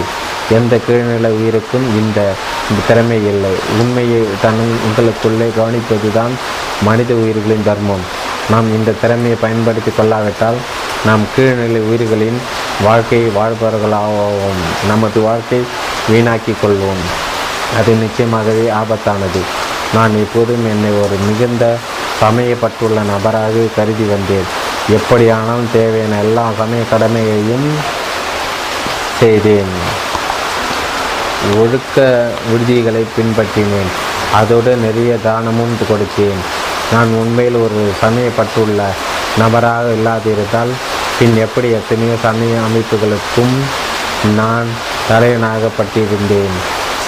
நிச்சயமாக நான் சமயப்பட்டு மிக்கவனாகத்தான் இருக்க வேண்டும் என்று எண்ணினேன். ஆனால் நான் எவ்வளவுதான் தானமும் சேவையும் செய்திருந்த போதிலும், என்னுடைய பேச்சிலும் செயலிலும் எவ்வளவுதான் கவனமாக இருந்து வந்த போதிலும், என் மனதின் உள்ளே உள்ள இருட்டு அறைகளை கவனிக்க துவங்கிய போது அங்கெல்லாம் பாம்புகளும் தேள்களும் புறான்களுமே நிறைந்திருக்க கண்டேன். அவற்றால் நான் எவ்வளோ துன்பங்களை தாங்கிவிட்டேன். இப்போது அந்த துன்ப கொடுமை கேடுகள் படிப்படியாக அடிக்கப்பட நான் உண்மையான அமைதியை குவித்து மகிழ துவங்கினேன். இந்த அற்புதமான பயிற்சி முறையை, இந்த தம்பா பணிவை பெற நான் எவ்வளவு பேர் பெற்றவன் என்பதை உணர்ந்தறிந்தேன். பதினான்கு பதினான்கு ஆண்டு காலம் இந்த பயிற்சி முறை பர்மாவில் எனது ஆசிரியரின் நெருக்கமான வழிகாட்டத்தின் கீழ் பழக முடிந்தது. எனது பெரும் பேர் இதுதான். இயல்பாக ஒரு கில்லா இல்லாரத்தான் என்ற முறையில் முறையிலான எனது உலகில் கடமைகள் எல்லாம் நிறைவேற்றது செய்தேன்.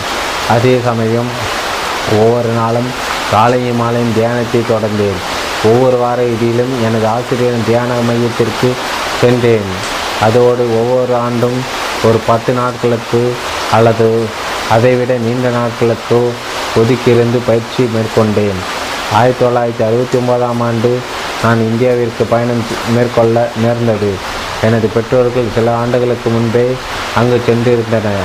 அதோடு எனது தாயார் ஒரு நரம்பிய பிணியை வளர்த்து கொண்டிருந்தார். யோகாசன பயிற்சி செய்தால் அந்த நோய் குணமாக்கிவிடும் என்று எனக்கு தெரியும். ஆனால் அது அவருக்கு கற்றுத்தர இந்தியாவில் யாருமே இல்லை. யோகாசன பயிற்சி முறை அதன் பிறப்பிடமான இந்தியாவிலிருந்து நீண்ட காலத்திற்கு முன்பே தொலைந்து போனது. அந்த பெயர் கூட மறந்து போய்விட்டது. என்னை இந்தியா செல்ல அனுமதித்தமைக்கு நான் பர்மிய அரசுக்கு நன்றியுடனாவேன். அந்த நாட்களில் அவர்கள் தங்கள் பிரச்சனைகள் வெளிநாடுகளிலிருந்து பயணம் செய்வதை பொதுவாக அனுமதிப்பதில்லை. தங்கள் நாட்டிற்கு வர என்னை அனுமதித்தமைக்கு நான் இந்திய அரசுக்கும் நன்றியுடனாகிறேன். ஆயிரத்தி தொள்ளாயிரத்தி அறுபத்தி ஒம்பது ஜூலை மாதம் மும்பையில் நடைபெற்ற முதல் பயிற்சி முகாமில் என் பெற்றோர்களும் வேறு பனிரெண்டு பேரும் கலந்து கொண்டனர். என் பெற்றோர்களாக நான் சேவை செய்ய முடிந்ததும் எனது நற்பேறுதான். அவர்களுக்கு சம்பத்தை போதித்ததின் மூலம் நான் அவர்களுக்கு பட் அவர்களுக்கு பட்டிருந்த ஆழ்ந்த நன்றி கடனை திருப்பி செலுத்த முடிந்தது. நான் இந்தியாவிற்கு வந்த நோக்கம் நிறைவேறியதும் நான் பர்மாவிற்கு திரும்பி செல்ல ஆயத்தமாக இருந்தேன். ஆனால் பயிற்சியில் கலந்து பயிற்சியில் கலந்து கொண்டவர்கள் இன்னும் ஒரு பயிற்சி இன்னும் ஒரு பயிற்சி என்று என்னை வற்புறுத்த துவங்கினார்கள். தங்களுடைய தந்தையருக்கும் தாய்மார்களுக்கும் மனைவியருக்கும் கணவர்களுக்கும் குழந்தைகளுக்கும் மற்றும் நண்பர்களுக்கும் அவர்கள் பயிற்சி அளிக்க விரும்பினார்கள். எனவே இரண்டாவது பயிற்சி முகாம் நடந்தது. அதன் பின் மூன்றாவது, அப்புறம் நான்காவது, இவ்வாறாக தம்ம போதனை பரவ தொடங்கியது. ஆயிரத்தி தொள்ளாயிரத்தி எழுபத்தி ஒன்றில் நான் புத்தகயாவில் ஒரு பயிற்சி முகாம் நடத்தி கொண்டிருந்த போது எனது ஆசிரியர் காலமாகிவிட்டார் என்று இறக்கங்களில் இரங்கலிலிருந்து தந்தி வந்தது. முற்றிலும் எதிர்பாராது. ஆதலால் இயல்பாகவே அச்செய்தி அதிர்ச்சி அளித்தவுடன் நிச்சயமாக மிகவும் வருத்தமாகவும் இருந்தது. ஆனால் அவர் அளித்திருந்த தம்பத்தின் துணையால் என் மனம் சமநிலையில் இருந்தது. இப்போது சாயாஜி ஊபாகின் என்ற இரு இந்த புனிதமான மனிதருக்கு நம் பட்டிருந்த நன்றி கடனை எப்படி திருப்பி செலுத்துவது என்பதை நான் முடிவு செய்ய வேண்டியிருந்தது. என் பெற்றோர்கள் என்னை ஒரு மனித உயிராக பெற்றெடுத்தார்கள். ஆனால் இன்னும் அறியாமை கூட்டுக்குள் அடைப்பட்ட ஒருவனாகவே. ஆனால் இந்த அற்புதமான மனிதரின் உதவியால் மட்டுமே என்னால் அந்த கூட்டை தகர்த்து உள்ளே உள்ள உண்மை பொருளை கவனித்து உண்மை கண்டறிய முடிந்தது. அது மட்டுமல்ல, பதினான்கு ஆண்டு காலம் அவர் என்னை தம்பத்தில் வலுப்படுத்தி ஊட்டமேற்றி கொண்டார். என் தம்ப தந்தைக்கு பட்ட இந்த நன்றி கடனை நான் திரும்பி செலுத்துவது எப்படி? எனக்கு தென்பட்ட ஒரே வழி அவரது போதனையை கடைபிடித்து தம்ப வாழ்க்கை வாழ்வதுதான். இதுவே அவரை கௌரவிப்பதற்கான முறையான வழி. என்னால் முடிந்த அளவு உள்ள தூய்மையையும் அன்பையும் பரிவிரக்கத்தையும் வளர்த்து கொண்டு என் எஞ்சிய வாழ்நாளை பிறருக்கு சேவை செய்யவே அர்ப்பணித்தது என்று நான் தீர்மானித்தேன். ஏனெனில் நான் அவ்வாறு செய்வதை தான் அவர் விரும்பினார். புத்தருக்கு பின் இருபத்தைந்தாம் நூற்றாண்டுகள் கழித்து தம்பம் தான் பிறந்த நாட்டிற்கு திரும்பி சென்று அங்கிருந்து உலகமெங்கு பரவும் என்று பர்மாவில் இருந்த அந்த பரம்பரையான நம்பிக்கையை அவர் அடிக்கடி சுட்டி காட்டுவது ஒரு சுட்டி காட்டுவதுண்டு. இந்தியாவிற்கு சென்று அங்கே விவசனாவை தியானத்தை கற்பித்ததன் மூலம் இந்து வரும் பொருள் உரையை மெய்ப்பிக்கவே உதவ வேண்டும் என்பது அவரது விருப்பமாக இருந்தது. இருபத்தைந்து நூற்றாண்டுகள் கடந்துவிட்டன. விவசனா மணி அடித்து விட்டது என்று அவர் கூறுவது வழக்கம். துரதிருஷ்டவசமாக அவரது பிந்திய ஆண்டுகளில் அரசியல் நிலைமைகள் அவரை வெளிநாடுகளுக்கு பயணம் செய்ய அனுமதிக்கவே ஆயிரத்தி தொள்ளாயிரத்தி அறுபத்தி ஒம்போதில் எனக்கு இந்திய வேல் இந்திய செல்ல அனுமதி கிடைத்த போது அவர் ஆழ்ந்து மகிழ்ச்சி அடைந்து போயாங்கோ போவது நீரல்ல, நான் போகிறேன் என்று கூறினார். முதலில் இந்த இந்த வரும் பொருள் உரையே ஒரு சமய பிரிவின் வெறும் நம்பிக்கை என்று எண்ணினேன். எவ்வாறாயினும் சிறப்பான ஏதேனும் முன்பே நடக்க முடியாது போனால் என் என் இருபத்தைந்து நூற்றாண்டுகளுக்கு பிறகு நடக்க வேண்டும்.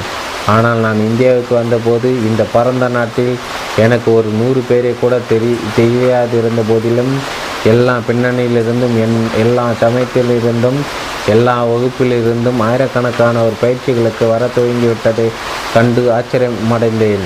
இந்தியர்கள் மட்டுமல்லாது பல்வேறு நாட்டினரும் ஆயிரக்கணக்கில் வர துவங்கிவிட்டனர். காரணமில்லாமல் ஒன்றும் நடக்காது என்பது தெளிவற்று யாரும் எதிர்பாராத விதமாக ஒரு பயிற்சிக்கு வந்து விடுவதில்லை. சில கடந்த காலத்தில் ஒரு நல்வினை செய்திருக்கலாம்.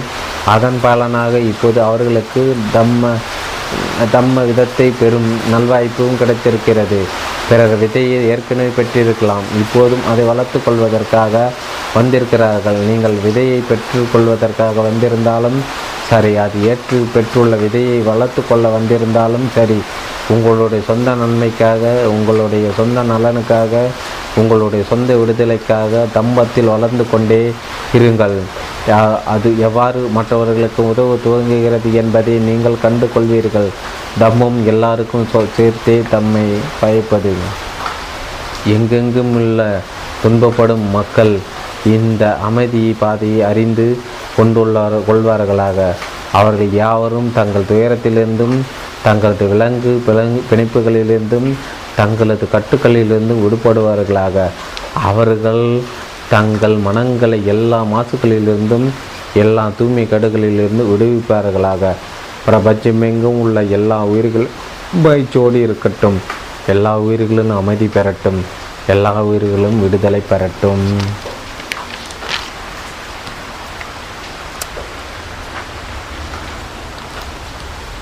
பிற்சேர்க்கையே புத்தரின் போதனை உணர்ச்சியின் முக்கியத்துவம் முக்கியத்துவ முக்கியத்துவம் தன்னை மாற்றியமைக்க உதவும் தன்னறிவையை வளர்த்து கொள்ளும் வழிமுறையை புத்தரது போதனைகளும் நாம் தவறாக செயல்படவும் நமக் தமக்கு நமக்கு நாமே துன்பத்தை ஏற்படுத்தி கொள்ளவும் காரணமான நமது அறியாமையை நமது சொந்த இயல்பின் உண்மையை அனுபவ ரீதியாக புரிந்து கொள்வதில் மூலம் நீங்கிவிட முடியும்.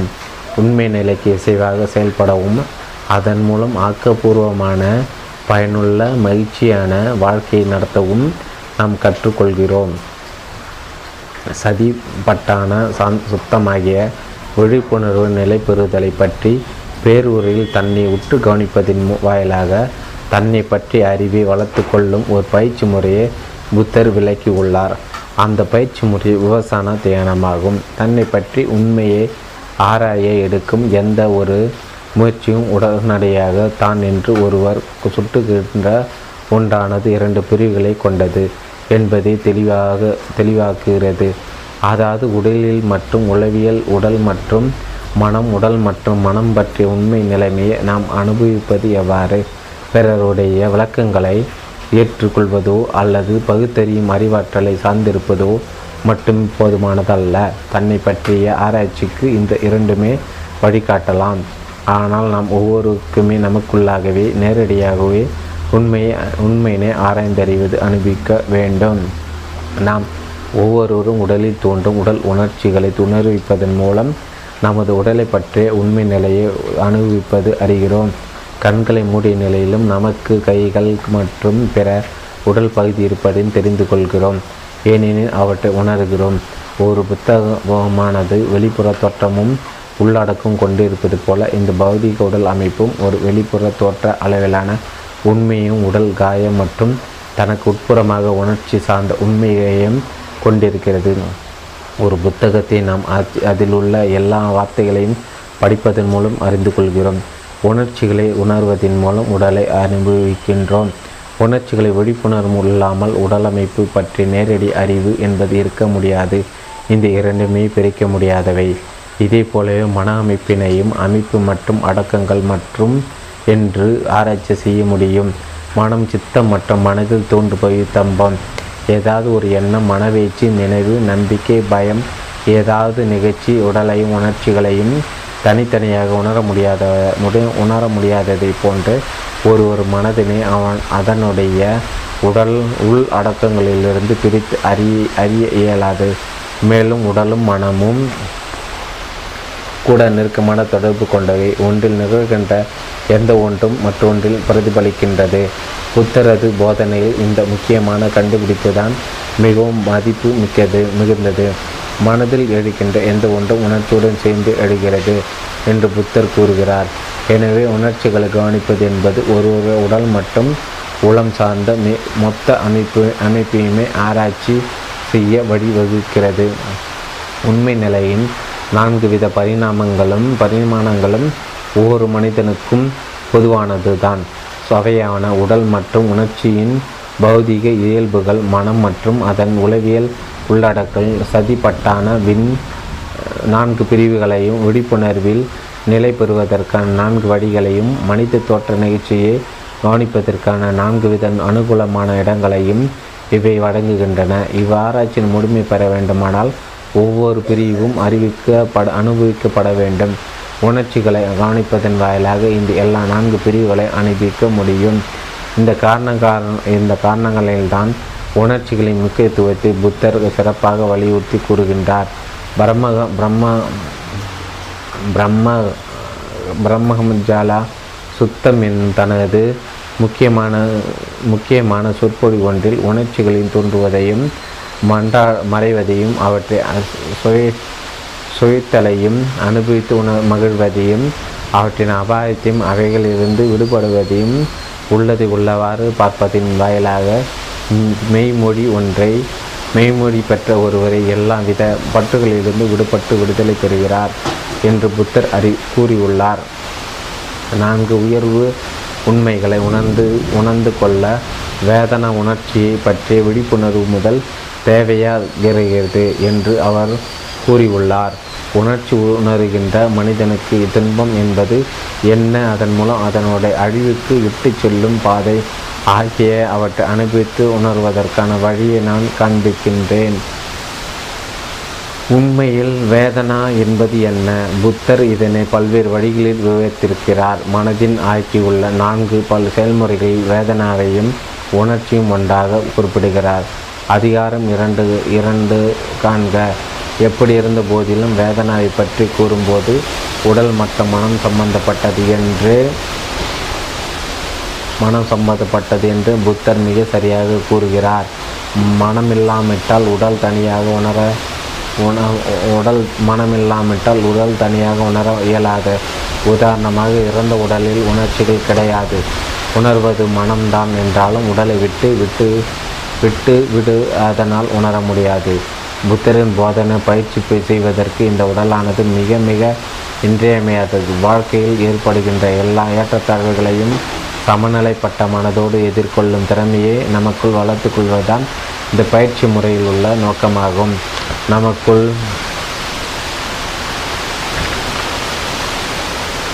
நமக்குள் எது நிகழ்ந்தாலும் அதை சமநிலைப்பட்ட மனதுடன் கவனிப்பதன் வாயிலாக தியானத்தில் இதை கற்றுக்கொள்கிறோம். இந்த உள்ளா உள்ளா உள்ளா உள்ள சமநிலையுடன் குருட்டுத்தனமாக எதிர்வினை புரியும் பழக்கத்தை நாம் முறியடைக்க முடியும். மேலும் இதற்கு மாறாக எந்த சூழ்நிலையிலும் மிகவும் பயன் தரத்தக்க செயல்முறையை நாம் தேர்ந்தெடுக்க முடியும். வாழ்க்கையில் நாம் என்ன அனுபவித்தாலும் மனம் மற்றும் ஐந்து உடல் உடல் உடல் புலன்கள் கூடிய ஆறு புலன் வாயிலாக வழியாக தான் எதிர்கொள்கிறோம். சார்பில் தோற்ற தொடர் முறையின்படி இந்த ஆறு புலன்கள் வாயிலா வாயில்களில் ஏதேனும் ஒன்றில் எந்த ஒரு தொடர்பும் ஏற்பட்டதுமே உடனே மனம் மற்றும் உடல் சம்பந்தப்பட்ட எந்த ஒரு நிகழ்ச்சியையும் நாம் எதிர்கொண்டதும் உடனடியாக ஒரு உணர்ச்சி தோற்றுவிக்கிறது தோன்றுகிறது. பார்க்க அதிகாரம் நாலு. உடலில் என்ன நேர்கிறது என்று கவனிக்காவிட்டால் நனவுமான அளவில் உணர்ச்சியை பற்றி நாம் தெரிந்தவர்களாக இருக்கிறோம். அறையமை என்னும் இருளில் உணர்ச்சிகளில் பால் கன நேர விருப்பு அல்லது வெறுப்பாகிய ஒரு உணர்வற்ற எதிர்வினை தொடர்கிறது. அதுவே பற்றாகம் வெறுப்பாகவும் வளர்ச்சி பெறுகிறது.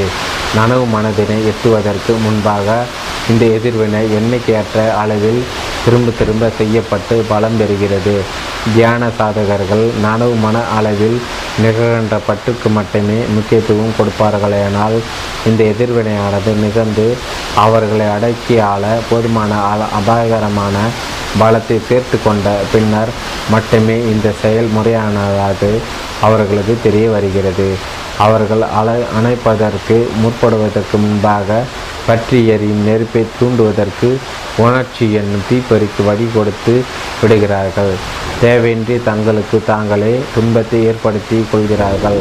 ஆனால் உடலினுள் உணர்ச்சிகளை தனித்து விலகி நின்று கவனிக்க கற்றுக்கொள்வார்களேனால் அவர்கள் ஒவ்வொரு தீப்பொறியும் பெரும் தீயாக மாறாது, தானே எரிந்து தீர்ந்து போவதற்கு அனுமதிக்கின்றார். உடலுக்கு முக்கியத்துவம் கொடுப்பதின் வாயிலாக அவர்கள் உணர்ச்சி தோன்றியவுடனே தெரிந்து கொள்வதனால் எந்த எதிர் செய்கைகள் நேர்வதையும் தடுக்க முடியும். உண்மை நிலையின் நிலையற்ற தன்மை நமக்குள் தெளிவாக அனுபவித்து உணர வளர்ச்சியின் தூள பகுதி காரணமானதால் குறிப்பாக மிகவும் இன்றியமையாததாகிறது. ஒவ்வொரு கணமும் நமக்குள்ளாக உணர்ச்சிகளாக தன்னை தானே வெளிப்படுத்தி விளையாடுவதன் மூலம் மாறுதல்கள் நிகழ்கிறது. இந்த நிலையில்தான் நிலையாமை அனுபவிக்கப்பட வேண்டும். நிலையாக மாறிக்கொண்டிருக்கின்ற உணர்ச்சிகளை கவனிப்பது ஒரு ஒரு சொந்த தோன்றி மறைகின்ற இயற்கையை உணர்ந்து கொள்வதற்கு உதவுகிறது. இந்த அனுபவமானது மிகவும் நிலையற்ற ஒன்றின் மீது கொண்டுள்ள பற்றின் பயனற்ற தன்மையை தெளிவாக்குகிறது. இவ்வாறாக நிலையாமையின் நேரடி அனுபவம் தானாகவே பற்றின்மையை தோற்று தோற்றுவிக்கிறது. இதனால் ஒருவர் விருப்பு வெறுப்புகளாகிய புதிய எதிர்வினையை தடுத்து கொள்வது மட்டுமல்லாது எதிர்வினை புரியும் பழக்கத்தினை அழித்து ஒழித்து விடுகிறார். இவ்வாறாக ஒருவர் படிப்படியாக பின்புறும் மனதை விடுவிக்கிறார். தனது தூள பகுதி உடற்பகுதி சேர்க்கப்படாத வரை உணர்ச்சியின் விழிப்புணர்வும் பொரு பூர்த்தியாகாததாகவும் நிறைவடையாததாகவும் இருக்கும். எனவே தான் உடல் உணர்ச்சிகளின் மூலம் நிலையாமை அனுபவிப்பதின் முக்கியத்துவத்தை புத்தர் திரும்ப திரும்ப வலியுறுத்துகிறார். அவர் கூறுகிறார், யாரெல்லாம் உடலின் மீது விழிப்புணர்வை செலுத்துவதில் தொடர்ந்து முயற்சியில் ஈடுபட்டுள்ளாரோ, தீய செயல்களை தவிர்த்து செய்ய வேண்டியவற்றை நிறைவேற்ற உழைக்கின்றாரோ அத்தகையரே நிறைவான ஞானத்துடன் இருந்து தங்கள் துன்பங்களிலிருந்து விடுதலை பெறுகின்றனர். விருப்பு வெறுப்பாகிய கண்காணா பற்று துன்பத்திற்கு காரணமாகிறது. சாதாரணமாக பௌதிக புலன்களினாலும் மனதினாலும் நாம் எதிர் எதிர்கொள்கின்ற பல்வேறு பொருட்களினால் பால் தன் விருப்பு வெறுப்புகளாகிய எதிர் செய்கைகளை தோற்றுவிக்கிறோம் என்று தோன்றுகிறது. எப்படியானாலும் பொருளுக்கும் எதிர் செய்கைகளுக்கும் இடையில் காணாமல் விடுபட்டு போன உணர்ச்சி என்னும் இணைப்பினை புத்தர் கண்டுபிடித்தார். நமக்கு வெளியே இருக்கும் உண்மை நிலைக்கு நாம் எது செயல் புரிவதில்லை, ஆனால் நமக்குள்ளே இருக்கும் உணர்ச்சிகளிலிருந்து எது செய்கை புரிகின்றோம். விருப்பு வெறுப்புடன் எதிர் செய்கை புரியாமல் உணர்ச்சி கவனை கேட்டுக்கொள்ளும் பொழுது துன்பத்திற்கான காரணம் தோன்றுவதில்லை, துன்பமும் நீங்கிவிடுகிறது. ஆகவே புத்தர் போதித்தவற்றை பயிற்சி செய்வதற்கு உணர்ச்சிகளை கவனிப்பது அவசியமாகிறது. தவிர உணர்ச்சிகள் மீதான விழிப்புணர்வு முழுமையாக இருக்க வேண்டுமானால் உடல் உணர்ச்சிகளின் அளவில் கவனிப்பது இருக்க வேண்டும். உடல் உணர்ச்சிகளின் விழிப்புணர்வை கொண்டு நம் பிரச்சனைகளின் மூலத்திற்கு திரும்பி சென்று அதை களைய முடியும். நமது சொந்த உண்மையை அதன் ஆழங்கள் வரை கவனித்து துன்பத்திலிருந்து நம்மை நாமே விடுவித்து கொள்ள முடியும். புத்தருடைய போதனையில் உணர்ச்சிகளை கவனிப்பதின் அத்தியாவசியத்தை புரிந்து கொள்வதன் மூலம் ஒருவர் சதி பட்டான சுத்த சுத்தவில் புத்தம் புதிய உள்ளுரை நோக்கை பெற முடியும். இந்த பேருரை சதி பட்னாவின் விழிப்புணர்வை நிலைநிறுத்துதலின் நோக்கத்தை விளக்குவதன் மூலம் துவங்குகிறது. உயிர்களின் தூய்மை காலையும் புலம்புதலையும் கடந்து செல்லுதல், உடல் மற்றும் மனக்கவலைகளை அடித்து விடுதல், உண்மையான வழியை கடைபிடித்தல், இறுதி உண்மையாகிய நிப்பானா நிர்வாணம் மின்படி நேரடி அனுபவம், பின்னர் குறிக்கோளை அடைவது எப்படி என்பதை இது சுருக்கமாக விவரிக்கின்றது. உலகின் மீதான விருப்பு வெறுப்புகளை நீக்கிவிட்டு உடம்பில் உடம்பை கவனித்து கொண்டோம்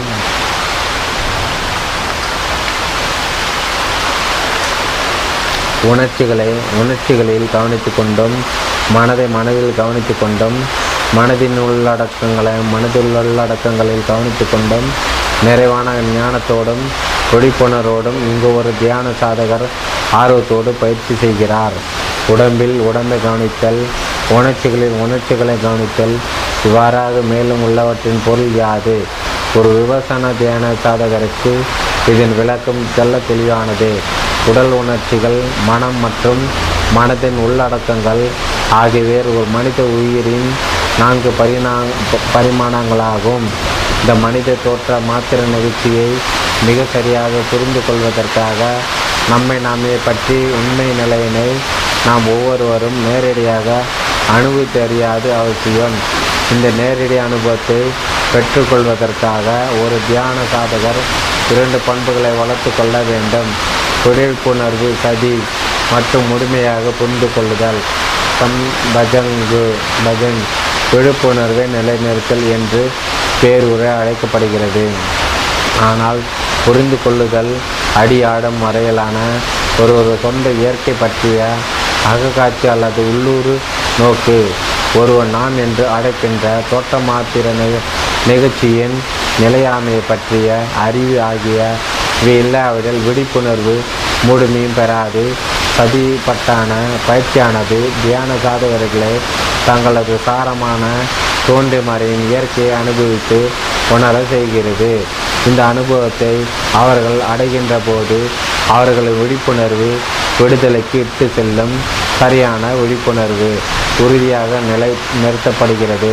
பிறகு வெளி உலகத்தின் மீதான மட்டுமல்ல உள்ளே உள்ள உலகத்தின் மீதான கூடம்தான், அதாவது எங்கே விருப்பும் வெறுப்பும் ஆழமாக பதிந்துள்ளதோ, அதிக அளவு நினைவு கூறாது கவனிக்காது விட்டு விடுகிறோமோ, ஒருவரது சொந்த உடல் மற்றும் மனதின் மீதான ஆழ்ந்த பற்று இருக்கின்றதோ, அப்படிப்பட்ட உள் உலகத்தினின்றும் மீதான விருப்பு வெறுப்பு கூட தானாகவே மறைகின்றன.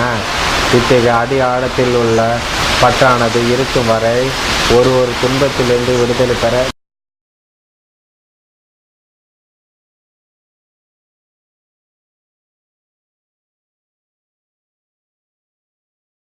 முடியாது. விழிப்புணர்வு நிலைநிறுத்துதல் என்னும் பெயரை உடலை கவனிப்பது பற்றி விவரிக்கிறது. உடல் மன அமைப்பினாலும் மிகவும் வெளிப்படையாக காணப்படும் பகுதி இது. எனவே தன்னை கவனிக்கும் வேலையை தொடங்குவதற்குரிய சரியான பகுதியும் இதுவே. இங்கிருந்து தான் உணர்ச்சிகள், மனம் மற்றும் மனதில் உள்ளடக்கங்கள் மீதான கவனிப்பு இயற்கையாக வளர்ச்சி பெறுகிறது. உடலை கவனிப்பதை தொடங்குவதற்கு பல்வேறு வழிகளை இந்த பேருரை விவரிக்கின்றது. மூச்சை பற்றிய விழிப்புணர்வு முதன்மையானதும் எல்லாருக்கும் பொதுவானதும் ஆகும். உடல் அசைவுகளை கவனிப்பதன் வாயிலாக தொடங்குவது மற்றொரு வழி. ஒருவர் எப்படி பயணிப்பதை ஆரம்பிக்கிறார் என்பது முக்கியமல்ல, இறுதி லட்சியத்திற்கு செல்லும் பாதையில் ஒருவர் அவசியம் கடந்து செல்ல வேண்டிய சில நிலைகள் இருக்கின்றன. இப்பேருள்ள மிக முக்கியத்துவம் வாய்ந்த இவை ஒரு பாராவில் விளக்கப்படுகின்றன. இவ்விதமாகவே உடம்பினுள்ளே உடம்பை உட்பக்கமாகவும் அல்லது வெளிப்பக்கமாகவும் அல்லது உட்பக்கமாகவும் வெளிப்பக்கமாகவும் கவனித்தறிந்து நிலைத்திருக்கிறார். உடம்பில் தோன்றும் தோற்றங்களை கவனித்தறிந்து அவர் அதில் நிலைத்திருக்கிறார். உடம்பில் மறையும் தோற்றங்களை கவனித்தறிந்து அதில் நிலைத்திருக்கிறார். உடம்பில் தோன்றி மறையும் தோற்றங்களை கவனித்தறிந்து அதில் அவர் நிலைத்திருக்கிறார். இப்போது இது உடம்பு என்றும் விழிப்புணர்வு அதற்கு தானே உணர்ந்திருக்கிறது. வெறுமனே புரிந்து கொள்ளுதலும் கவனித்தலும் மட்டுமே இருக்க இருக்கும் அளவிற்கு அவருடைய விழிப்புணர்வு வளர்கிறது. மேலும் அவர் உலகத்தில் மீது உள்ள எந்த பொருள்களிடத்திலும் பற்றுதலும் இல்லாமல் விலகி நின்று பாடுகிறார். இந்த மேற்கோள்களின் முக்கியத்துவத்தின் மகத்துவம் உடலை கவனித்தலை பற்றிய விளக்கத்தின் ஒவ்வொரு பிரிவின் முடிவிலும் திரும்ப திரும்ப வருவதின் வாயிலாக மட்டுமல்ல மட்டுமல்லாம் மட்டுமல்ல தொடர்ந்து வருகின்ற இந்த பொருளுரையின் மற்ற பிரிவுகளாகிய உணர்ச்சிகள், மனம் மற்றும் என உள்ளடக்கங்களை கவனித்தல் ஆகிய மற்ற பிரிவுகளிலும் கூறுவதின் வருவதின் மூலம் காட்டப்பட்டுள்ளது. பின்னால் வருகின்ற இந்த மூன்று பிரிவுகளிலும் உடல் என்னும் வார்த்தை, உணர்ச்சிகள், மனம், மனதில் உள்ளடக்கங்கள் என்பவற்றால் இடம்பெயர்க்கப்பட்டுள்ளது. சதி பட்டானா அவை பயிற்சி செய்வதில் ஒரு பொதுவான முறையை இந்த மேற்கோள் இவ்வாறாக விவரிக்கிறது. அது வழங்குகின்ற கடினத்தன்மையின் காரணமாக அதனுடைய விளக்கம் பரவலாக மாறுபடுகிறது. இருந்த போதிலும் உணர்ச்சியை பற்றிய விழிப்புணர்வை குறிப்பிடும் போது இந்த மேற்கோள் புரிந்து கொள்ளப்படுவதனால் இந்த கஷ்டங்கள் மறைந்து விடுகின்றன. சதி பட்னாவில் பயிற்சி செய்வதில் தியான சாதகர்கள் தாங்களை பற்றி இயற்கையை புரிந்து கொள்ளும் உள்ளுறு நோக்கை அவசியம் அடைய வேண்டும். இந்த துருவி செல்லு செல்லுகின்ற அசநோக்க திற வழியாக இருப்பது உணர்ச்சிகளை கவனிப்பது. மனித தோற்றத்தில் மற்ற மூன்று பரிணாமங்களை கவனிப்பதில் செயல்படுவது போன்றே இதுவும். எனது முதல் படியேறினாலும் கூட சில குறிப்பிட்ட நிலைக்கு பிறகு இந்த பயிற்சியானது உணர்ச்சிகளின் விழிப்புணர்வை கொண்டதாக இருக்க வேண்டும். எனவே தியான சாதகரின் உடலின் உள்ளையோ அல்லது வெளியையோ அல்லது மேலாகவோ அல்லது இரண்டிலும் சேர்ந்தோ உணர்ச்சிகள் தோன்றுவதை கவனிப்பதன் வாயிலாக தங்களது பயிற்சியை தொடங்குவதாக இந்த மேற்கோள் விவரிக்கின்றது. அதாவது சில பயிற்சி பகுதிகளில் உணர்ச்சிகளை உணர்ந்தும் மற்ற பகுதியில் உணராமலும் உள்ள நிலையிலிருந்து படிப்படியாக முழு உடம்பிலும் உணர்ச்சிகளை உட உணரும் திறமையை அவர்கள் வளர்த்து கொள்கிறார்கள். பயிற்சியின் தொடக்கத்தில் ஒரு தீவிர இயல்புடைய உணர்ச்சிகள் தோன்றி சிறிது நேரத்திற்கு தொடர்ந்திருப்பதை அனுபவிக்க கூடும். தியான சாதகர்களும் தியான சாதகர்கள் அவை தோற்று தோன்றுவதையும் சிறிது நேரம் கடித்து மறைவதையும் மறைந்து போதை உணர்கின்றனர். இந்த நிலையில் உடல் மற்றும் மனதின் இணைத்தாக்கப்பட்டுள்ளதும் தோற்றத்திலே திடமானதும் மற்றும் தொடர்ந்து இருப்பதுமான மேற்போக்கான உண்மைய நிலையை இன்னும் அனுபவிக்கின்றனர். ஆனால் ஒருவர் பயிற்சி தொடர்கின்ற போது இயற்கையாகவே கடினத்தன்மை கரைந்து விடுகின்ற நிலையை அடைகிறார். அப்போது உடலும் மனமும் அவற்றின் உண்மை இயல்பாகிய கணந்தோறும் உதித்து மறைகின்ற அதிர்வுகளின் ஒரு திரட்சியாகவே அனுபவிக்கப்படுகின்றன. இந்த அனுபவத்தினால் ஒரு இறுதியாக ஒரு அகந்தையற்ற நிலையாக மாறிக்கொண்டே இருக்கின்ற இயற்கை நிகழ்வின் ஒரு ஓட்டம்தான் இந்த உடல் உணர்ச்சிகளின் மனம் மற்றும் மன உள் அடக்கங்களின் உண்மை நிலை என்பதனை இப்போது புரிந்து கொள்கிறார். மனம் மற்றும் உடலின் இறுதி உண்மையின் இந்த நேரடி அனுபவ ஞானம் மயக்க மரு மயக்க கருத்துக்களையும் தவறான கருத்துக்களையும் ஏற்கனவே கொண்ட முன்கருத்துக்களின் ஒன்றைப்பின் ஒன்றாக தகர்த்தெறுகிறது. நம்பிக்கையாலும் அறிவு பூர்வமாகவும் மற்றும் ஏற்றுக்கொண்ட சரியான கருத்துக்கள் எல்லாம் கூட இப்போது அனுபவிக்கப்பட்டிருப்பதால் புதிய முக்கியத்துவம் பெறுகின்றன. நமக்குள்ளே உண்மை நிலையை கவனிப்பதன் மூலம் படிப்படியாக நமது அறிவை கலைக்கின்ற எல்லா அடக்கங்களும் நீக்கப்படுகின்றன. தூய விழிப்புணர்வு ஞானமும் மட்டுமே மிஞ்சுகிறது. அறியாமை மறைவதால் அடி ஆடத்தில் பதிந்துள்ள விருப்பு மற்றும் வெறுப்பு இயல்புகள் அடித்து ஒடுக்கப்படுகின்றன.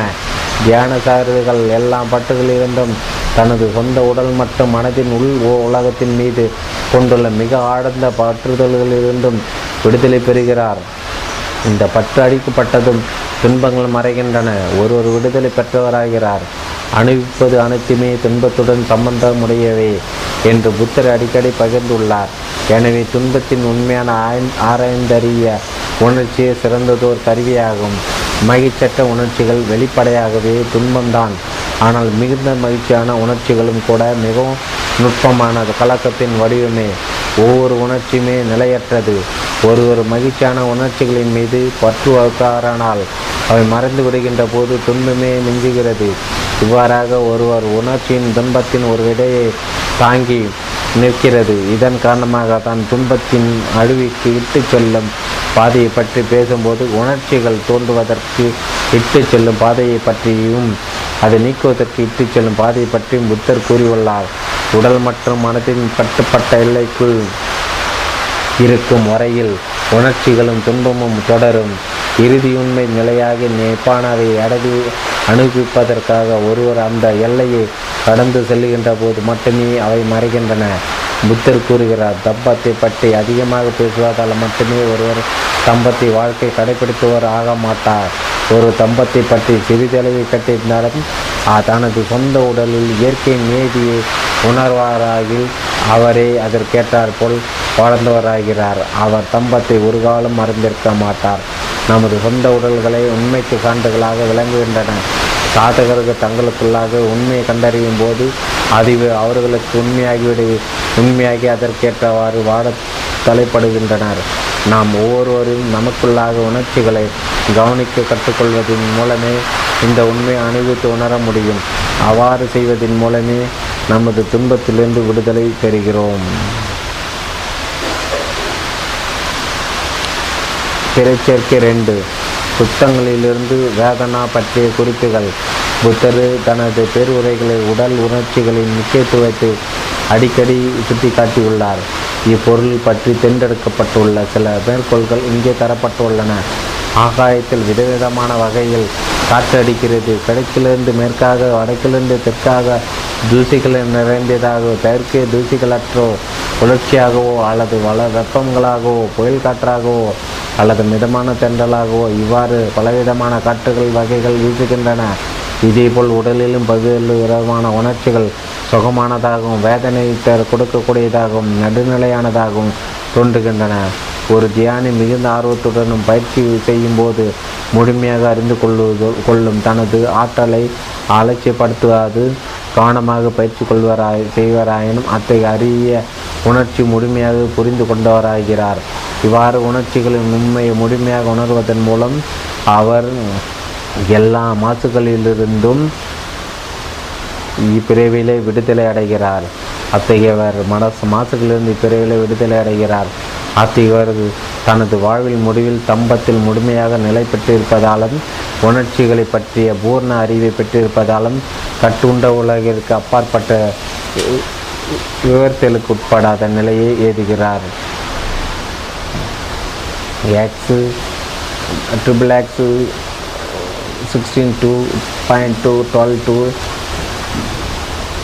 பத்மா அக்ஷா சுட்டா சுட்டா எவ்வாறு ஒரு தியானி உடலை உடலில் நோக்கியவாறு இருந்து கொண்டிருக்கிறார். இதற்காக ஒரு தியானி காட்டிற்குள் சென்று ஒரு மரத்தடியிலோ அல்லது தனிமையான வசிப்பிடத்திற்கு செல்கிறார்.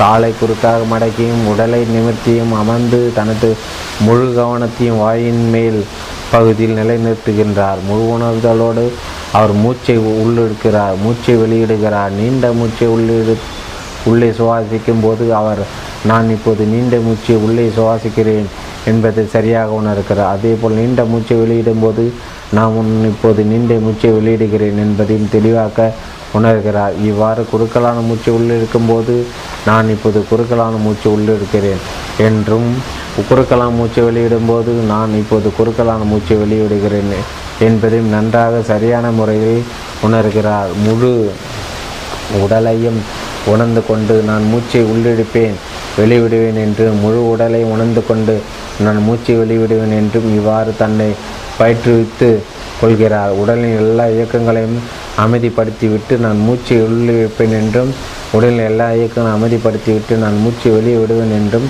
இவ்வாறு தன்னை பயிற்றுவித்து கொள்கிறார். ஒரு தியானி தனது உடலில் சுகமான துக்கமான அல்லது நடுநிலையான உணர்ச்சி தோன்றும் போது அவர் எனக்குள் சுகமான துக்கமான அல்லது நடுநிலையான உணர்ச்சி தோன்றியுள்ளது என்பதை அறிந்து கொள்கிறார். அது எதையோ சார்ந்துள்ளது, அது சார்பில்லாமல் இல்லை, அது அதனை எதனை சார்ந்துள்ளது, இவ்வுடல் உடலை சார்ந்துள்ளது. இவ்வாறு அவ்வுணர்ச்சிகளின் நிலையற்ற தன்மையை உடலுக்குள்ளாக உணர்ந்து கொண்டே இருக்கும் நிலையில் நிலைத்து நிற்கிறது. எல் எனக்குள்ளாக சுகமான துன்பமான அல்லது நடுநிலையான இந்த அனுபவம் தோன்றிருக்கிறது. அது கெட்டியான இயல்புடையதாகவும் இணைந்து தாக்கப்பட்டதாகவும் அடங்கல்களை சார்ந்ததாகவும் இருக்கிறது. ஆனால் உண்மையில் இருப்பதோ மிகவும் போற்றுதலுக்குரிய உள்ள சமநிலையே என்பதை தியானி தெரிந்து கொள்கிறார். ஒரு சுக்கமா ஒரு சுகமான அல்லது துக்கமான அல்லது நடுநிலையான அனுபவம் அவருக்குள் தோன்றியதிலிருந்து போதிலும் அது மறைகிறது. ஆனால் உள்ள சமநிலை தொடர்ந்திருக்கிறது. மூன்று வகை உணர்ச்சிகள் உள்ளன. அவையான சுயம் சுகமானது, துக்கமானது மற்றும் நடுநிலையானது. இந்த மூன்றுமே நிலையாற்றல் தொகுக்கப்பட்டவை. அடங்கல்களை சார்ந்திருப்பவை, அழிந்தும் தேய்ந்தும் மறைந்தும் நீங்க கூடிய தன்மை உடையவை. புனித பாதையினை கடைபிடிக்க நன்கு பயிற்சியளிக்கப்பட்ட சாதகர் இந்த உண்மையை உணர்ந்து சுகமான, துக்கமான மற்றும் நடுநிலையான உணர்ச்சிகளின்பால் உள்ள சமநிலையில் இருக்கின்றார். உள்ள சமநிலை வளர்த்து கொள்வதன் மூலம் அவர் பற்றற்றவராகிறார். பற்றின்மையை வளர்த்து கொள்வதன் மூலமே விடுதலை பெறுகிறார். சுகமான உணர்ச்சிகளின் நிலையற்ற தன்மையை, அவை வீழ் வீழ்ச்சியடைவதையும் மங்கி மறைந்து போவதையும், அத்தகைய உணர்ச்சிகளின் மீது தான் கொண்டுள்ள பற்று நீங்கி போவதையும் தனது உடலுக்குள்ளாக கவனித்து அறியும் தியான சாதகர்கள் அதில் நிலைத்து நிற்பாராகில் அவருக்குள்ளாக வெகு ஆழத்தில் வேரூன்றி கிடக்கும் சுகமான உடல் உணர்ச்சிகளின் மீது கொண்டுள்ள பற்று அழிந்து போகிறது. மகிழ்ச்சென்ற உடல் உணர்ச்சிகளின் நிலையற்ற தன்மையை தனது உடலுக்குள்ளாக கவனித்தறிந்து அவர் அது நிலைத்து நிற்பாராயில் பின்னர் வெகு ஆழத்தில் வேரூன்றி உள்ள மகிழ்ச்சியற்ற இந்த உடல் உணர்ச்சிகளின் மீது கொண்டுள்ள வெறுப்பானது வெறுவெறுப்பானது அழிந்து போகிறது. தனது உடலுக்குள்ளாக இருக்கும் சுகமும் துக்கமும் இல்லாத நடுநிலையான உணர்ச்சிகளை கவனித்து கொண்டு அவர் அதில் நிலைத்து நிற்பாராகில் உள்ளத்தின் வெகு ஆழத்தில் புதைந்து கிடக்கும் நடுநிலையான உணர்ச்சிகளை தன் உடலுக்குள் இருக்கும் சுகமும் துக்கம் இல்லாத நடுநிலையான உணர்ச்சிகளை கவனித்து கொண்டு அதில் அவர் நிலைத்து நிற்பாராகில் உள்ளத்தின் வெகு ஆழத்தில் புதைந்து கிடக்கும் நிலையான உணர்ச்சிகளின் பால் உள்ள அறியாமையாகிய வாசனைகள் அடித்தொடிக்கப்படுகிறது. சுகமான உணர்ச்சிகளை மேல் கொண்டிருக்கும் ஆசை, பேராவா சுகங்களுக்கா பேராவலுக்கான மற்றும் சுக துக்கமான உணர்ச்சிகளின் மேல் உள்ளடக்கியிருந்த வெறுப்புகளுக்கான மற்றும் நடுநிலையான உணர்ச்சிகளின் மேல் உண்டாகி இருந்த அறியாமைக்கான அடங்கியிருக்கும் வாசனைகள் தகர்க்கப்பட்டதும் வேரூன்றி உள்ள அடங்கலிலிருந்து தியான சாதகர் முற்றிலும் விடுதலை பெறுகிறார். அவர் உண்மை உணர்ந்தவராகிறார். எல்லா விருப்பு வெறுப்புகளையும் துண்டித்தவராகிறார். எல்லா பிணைப்புகளையும் தகர்த்தவராகிறார். அகம்பாவத்தின் மாயத் தோற்றத்தை முழுமையாக அறிந்தவராகிறார். துன்பத்திற்கு முடிவு கட்டியவராகிறார். உண்மை நிலையை உள்ளது உள்ளவாறே காண்பது அவருடைய சரியான காட்சியாகிறது. எண்ணத்தின் உண்மை நிலையை உள்ளதை உள்ளவாறே நோக்கு நோக்குதல் அவரின் சரியான சிந்தனை ஆகிறது. உள்ளது உள்ளபடியான உண்மை நிலையை நோக்கி செல்லும்போது செல்லும் அவரது முயற்சி அவரது சரியான முயற்சி ஆகிறது. உள்ளது உள்ளபடியான உண்மை நிலையினை மீதான விழிப்புணர்வே அவரின் சரியான விழிப்புணர்வு ஆகிறது. புனித பாதையில் நடக்கின்ற நம்பிக்கை மிகுந்த தியான சாதகர் முயற்சிகளை மேற்கொள்கிறார். தன்னுடைய தொடர்ச்சியான முயற்சிகளின் மூலம் விழிப்பு நிலை கொண்டவராகிறார். விழிப்புணர்வு தொடர்ந்திருப்பதன் மூலம் மன ஒருமை பெறுகிறார். மன ஒருமை பேணுவதன் மூலமாக சரியாக புரிந்து கொள்ளும் ஆற்றலை வளர்த்து கொள்கிறார். சரியாக புரிந்து கொள்வதனால் கொள்வதானது உண்மைகளை நம்பிக்கை வளர்கிறது. இதற்கு முன் நான் கேள்விப்பட்டு மட்டுமே இருந்த உண்மைகளை எனது உடலுக்குள்ளாக நேரடியாக அனுப்பி அனு அனுபவித்திருப்பதன் மூலம் இப்போது தான் அதில் நிலைத்திருக்கிறேன். ஊடுருவி செல்லும் உள்ளூர் நோக்கை அகக்காட்சியை கொண்டு அவைகளை நான் கவனிக்கிறேன் என்று கூ அறிவதில் அவர் உறுதியாக இருக்கிறார். பாலி அருள் பொருள் அருஞ்சொற் பொருள் அகராதி. அகுலை நன்மை செய்யாத தீங்கு தீய எதிர்ப்பதும் குசல அதிட்டான உறுதியான தீர்மானம் பத்து பாரமிதிகளில் ஒன்று. அரகந்த் அரகத் முக்தி பெற்றவர், மன மனமாசுகளை எல்லாம் முற்றாக அடித்துவிட்டவர், பந்த புத்த பார்க்க அரிய மேன்மையானவர், புனிதமானவர். அறுதி உண்மை பொருளை நிர்வாணம் தூய்த்து உணர்ந்திருக்கின்ற நிலைத்து மனத்தை தூய்மைப்படுத்திவிட்டவர். அதிகபட்சம் ஏழு பிறவைகளை எடுக்க வேண்டியவர்களான சோதபனக்கள் அறிவில் உணர்ந்தவர் நுழைந்தவர் முதல் இந்த பிறவிக்கு பிறகு மேலும் பிறவி எடுக்காத அரகந்துக்கு வர அரியவர்கள் மேன்மக்கள் நான்கு தர தரத்தினர்.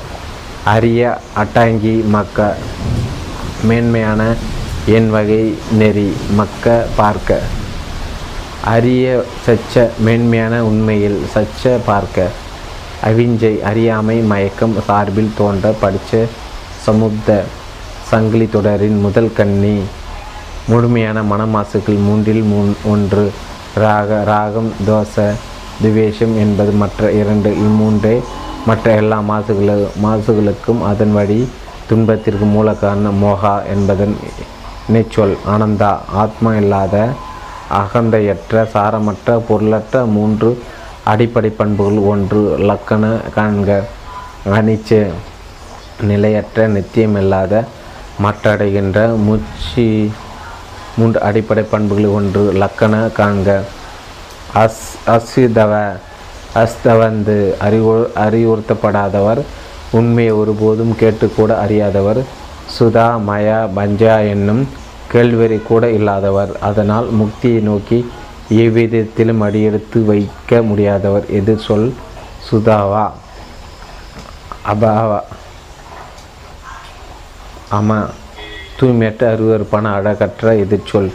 சூப தூய அழகிய ஆசிரிய ஆசிரியர் வழிகாட்டி ஆனந்த இன்பம் மகிழ்வு. ஆனாபானா மூச்சு சுவாசம். ஆனாபானா சதி மூச்சின் மீதான விழிப்புணர்வு கவனம். ஆயதன புலம் பரப்பு வாயில் குறிப்பாக புலனறிவின் வாயில்கள் ஆறு. சலயதனா அதாவது பருவுடற் புலக்கல்கள் ஐந்தும் மனமும் சேர்ந்தது மற்றும் அவலக்களுக்கான பொருட்கள் அவையாவன. கண் சக்கு மற்றும் காட்சி பொருள் ரூப. காது சோதா மற்றும் சப்தம் சப்த. மூக்கு காண மற்றும் மனம் கந்த. நாக்கு ஜூஹா மற்றும் சுவை ரச. உடம்பு காயா மற்றும் ஊ ஊறு போட்டாப். மன மனோ மற்றும் அதன் பொருட்கள் அதாவது எல்லாவித எண்ணங்களில் தம்பா. இவை ஆறு திறன்கள் எனவும் அழைக்கப்படும். காண்க இந்திரிய இந்திரிய புலன். இந்த நூலில் ஆறு புலன் வாய்களையும் காண்க. ஆயதன மனத்தின் ஐந்து ஆற்றல்களையும் காண்க. பல குறிக்கும். உதயா உதித்தல். உதயப்பய உதைத்து மறைதல் அதாவது நிலையாண்மையின் உதய வேய என்றும் இந்த உண்மை பொருளின் அனுபவபூர்வமான விளக்கம். அவர அவரவருக்குள் இடையறது மாறிக்கொண்டிருக்கும் உணர்ச்சிகளை கண்காணிப்பதன் மூலம் பெறப்படும். உபதானா பற்று பிடிப்பு. உபே உபேகா உள்ள சமநிலை. அவர் வெகுளி மய மயக்கங்களிலிருந்து விடுபட்ட மனநிலை. மனதின் தூய நிலைகள் நான்கிலும் காண்க. பிரம்ம விகார மெய் ஒளி பெற்றுக்கான காரணிகள் ஏழிலும் காண்க. போஜங்கா பரமிதைகள் பத்திலும் ஒன்று. உபாதா தோற்றம் உதயம். உபாதா வய உதித்து மறைந்து போதல். உபாயாதா வய தம்மின உதித்து மறைந்து போகும் இயல்பினை கொண்டிருத்தல். ஓன ஓலரிகா பருமனான தூளமான முரடான எதிர்ச்சொல் சூகும். கம்பம் செயல் குறிப்பாக எதிர்காலத்தின் மீது ஒரு விளைச்சலை உண்டாக்க விளைவை உண்டாக்க கூடிய ஒரு செயல் காண்க. சங்கார சம்ஸ்கிருதம் தர்மம்.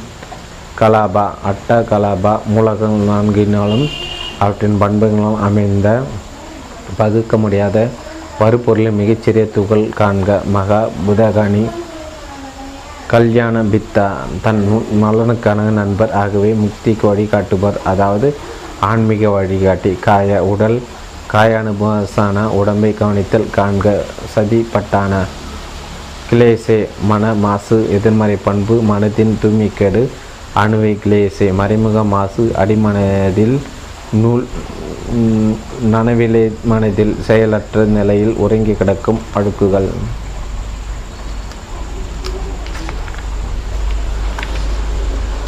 குசல நலம் நிறைந்த நன்மையான எதிர்ச்சொல் அகு அகுசல கந்த குவியல் கூறு தொகுப்பு. ஒரு மனித ஜீவன் தன் கூறுகள் இணைந்த அமைப்பு பருப்பொருள் உடல் ரூபா உணர்வு அறிவு விஞ்ஞான புலனறிவு சஞ்ச உணர்ச்சி வேதான செய்திர் செய்கள் எதிர்வினை சன்காரா கணிக சமாதி. ஒரு கணமே நீடிக்கும் மன குவிப்பு கணத்திற்கு கணம் தொடரும் மனக்குவிப்பு காண்க. சமாதி கோதம செயலற்ற வரலாற்று நாயகரான வரலாற்று நாயகரான புத்தரின் குடும்ப பெயர் சமஸ்கிருதம் கௌதம. சக்க சக்கரம் பவ சக்க பிறவி சங்கர தொடர் அதாவது துன்பத்திற்கான செயல்முறை. இணைச்சொல் சம்கார தம்ம சக்க தம்ப சக்கரம், அதாவது முக்திக்கான செயல்முறை அல்லது போதனை. பசைக்க அதன் இயல்பான முறையில் தொடர்ச்சியாக பிறவி எடுக்க வைக்கும் பந்தத்தை குறிக்கிறது. தம்பச்சக்க துன்பத்தின் பெருக்கத்திற்கு வழிகொள்ளாது அதன் அழிவுக்கு இட்டு செல்லும் அத்தொடர்ச்சியான புத்தத்திற்கு எதிரான மீட்சி முறையும் குறிக்கும். சித்த மனம் சித்தன பஸ்னா மனதை கவனித்தல் காண்க. பிரதிபட்டான சிந்தா மாயா பஞ்சா சிந்தனை தரத்தாலான பகுப்பாயினால் பெறப்பட்ட மதிநலம் ஞானம் காண்க. பஞ்சா தததக்காதா அப்படி சென்றவர் அல்லது அப்படி சிறந்தவர், உண்மை பொருளின் வழியை பின்பற்றிய அறுதி உண்மையை அடைந்தவர், அதாவது மேலொளி பெற்றவர். புத்த தம்மை தாமே க சுட்டுவதற்கு பொதுவாக வழங்கிய சொல். தன்கானா தாகம் அதை அவையும் இதன் கண்ணாடி பிரம் பிரம் பிரதிபிம்பமான விருப்பையும் சேர்த்து குறிப்பது. தர்ம சக்கர இயக்க பேருரை ஆகிய தம்ம சக்கனம் பவத்தன சுந்த தமது முதல் பேருரையில் புத்தர் துக்கத்தின் காரணம் சமுதாய சச்ச தன்கானா என்று கூட்டுகிறார் சுட்டுகிறார். சார்பில் தோட்ட முறைமையில் படித்த நமப்பாது உடல் உணர்ச்சிகளுக்கான எதிர்வினை எதிர்வினையாக தன்கானா பிறக்கிறது என்று அவர் விளக்குகிறார். திபி திபீடாக நேர்பொருள் மூன்று கூடைகள் புத்தரது போதனைகளின் மூன்று தொகுப்புள். ஒன்று விநாயக பீடாக, துறவு ஒழுக்கம் பற்றி தொகுப்பு. இரண்டு சுத்த பீடாக பேருரை தொகுப்பு. மூன்று அபிதம்ம பீடாக மேல்நிலை போதனை தொகுப்பு, அதாவது தம்பத்தின் முறையான தத்துவ விளக்கம் வடைமுறை. திரிபீடாக திரி தீரதன காண்கரதன தீ இலக்கண காண்க லக்கண தேரவாத மூத்தவர்களின் போதனை. தெற்கு ஆசிய நாடுகளில் பர்மா, இலங்கை, தாய்லாந்து, லாவோஸ், கம்போடியா பேணி பாதுகாக்கப்பட்டு வந்த வடிவத்திலான புத்தரின் போதனைகள் இப்போதனை மிக பழமையான வடிவமாக பொதுவாக ஏற்கப்படுகிறது. தான தானம் கொண் கொடை வல்லால் தன்மை கொ நன்கொடை பத்து பராமிதிகளில் ஒன்று. துக்க துக்கம் காண்போம் மறைவின்மை மூன்று அடிப்படை இயல்புகள். ஒன்று காண்க லக்கண முதலாம் மேலான உண்மையை காண்க.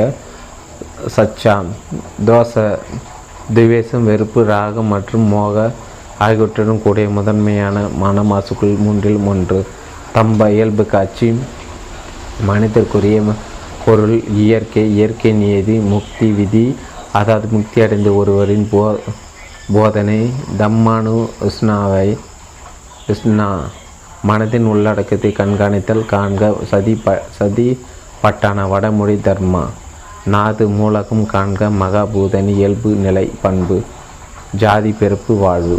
ஜானா மனம் ஒடுங்கிய நிலை அல்லது அருள்நிலை சமாதி அல்லது சமகதா பாவனா காண்க. பாவனா பயிற்சினால் அடையக்கூடிய அத்தை நிலைகள் எட்டு. அவற்றை விருத்தி செய்து கொள்வதனால் பேரமைதியும் ஆனந்தமும் கிட்டும். ஆனால் ஆழமாக வேரூன்றியது வேண்டி கொண்டுள்ள மனமாசுகள் அடிக்கப்படுவதில்லை. நாம மனம் நாம ரூப மனமும் உடமும் இரண்டர பிணைந்த மன உடல் கட்டமைப்பு. நாமரும் விச்சேத மரணத்தில் அல்லது நிர்வாண அனுபவத்தில் மனமும் உடலும் பிரிதல். நிப்பான அடைதல் துக்கத்திலிருந்து விடுபடுதல். இறுதி மெய்ப்பொருள் கற்றற்ற ஒன்று. சமஸ்கிருதம் நிர்வாணா நிரோத முடிவடைதல் அழியுதல். நிப்பானா என்பதன் இன்ன சொல்லாக அடிக்கடி பயன்படுத்தப்படுவது நிரோத தச்ச துன்பத்தின் முடிவு பற்றிய உண்மையே. மேலெல்லாம் உண்மைகள் நான்கில் மூன்றாவது தான்கு சச்ச.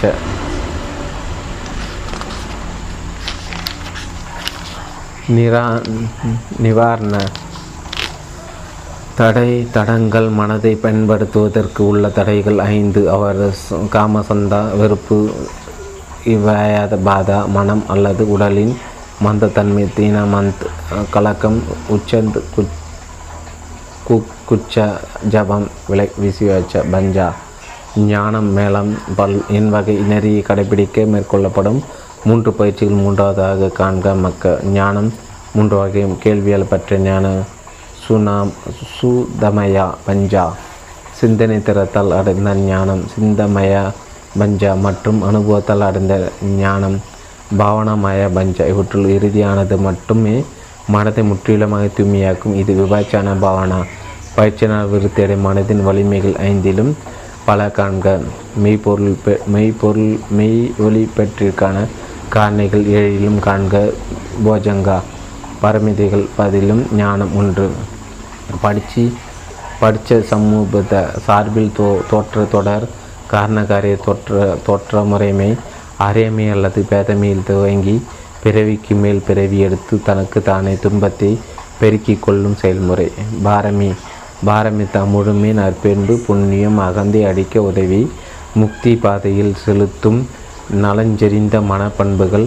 பத்து பாரமிதைகளான தானம், தான நல்லொழுக்கம், சீல, துறவு, நொக்கமா, ஞானம், பஞ்சா, முயற்சி, வீரிய, பொறுமையுடைமை, கந் கந்தி, வாய்மை, சச்சா, உறுதியான தீர்மானம், அதிட்டானா, தன்னலமற்ற அன்பு, மெத்தா, உள்ள சமநிலை, உபேகா. பாகி பாகி பாடல் வரிகள் மூல நூல் புத்தரின் போதனைகளை பதிவு செய்துள்ள நூல்கள். ஆகவே அந்நூல்கள் மொழி இனம் மொழியும் மொழி புத்தரது காலத்து அல்லது அதற்கு அண்மையில் உண்மையில் பேசப்பட்டு வந்த ஒன்று என்பதே வரலாறு. மொழியில் மற்றும் தொல்பொருள் ஆய்வில் சான்றுகள் காட்டுகின்றன. இந்த நூல்கள் பின்பு ஒரு காலத்தில் முற்றிலும் இலக்கிய மொழியான வடமொழியில் மேற்பற்கப்பட்டன. புஞ்சா புண்ணியம் நற்செயல்கள் இப்போது எதிர்காலத்திலும் ப மழ்கி அளிக்கக்கூடிய செயல். கொடை தானம் நல்லொடுக்கும் சீல மற்றும் தீன தியான பயிற்சி பாவனா ஆகியவை சாதாரண மனிதருக்குரிய புஞ்சவில் அடங்கும். பூஜா போற்றுதல் வழிபாடு செய்தல் சமய சடங்கு அல்லாது திருக்கிரியை முதல் அடியிலிருந்து முடிவான இலக்கு வரை தன்னுடைய போதனைகளை உண்மையில் கடைபிடிப்பது மட்டுமே நம்மை போற்றுவதற்காக செய்யக்கூடிய சரியான பூஜை என்று புத்தர் அறிவுறுத்தினார். பல பல வலிமை ஆற்றல் மனதின் ஐந்து வலிமைகளான சிரத்தை, சந்தா, முயற்சி, கிரியை, கவனம், சதி, மனக்குவிப்பு, சமாதி, ஞானம், பஞ்சா. முதிர்ச்சி அடையாத நிலையில் இவை மனதின் ஐந்து திறன்கள் எனப்படும். இந்திரிய காண்க. புத்தா மெய்வொலி பெற்றவர் தமது சொந்த முயற்சியில் முக்தி பெற்றிற்கான வழியை கண்டுபிடித்து அதை கடைபிடித்து லட்சியத்தை அடைந்த ஒரு புத்தர்கள் இரு வகைப்படம். ஒன்று பஞ்சேக புத்தர் தனித்த அல்லது மௌன புத்தர். இருவருக்கு தாம் கண்டறிந்த வழியை பிறருக்கும் கற்றுத்தர முடியாது. ரெண்டு சம்மா சம்யுத்த முழுமையான அல்லது நிறைவேறிய புத்தர். இவரால் பிறருக்கு போதனை செய்ய முடியும். பிரம்மா மேல் உலகவாசி ஜீவர்களின் வாசல் மிக உயர்ந்த நிலையில் இருப்பவராய் குறிக்க இந்திய மதத்தில் பயன்படுத்தப்படும் சொல். அவரை படைப்பு கடவுளாக கருதுவது மரபு. ஆனால் மற்றெல்லோர் ஜீவலர்களின் போல அவரும் அழிவுக்கும் மரணத்துக்கும் ஆளாக குடியராகவே புத்தரால் வர்ணிக்கப்பட்டுள்ளார். பிரம்மக பிரம்மச்சாரியம் பிரம்மச்சாரியம் ஒரு தூய புனிதமான வாழ்க்கை. பிரம்ம விகார பிரம்மாவின் இயல்பு. எனவே மனதின் மேன்மையான அல்லது தெய்வீக நிலை. அந்நிலையில் உள்ள நான்கு தூய பண்பு நலன்களான தன்னலமற்ற அன்பு, மெத்தா, கருணை, கருணா, பிறருக்கு உண்டாகும் நன்மைகளில் மிகழ்வெழுதல், முதிதா, எதிர்கொள்ளும் எல்லாரிடத்திலும் உள்ள சமநிலை, உபேகா. தியான முயற்சிகளின் மூலம் இந்த நான்கு பண்புகளையும் விருத்தி செய்தல். பிரகம பிரமகன தூய்மையான ஒருவர் இந்தியாவில் பூஜை செய்யும் இனத்தவரை இச்சொல்லால் குட்டு கட் சுற்றுவது மரபு. அத்திக ஒருவன் தம் மீது மீட்பு அல்லது முக்திக்கு ஒரு தெய்வத்தை பிரம்மா நம்பியிருப்பவர். இந்த வழியில் அவர் சமணர்கள் இருந்து வேறுபடுகிறார். மனத்தை தூய்மையாக்கி ஒருவரே, அதாவது ஒரு அரகந்த் புத்தர் உண்மையான பிரகமான என்று வர்ணிக்கிறார். போதி மெய்யொலி பேறு பரிபூர்ண ஞானம். போதி சத்து மெய்யொலி பெறு பேருக்கு உரிய போதி சத்துவர் புத்தராவதற்கு உழைத்து கொண்டிருப்பவர். மெய்யொலி முழுமையாக அடைவதற்கு முன்பு சித்தார்த்து கௌதமரை குறிக்க வழங்கிய வந்த சொல் வடமொழி போதித்து போதிசத்வ போஜங்கா மெய்வொலி போற்றிற்கான காரணி, அதாவது மெய்வொலி உடைய ஒருவருக்கு துணை செய்யும் பண்பு. அத்தகைய காரணிகள் ஏழு. கவனம் கவனம் சதி தா கவனம் சதி கவனம் சதி தர்மத்தை துருவி துருவி மேற்கொள்ளும் ஆய்வு. தம்ம விசைய முயற்சி, விரிய, ஆனந்தம், பீதி, பேரமதி, பஸ்ஸு, சக்தி, மனக்குவிப்பு, சமாதி, உள்ள சமநிலை, உபேகா. பிங்கா கரைதல், உருகுதல் விவசாய பயிற்சியில் ஒரு முக்கியமான நிலை. இதில் உடும்பின் தோட்டம் மாத்திரமான கடினத்தன்மையானது இடையாரது தோன்றி மறை நுட்பமான அதிர்வுகளை கரைந்து போவதாகி ஒரு அனுபவம். பாவ தோற்றம் அதன் செயல்முறை பாவ சக்க தொடர்பில் தொடர்பிறவி சக்கரம் சுக் சக்கரா சக்க காண்க பாவது சப்ப மங்க மங்கலன் எல்லா உயிர்களும் மகிழ்வுற்றிருப்பதாக பிறர் பால் நன்மை நமக்கென நல்லெண்ணத்தை வெளிப்படுத்த பயன்படும் ஒரு மரபு சொற்றொடர். பொருள் எல்லா இன்பங்களும் உண்டாகட்டும். பாவனா மனதின் வளர்ச்சி, தியான இதன் இரு பிரிவுகளான ஒன்று மன ஒருமைக்கு ஈடான சமாதி உள்ள சமநிலை வளர்த்துக்கொள்வது சமாதா பாவனா, இரண்டு பஞ்சா என்னும் மெய்யறிவு அல்லது ஞான ஞானத்திற்கிடான விவாச்சான பாவனா என்னும் உள்ளூர் உள்ளூர் நோக்கை வளர்த்துக்கொள்வது உள்ள சமநிலையை வளர்ச்சி ஜான் நிலை ஜான நிலைகளுக்கு இட்டு செல்லும் விவச்சான விவசான வளர்ச்சி முக்திக்கு கொண்டு செல்லும் ஜான பஞ்ச சமாதி விபச்சான விவசான காண்க பாவன ப மாய பஞ்சா சுயமான நேரடி அனுபவத்திலிருந்து வளர்ச்சியடையும் ஞானம் பஞ்சா காண்க ரூபி பௌத்த திரவி தியானம் செய்வோர் பெண்பால் பிக்குனி ரூபி சூபி சூபி பௌத்த துறவி தியானம் செய்பவர் பெண்பால் பிக்குனி மக்க மார்க்கம் நெறி அரிய அட்னங்க அண்ட அண்டங்க மக்க துன்பத்திலிருந்து விடுவிக்கும் என்படி உயர் நெறி. அது மூன்று நிலைகளை அல்லது பயிற்சிக்காக வகுக்கப்பட்டுள்ளது. சீல நல்லொடுக்கம், மொழியாலும் பெய்யாலும் இயற்றும் செயல்களில் தூய்மை. ஒன்று சம்ம வாசா நல்வாய்மை சரியான பேச்சு, இரண்டு சம்ம கம்மந்த நற்செய்கை சரியான செயல், மூன்று சம்ம ஆஜீவா நல்வழு நல்வாழ்க்கை சரியான ஜீவனோ ஜீவனோபாயம், இரண்டு அமைதி சமாதி மன ஒருமை தன் சொந்த மனத்தின் கட்டுப்பாடு, இரண்டு நான்கு சம்ம வாய்மை நன்முயற்சி சரியான உழைப்பு, ஐந்து சம்ம சதி நற்கவனம் சரியான கவனம், ஆறு சம்மதி சமாதி சரியான மன ஒருமைப்பாடு, மூன்று பஞ்சா உன் ஞானம் மனதை முற்றிலும் தூய்மையாக்கும் உள்ளூர் நோக்கு, ஏழு சம்மா சங்கப்ப சரியான எண்ணங்கள், எட்டு சம்மா திட்டினர் காட்சி சரியாக கொள்ளுதல். மக்கா உ உயர்வுமை நான்கினுள் நான்காவது ஆகும். சர்ச்சை காண்க மங்கள நல்வாழ்வு நல்லாசி மகிழ்ச்சி மகாபூதனை எல்லாம் பருப்பொருட்களையும் ஆக்க பயன்பட்டுள்ள நான்கு மூலங்கள். பதிவிதாது மண்மூலகம் கணம், ஆபோதாது நீர்மூலகம் பிணைக்கும் தன்மை சேர்க்கும் இயல்பு, தேஜ தாது தீ மூலகம் தட்பவெட்பம், வாயோ தாது காற்று மூலகம் அசைவு. மகாயானா சொல்லளவில் பெருநெறி புத்தருக்கு பின் சில நூற்றாண்டுகளுக்கு பிறகு இந்தியாவில் வளர்ச்சி அடைந்து வடக்கே Tibet, China, Vietnam, Mongolia, Korea மற்றும் ஜப்பான் ஆகிய நாடுகளுக்கு பரவியோ ஒரு வகை பௌத்த சமயம். மாறா பிரயாணம், மாறா மரணம், தீய சக்தி, தீயவன். மெத்த தன்னலமற்ற அன்பும் நல்லனமும் தூய மனிதன் ஒரு பண்பு. பிரம்மம் விகார காண்க பரமிதிகளில் ஒன்று மெத்த பாவனா தியான பயிற்சி நுட்பத்தின் மூலம் மெத்தாவை முறையாக வளர்த்து கொள்ளுதல். மோகா அறியாமை, மயக்கம், இடைச்சொல், அவிஞ்சை முதன்மையான மன மாசுக்கள் மூன்றிலும் ஒன்று. மற்ற இரண்டு ரக மற்றும் தேச. யாத பூத சொல்லளவில் உள்ளது உள்ளபடி இருக்கின்ற உண்மை பொருள். யாத பூத ஞான தஸ்ன உண்மை உள்ளது உள்ளபடி அறியும் ஞானம். ரதன ரத்தினம் மணி தீரதன மும்மணிகளை புத்தம் தம்ம சங்கம். ராக அவ முதன்மையான மனமாசுகள் மூன்றனுள் ஒன்று. மற்ற இரண்டு தோச மற்றும் மோக இணைச்சொல் லோப ரூப. ஒன்று பொருள், இரண்டு கற்புள்ளனக்குரிய புறநிலை.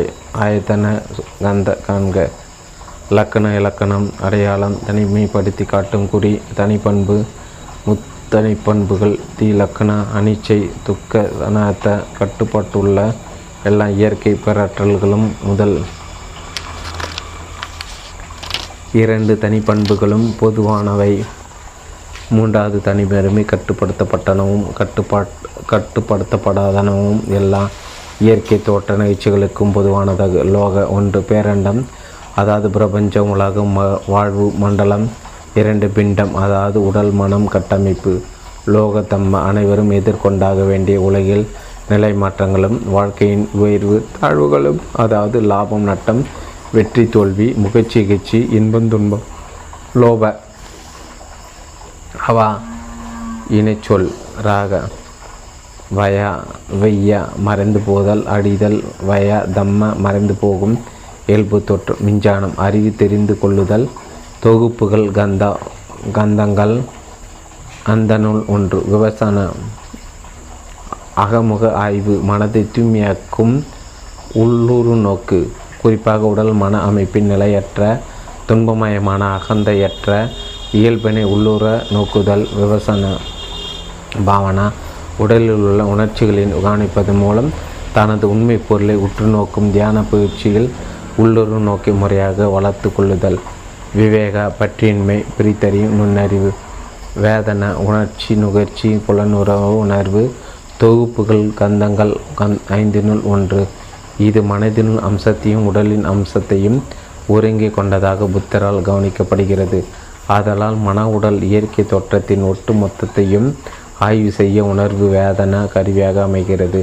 சார்பில் தோன்ற தோற்ற தொடரில் படிச்சே சமூபத்த துக்கத்திற்கு காரணமாகவும் தன்கான வேட்கை உணர்வுக்கு வேதனாவிற்கு எதிர்வினையாக உதிர்க்கின்றது என்று புத்தர் விளக்குகிறார். வேதனாவியாக அயற்பொருளாக கவனிக்க பயில்வதின் வழியாக எவ்வித புதிய எதிர்வினைகளையும் தருவிக்க முடிவதுடன் தனக்குள்ளே நிலையாமையின் அதிர்நிச்சயாமையின் உண்மையான நேரடியாக அனுபவித்துணர முடியும். இந்த அனுபவம் மனதை முக்தி பாதையில் செலுத்தும் பற்றின்மையை வளர்த்து கொள்ள இன்றியமையாததாகும். வேதனா வேதனானுபஸ்னாவின் உடலில் உள்ள உணர்ச்சிகளை கவனித்தல் சதிப்பட்டான காண்க. சங்கார உடல் உள்ள உள்ளத்தினில் உருவாக்கம், விருப்ப செய்கை, மனத்தின் எதிர்வினை, மண் அடங்கல்கள், வாசனைகள், கூடுகள், ஐந்து கந்தங்களுள் ஒன்று. படித்த சமூகத்தை சார்பில் தோல் தோற்ற சங்கிலியின் இரண்டாவது கன்னி சங்காரமே கம்ம கர்மம், அதாவது எதிர்கால பலன்களை தரும் வினை. எனவே அதுவே ஒருவரது எதிர்கால வாழ்வை உருவாக்குவதற்கு உண்மையில் வெறுப்பாகிறது பொறுப்பாகிறது. வடமொழி சங்கார சங்கார உபேகா சொல்லளவில் சங்காரங்களிடம் கொள்ளும் உள்ள சமநிலை. விவசா விவசானாவின் பயிற்சியில் பங்கு அனுபவத்திற்கு பின் ஏற்படும் ஒரு நிலை. இந்நிலையில் அடி மனதில் உறங்கி கிடக்கும் பழைய மாசுக்கள் மனதின் மேற்பரப்பு எழும்பி வந்து உடல் உணர்ச்சிகளை வெளிப்படுகின்றன. இவ்வுணர்ச்சிகளின் பேரில் உள்ள சமநிலை பேணுவதன் மூலம் தீயன தியானசீலர் புதிய சங்காரங்களை தோற்றுவிக்காமல் பழையவற்றை கழிந்து போக அனுமதிக்கிறார். இந்த செயல்முறை படிப்படியாக எல்லா சங்காரங் சங்காரங்களும் அழிந்து போக வழி வகுக்கிறது. சங்க கூட்டம் அறி அரியரு சமூகம், அதாவது திரு நிர்வாண நிலையை அனுபவித்திருக்கும் சமூகம், பௌத்த துறவிய இருபாலன் சமூகம், அரிய சங்க, பிக்குவ சங்க அல்லது பிக்குனி சங்க ஆகியவற்றுள் ஒன்றில் உறுப்பினர். சச்ச உண்மை நான்கு உயர்நிலைகள் அரிய சச்ச ஒன்று துன்ப உண்மை, துக்க சச்ச இரண்டு துன்ப மூல உண்மை, சமுதாய சமுதாய சச்சை மூன்று துன்ப நீக்க உண்மை, நிரோத சர்ச்சை நான்கு துன்ப நீக்க நெறி உண்மை, மக்கள் சர்ச்சை. சஞ்சை சம்யுக்த ஞானம் என்னும் கட்டுண்ட அறிவிலிருந்து புலக்காட்சி, குறிப்பறிவு, அடையாளம் கண்டு கொள்ளல், கந்தங்களால் கந்தநூல் ஒன்று. இது ஒரு ஒரு கடந்த கால சங்ககாலினால் கட்டாயங்களுக்கு எப்போதும் கட்டுண்டு இருக்கிறது. ஆகவே உண்மை பொருளின் நிறம் மாறிய வடிவத்தை தருகிறது. விவசாயின் பயிற்சியினால் சஞ்சை உண்மை பொருளை உள்ளவாறு விலக்கி கொள்ளும் பகுஞ்ச பஞ்சாக மாற்றப்படுகிறது. அது அனிச்சய சஞ்சா, துக்கா சஞ்சா, ஆனந்த சஞ்சா, அசுப சஞ்சாவாக ஆகிறது. அதாவது நிலையாமை, துன்பம், அகங்காரமின்மை மற்றும் உடல் அழகின் பொய் தோற்றத்தை மாறி அறிவுரை அறிவாகிறது. சதி விழிப்புணர்வு கவனம் என் என்படி உயர்நெறியின் ஒரு அங்கம் மக்க காண்க மற்றும் மனத்தின் வலிமைகள் பல காண்க. ஐந்தினுள்ளும் ஞான விளக்கம் காரணிகள் போஜாங்க காண்க. ஏழினுள்ளும் ஒன்றும் ஆனாபான சதி மூச்சின் மீதான கவனம். சதி பட்டான விழிப்புணர்வுகளின் நிலையா பெறுதல். ஒன்றுக்கொன்று தொடர்புள்ள நான்கு அம்சங்கள் சதி பட்டணத்தில் உள்ளன. ஒன்று, உடம்பில் மீதான கவனம் காயா காயானு பஸ்னானா. இரண்டு, உடம்பினுள் உதிக்கும் உணர்வுகள் மீதான கவனம் வேதானு பஸ்னானா. மூன்று, மனதின் மீதான கவனம் சித்தானு பஸ்ஸானா. நான்கு, மனதின் உள்ளடக்கங்களின் மீதான கவனம் தம்மானு பஸ்ஸானா. உணர்வுகள் உடம்பினோடும் மனதோடு நேரடி தொடர்புள்ள உள்ள உள்ளனதால் இவை நான்குமே உணர்வுகளை கவனிப்பதில் அடங்கும். விவசான பானா பயிற்சிக்கான கொள்கை கடிப்படித்த முதன்மையான ஆதாரமாக இருப்பது மகா சதிபட்டான சுத்தாந்த தீக நிகாய இருபத்தி ரெண்டு என்னும் நூலே. சது சதோ கவனமாயிருது. சதோ சம்பாஜானோ உணர்வுகளை கண்காணிப்பதன் மூலம் உடல் மன கட்டமைப்பின் ஒட்டுமொத்தமும் நிலையற்ற இயல்புடையதென்றே விளக்கத்துடன் கவனமாயிரு. சமதா அமைதி உள்ள சமநிலை அலைவின் அளவின்மை சமதா பாவனா மன சமநிலை அமைதி வளர்த்து கொள்வது இனச்சொல் சமாதி பாவனா காண்க. சமானா தனித்து வாழும் முனிவர் நாடோடி நாடோடி பிச்சைக்காரர் இல்லற வாழ்வை துறந்தவர் பிரமகணர் தமது மீட்பு முக்திக்கும் ஒரு உழைப்பின் மூலம் மூலமே முக்தியை நாடுகிறார். ஆகவே புத்தரின் துறவு ஒழுக்கம் மேற்கொண்டு அவரை பின்பற்றுபவர்களையும் குறிக்க இச்சொல் பயன்படும். ஆயினும் புத்தரை பின்பற்றாது தனித்து வாழும் துறவியரும் இதில் அடங்குவர். சமண கோதம கௌதம முனிவர் என்பது புத்தரை பின்பற்றாதவர்கள் அவரை குறிக்க பொதுவாக வழங்கிய பெயர். சமாதி மன ஒருமை ஒருவரது மனதின் கட்டுப்பாடு என்படி உயர் நெறியை பின் பின்பற்ற கடைபி கடைபிடிக்க வேண்டிய மூன்று பயிற்சிகள் இரண்டாவது மன மக்க காண்க. இதனை முடிவாக கொண்டு வர வளர்க்கப்படும் போது ஜான் மன ஒழுக்க நிலைகளை அடைவதற்கு இட்டு சொல்லும். ஆனால் மனதிற்கு அது முழுமையான வீடு பெரு கிட்டாது. மூவகை சமாதிகளான ஒன்று கணிக சமாதி கன நேர மன ஒருமை கணத்திற்கு கணம் தொடர்ந்திருக்கு மன ஒருமை. இரண்டு, உபச்சார சமாதி சமாதி மன ஒன்றிழிப்பு நிலையை தொட நெருங்கும் ஒரு அளவில் ஆகும். அடுத்து வரும் மன ஒருமை ஒருமை சமநிலை. மூன்று, அப்பான சமாதி மன ஒருமை போட்டுதல் ஒரு மலைவெடு ஒரு மனவெடுக்க நிலை ஜானா. இவற்றுள் உபசான பயிற்சியை துவங்குவதற்கு கணிக சமாதி போதுமான ஆய ஆயத்தமாகும். சமுதாய உதயம் தோற்றம் மூலம் சமுதாய தம்மை உதித்தல் என்னும் இயற்கை செயல் சமுதாய சச்ச துக்கத்தின் தோற்றம் குறித்த உண்மை நால் வகை வாய்மைகளுள் இரண்டாவது சம் பஜஞ்சை உடல் மன இயற்கை தோற்ற நிகழ்வு முழுவதும் புரிந்து கொள்ளுதல். அதாவது அதன் நிலையற்ற நிலையை இயல்பை உணர்ச்சி அளவில் உள்ளுற நோக்குதல். சம்பாஜனா சம்பா பஜங்குவை பெற்றிருத்தல் மேலே காண்க. சம்சார மறுபிறவி சுழல் கட்டுண்ட உலகம் தூய துன்ப உலகுக்கு உலகு சரண தஞ்சம் புகழ் அடைக்கலம் பாதுகாப்பு தி சாரண சரண புத்தம் தம்ம ச சங்கமெனும் மும்மணிகளில் தஞ்சமடைதல். க சாது நன்றே செய்தாய் நன்றே சொன்னாய் ஆமோதிப்பு அல்லது சம் சம்பதத்தை குறிக்கும் சொல். சித்தார்த்த சொல்லளவில் தனது பணியை செய்து முடித்தவர் வரலாறு கண்ட புத்தரின் தனிப்பெயர் வடமொழி சித்தார்த். சீலா நல்லொடக்கம் தனக்கும் பிறருக்கும் தீங்கு விளைவிக்கும் மொழியாலும் மெய்யாலுமான செயல்களை தவிர்க்கும் என்படி சீர்நெறியை பின்பற்ற மேற்கொள்ள வேண்டிய மூன்று பயிற்சிகள். முதலாவது மக்க காண்க. ஒரு சாதாரண மனித சீலத்தை கடைபிடிக்க ஐந்தொடுக்க நெறிகளை அன்றாட வாழ்க்கையில் பின்பற்ற வேண்டும். சுக சுகம் இன்பம் மகிழ்ச்சி எதிர்ச்சொல் துக்க சு சுகும நுட்பமான ஆகுமான மென்மையான எதிர்ச்சொல் ரௌரிக சுதமய பஞ்ச சொல்லளவில் பிற சொல்வதை கேட்டு பெற்ற கேள்வி ஞானம் பஞ்ச காண்க.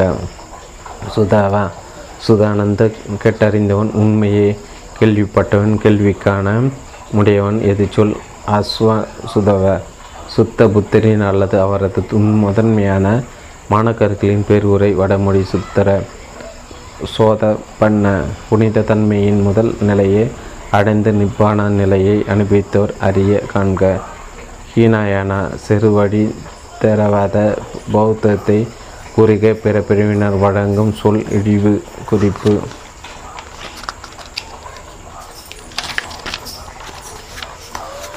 தென்னிந்தியாவில் விவச்சான தியான மையங்கள் சாயாகி ஊபா கின்னின் வழிமுறையில் திரு சானா கோயாங்கோ அவர்கள் கற்பிக்கும் உபாசனா தியானத்திற்கான முகாம்கள் கீழ்வரும் தியான மையங்களில் நடைபெறுகின்றன. மேலும் உலகெங்கிலும் உள்ள தியான மையங்களின் இத்தியான முறை கற்றுக் கொடுக்கப்படுகிறது. Vipassana meditation centre Dhamma set five thirty three, பழமித் மித் மித்தண்டலம் ரோடு, திருநீர்மலை ரோடு வை, Thirumudivakkam, Chennai. Six double zero zero double four. Phone zero double four two four seven eight zero eight nine, two four seven eight zero nine five three. Vipassana meditation centre Dhamma Setu five thirty three, பழ மித்தண்டலம் road, Thiruneermalai Thiruneermalai road வையா, Thirumudivakkam, Chennai. Six double zero zero double four. Phone zero double four two four seven eight zero nine five three. City office Meridian அப்பிரியல்ஸ், one forty எடலம்ஸ் road, Teynampet, Chennai. Six double zero zero one two. Telephone zero double four two four double three four five four six four four seven. Fax two four three double four four five zero four. Email meridian and empty three BSNL dot net. Pondicherry காந்த contact MS Bhavana. Variety community, Kottakarai, Auroville, six zero five one zero one, Pondicherry. Tel zero four one three two six double two four five. Resident email Bhavana and Auroville organisation. Madurai contact mister Renuka Mehta, nineteen A Krishnapuram colony, SF Malli apartment, Madurai. Six